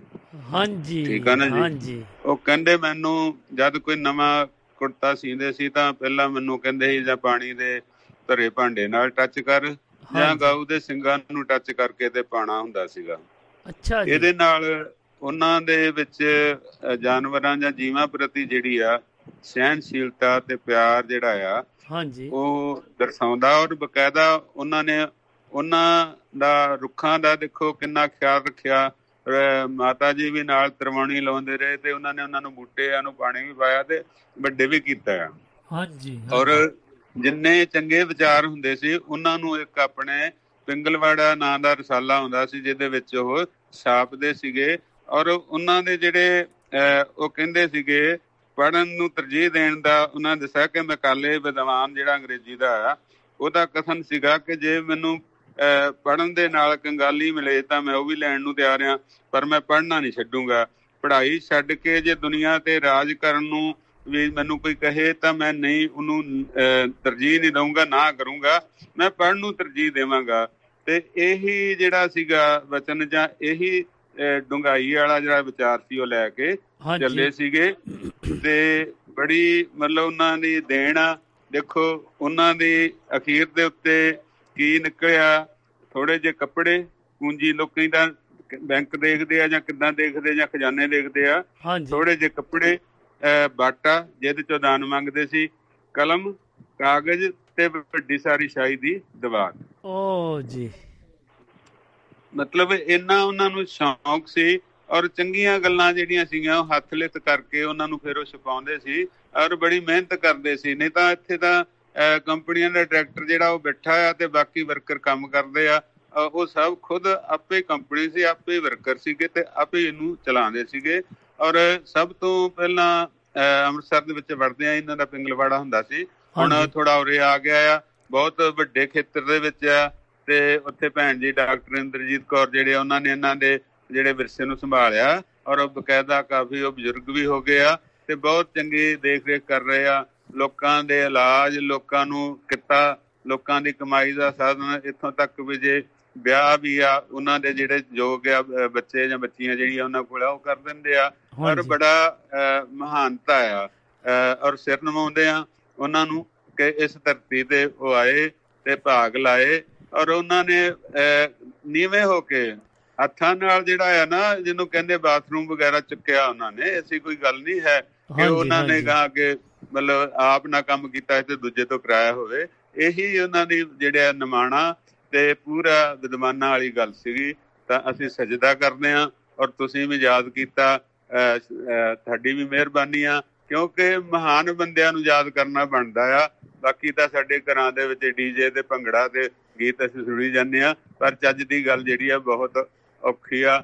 ਜੇ ਚੈਨਲ ਲਾ ਵੀ ਦਓ ਤਾਂ ਗੁਰਬਾਣੀ ਸੁਣ ਲਓ, ਇਹਨੂੰ ਵੱਧ ਤਾਂ ਕੋਈ ਚੰਗੇ ਵਿਚਾਰ ਨਹੀਂ ਦਿੰਦਾ ਹੈਗਾ। ਧੰਨਵਾਦ ਤੁਹਾਡਾ, ਸਰੋਤਿਆਂ ਦਾ ਵੀ ਧੰਨਵਾਦ ਜੀ, ਸ਼ੁਕਰੀਆ ਜੀ, ਥੈਂਕ ਯੂ ਜੀ, ਥੈਂਕ ਯੂ ਤੁਹਾਡੇ ਪਿਆਰ ਦਾ। ਵੈਸ਼ਨੂ ਜੀ ਆਏ ਤੇ ਚਾਰ ਚੰਨ ਲਾ ਕੇ ਚੱਲੇ ਆ, ਜੀ ਆਇਆਂ ਨੂੰ ਤੇ ਸਤਿ ਸ੍ਰੀ ਅਕਾਲ ਜੀ, ਸਤਿ ਸ੍ਰੀ ਅਕਾਲ, ਸ਼ੁਕਰੀਆ। ਹਾਂਜੀ, ਇਹ ਆਪਣੇ ਮਾਣਯੋਗ ਵੈਸ਼ਨੂ ਸ਼ਰਮਾ ਜੀ ਸ਼ਹੀਦ ਭਗਤ ਸਿੰਘ ਨਗਰ ਤੋਂ ਆਏ ਤੇ ਬਹੁਤ ਹੀ ਚੰਗਾ ਲੱਗਾ ਕਿਉਂਕਿ ਇਹਨਾਂ ਨੇ ਜੋ ਸਾਡੇ ਨਾਲ ਜਾਣਕਾਰੀਆਂ ਸਾਂਝੀਆਂ ਕੀਤੀਆਂ ਜਾਂ ਗੱਲਾਂ ਬਾਤਾਂ ਕੀਤੀਆਂ ਤੇ ਬਹੁਤ ਪਿਆਰਾ ਲੱਗਾ ਕਿਉਂਕਿ ਜੋ ਉਹਨਾਂ ਦੇ ਸਿਧਾਂਤਾਂ ਬਾਰੇ ਇਹਨਾਂ ਨੇ ਵੀ ਗੱਲ ਕੀਤੀ ਕਿ ਉਹ ਇੱਕ ਬਹੁਤ ਹੀ ਪਿਆਰੇ ਇਨਸਾਨ ਸਨ ਜੋ ਕਿ ਆਪਣੇ ਹੱਥੀਂ ਕੰਮ ਕਰਕੇ ਤੇ ਦੱਸਣਾ ਚਾਹੁੰਦੇ ਸੀ ਕਿ ਬਈ ਹੱਥੀਂ ਕੰਮ ਕਰੋ ਤੇ ਸਫਾਈ ਰੱਖੋ, ਕਿਸੇ ਦੀ ਮਦਦ ਕਰੋ, ਕਿਸੇ ਨੂੰ ਜੇ ਲੋੜ ਆ ਉਹਦਾ ਸਹਾਰਾ ਬਣੋ ਤੇ ਆਪ ਵੀ ਇਹ ਕੋਸ਼ਿਸ਼ ਕਰੋ ਕਿਉਂਕਿ ਕਿਸੇ ਨੂੰ ਔਡਰ ਨਾ ਦਿਓ ਕਿਉਂਕਿ ਅੱਜ ਕੱਲ੍ਹ ਦਾ ਜੋ ਦੌਰ ਚੱਲ ਰਿਹਾ ਉਹ ਔਡਰੀ ਦਾ ਜ਼ਿਆਦਾ ਚੱਲਦਾ। ਔਡਰ ਕਰ ਦਿਓ, ਔਡਰ ਔਡਰ ਔਡਰ, ਬਸ ਉਹ ਜੀ ਪੂਰਾ ਹੋਣਾ ਚਾਹੀਦਾ ਆ। ਤੇ ਉਹ ਇਹ ਗੱਲਾਂ ਹੁਣ ਆਪਾਂ ਨੇ ਤੋਂ ਵਿੱਥ ਤੋਂ ਬਾਹਰ ਹੋ ਰਹੀਆਂ ਆ ਕਿਉਂਕਿ ਬਹੁਤ ਮਨ ਨੂੰ ਵੀ ਦੁੱਖ ਹੁੰਦਾ ਆ ਕਿ ਆਪਾਂ ਜੋ ਸਾਡੇ ਲਈ ਸਾਡੇ ਪੁਰਾਣੇ ਬਜ਼ੁਰਗ ਜਾਂ ਸਾਡੇ ਭਗਤ ਸੰਤ ਜਿਨ੍ਹਾਂ ਨੇ ਚੰਗੇ ਚੰਗੇ ਕਾਰਨਾਮੇ ਸਾਡੇ ਲਈ, ਸਾਡੇ ਗੁਰੂ ਪੀਰ ਪੈਗੰਬਰ ਜੋ ਵੀ ਜਿੱਥੇ ਵੀ ਚੰਗੇ ਸਿਧਾਂਤ ਸਾਡੇ ਲਈ ਛੱਡ ਗਏ ਆਪਾਂ ਉਹਨਾਂ ਨੂੰ ਨਹੀਂ ਅਪਣਾਉਣੇ। ਆਪਾਂ ਹੋਰ ਕਿਸੇ ਚੱਕਰਾਂ 'ਚ ਪਏ ਹਾਂ। ਲਓ ਵੇ ਸੱਜਣੋ, ਅੱਜ ਨਾ ਜ਼ਰੂਰ ਪ੍ਰਣ ਕਰੋ ਕਿ ਤੁਸੀਂ ਸਿਰਫ ਤੇ ਸਿਰਫ ਮਨੁੱਖਤਾ ਦੇ ਲਈ ਆਪਣੀ ਜ਼ਿੰਦਗੀ ਨੂੰ ਥੋੜ੍ਹਾ ਜਿਹਾ ਸਮਾਂ ਜ਼ਰੂਰ ਕੱਢੋਗੇ ਤੇ ਜ਼ਰੂਰ ਹੈਲਪ ਕਰਾਂਗੇ। ਆਪਾਂ ਵਾਤਾਵਰਨ ਨੂੰ ਸਾਫ਼ ਕਰਨ ਦੀ ਕੋਸ਼ਿਸ਼ ਕਰਾਂਗੇ ਤੇ ਆਪਾਂ ਸਮਾਜਿਕ ਸੇਵਾ ਕਰੀਏ, ਆਪਾਂ ਬੇਸਹਾਰਿਆਂ ਦੇ ਸਹਾਰੇ ਬਣੀਏ ਤੇ ਵਾਤਾਵਰਨ ਦੇ ਪ੍ਰੇਮੀ ਤਾਂ ਜ਼ਰੂਰ ਬਣੋ ਪਲੀਜ਼ ਕਿਉਂਕਿ ਬਹੁਤ ਕੁਛ ਹੋ ਗਿਆ ਹੈ। ਇਨਫ ਇਜ਼ ਇਨਫ ਕਹਿੰਦੇ ਨਹੀਂ ਹੁੰਦੇ ਇੰਗਲਿਸ਼ ਦੇ ਵਿੱਚ, ਬਹੁਤ ਕੁਛ ਹੋ ਗਿਆ। ਹੁਣ ਆਓ ਸੱਜਣੋਂ ਪ੍ਰਣ ਕਰੀਏ ਤੇ ਕੋਈ ਚੰਗੀਆਂ ਗੱਲਾਂ ਵੀ ਆਪਾਂ ਕਰਕੇ ਇਸ ਜਹਾਨ ਨੂੰ ਜਿੱਥੇ ਆਪਾਂ ਰਹਿੰਦੇ ਹਾਂ ਉਸ ਬ੍ਰਹਿਮੰਡਲ ਨੂੰ ਕਹਿੰਦੇ, ਬ੍ਰਹਿਮੰਡਲ ਕਹਿੰਦੇ ਹਾਂ ਵਾਕਿਆ ਯੂਨੀਵਰਸਲ ਨੂੰ, ਤੇ ਉਹਨੂੰ ਆਪਾਂ ਸਾਫ਼ ਸੁਥਰਾ ਰੱਖੀਏ ਤੇ ਆਪਣੇ ਰਹਿਣ ਦੇ ਯੋਗ ਬਣਾਈਏ। ਇੰਨਾ ਕੁ ਕਹਿੰਦਾ ਹੋਇਆ ਆਪਾਂ ਫਿਰ ਇੱਕ ਵਾਰੀ ਫਿਰ ਮੈਂ ਦਿਲ ਦੀਆਂ ਗਹਿਰਾਈਆਂ ਤੋਂ ਸਾਰੇ ਹੀ ਸੱਜਣਾਂ ਦਾ ਧੰਨਵਾਦ ਕਰਦਾ ਹਾਂ ਤੇ ਆਪਾਂ ਜਿਨ੍ਹਾਂ ਨੇ ਸਾਡੇ ਨਾਲ ਆ ਕੇ ਆਪਣਾ ਸਹਿਯੋਗ ਦਿੱਤਾ ਤੇ ਗੱਲਾਂ ਬਾਤਾਂ ਕੀਤੀਆਂ ਤੇ ਜਾਣਕਾਰੀਆਂ ਦਿੱਤੀਆਂ ਤੇ ਉਹਨਾਂ ਦੇ ਸਿਧਾਂਤਾਂ ਬਾਰੇ ਵੀ ਵਿਚਾਰ ਵਟਾਂਦਰੇ ਕੀਤੇ ਤੇ ਬਹੁਤ ਚੰਗਾ ਲੱਗਾ। ਆਪਾਂ ਫਿਰ ਇੱਕ ਵਾਰੀ ਕੋਟ-ਕੋਟ ਪ੍ਰਣਾਮ ਕਰਦੇ ਹਾਂ ਭਗਤ ਪੂਰਨ ਸਿੰਘ ਜੀ ਹੁਣਾਂ ਦੀ ਬਰਸੀ ਉੱਤੇ ਤੇ ਉਹਨਾਂ ਨੂੰ ਯਾਦ ਕਰਦੇ ਹਾਂ, ਫਿਰ ਪ੍ਰਣ ਕਰਦੇ ਹਾਂ ਕਿ ਆਪਾਂ ਇੱਕ ਮਨੁੱਖਤਾ ਦੀ ਸੇਵਾ ਕਰੀਏ ਤੇ ਹਮੇਸ਼ਾ ਹੀ ਵਾਤਾਵਰਨ ਵੱਲ ਖਿਆਲ ਰੱਖੀਏ, ਬੇਸਹਾਰਿਆਂ ਦੇ ਸਹਾਰੇ ਬਣੀਏ ਤੇ ਸੇਵਾ ਦੀ ਮੂਰਤ ਆਪਾਂ ਨਹੀਂ ਬਣ ਸਕਦੇ ਪਰ ਉਹਨਾਂ ਦੇ ਪੂਰਨੇ ਤੇ ਜ਼ਰੂਰ ਚੱਲੀਏ ਕਿਉਂਕਿ ਇੱਕ ਸਮਾਜ ਦੀ ਸੇਵਾ ਕਰਨਾ ਇਹ ਵੀ ਸਾਡਾ ਇੱਕ ਧਰਮ ਹੀ ਹੈ। ਤੇ ਇੰਨਾ ਕੁ ਕਹਿੰਦਾ ਹੋਇਆ ਫਿਰ ਮੈਂ ਤੁਹਾਨੂੰ ਫਿਰ ਇੱਕ ਨਵੀਂ ਮੁਲਾਕਾਤ ਜੋ ਕਿ ਮੰਡੇ ਮਿਲਣੀ ਆ ਸਾਂਝਾ ਮੰਚ ਦੇ ਜਿਸ ਦਾ ਨਾਂ ਹੈ ਤੇ ਮੇਰੇ ਤੇ ਸਤਰੰਗੀ ਪੀਂਘ ਦੇ ਸਾਰੇ ਹੀ ਸਰੋਤਿਆਂ ਨੂੰ, ਮੇਰੇ ਵੱਲੋਂ ਸਤਰੰਗੀ ਪੀਂਘ ਦੇ ਸਾਰੇ ਹੀ ਸਰੋਤਿਆਂ ਨੂੰ ਫਿਰ ਇੱਕ ਵਾਰੀ ਸਤਿ ਸ੍ਰੀ ਅਕਾਲ, ਆਦਾਬ, ਨਮਸਕਾਰ ਜੀ ਤੇ ਰੱਬ ਰਾਖਾ ਜੀ। ਲਓ ਜੀ, ਇਸ ਗੀਤ ਦਾ ਤੁਸੀਂ ਫਿਰ ਆਨੰਦ ਮਾਣੋ ਤੇ ਫਿਰ ਆਪਾਂ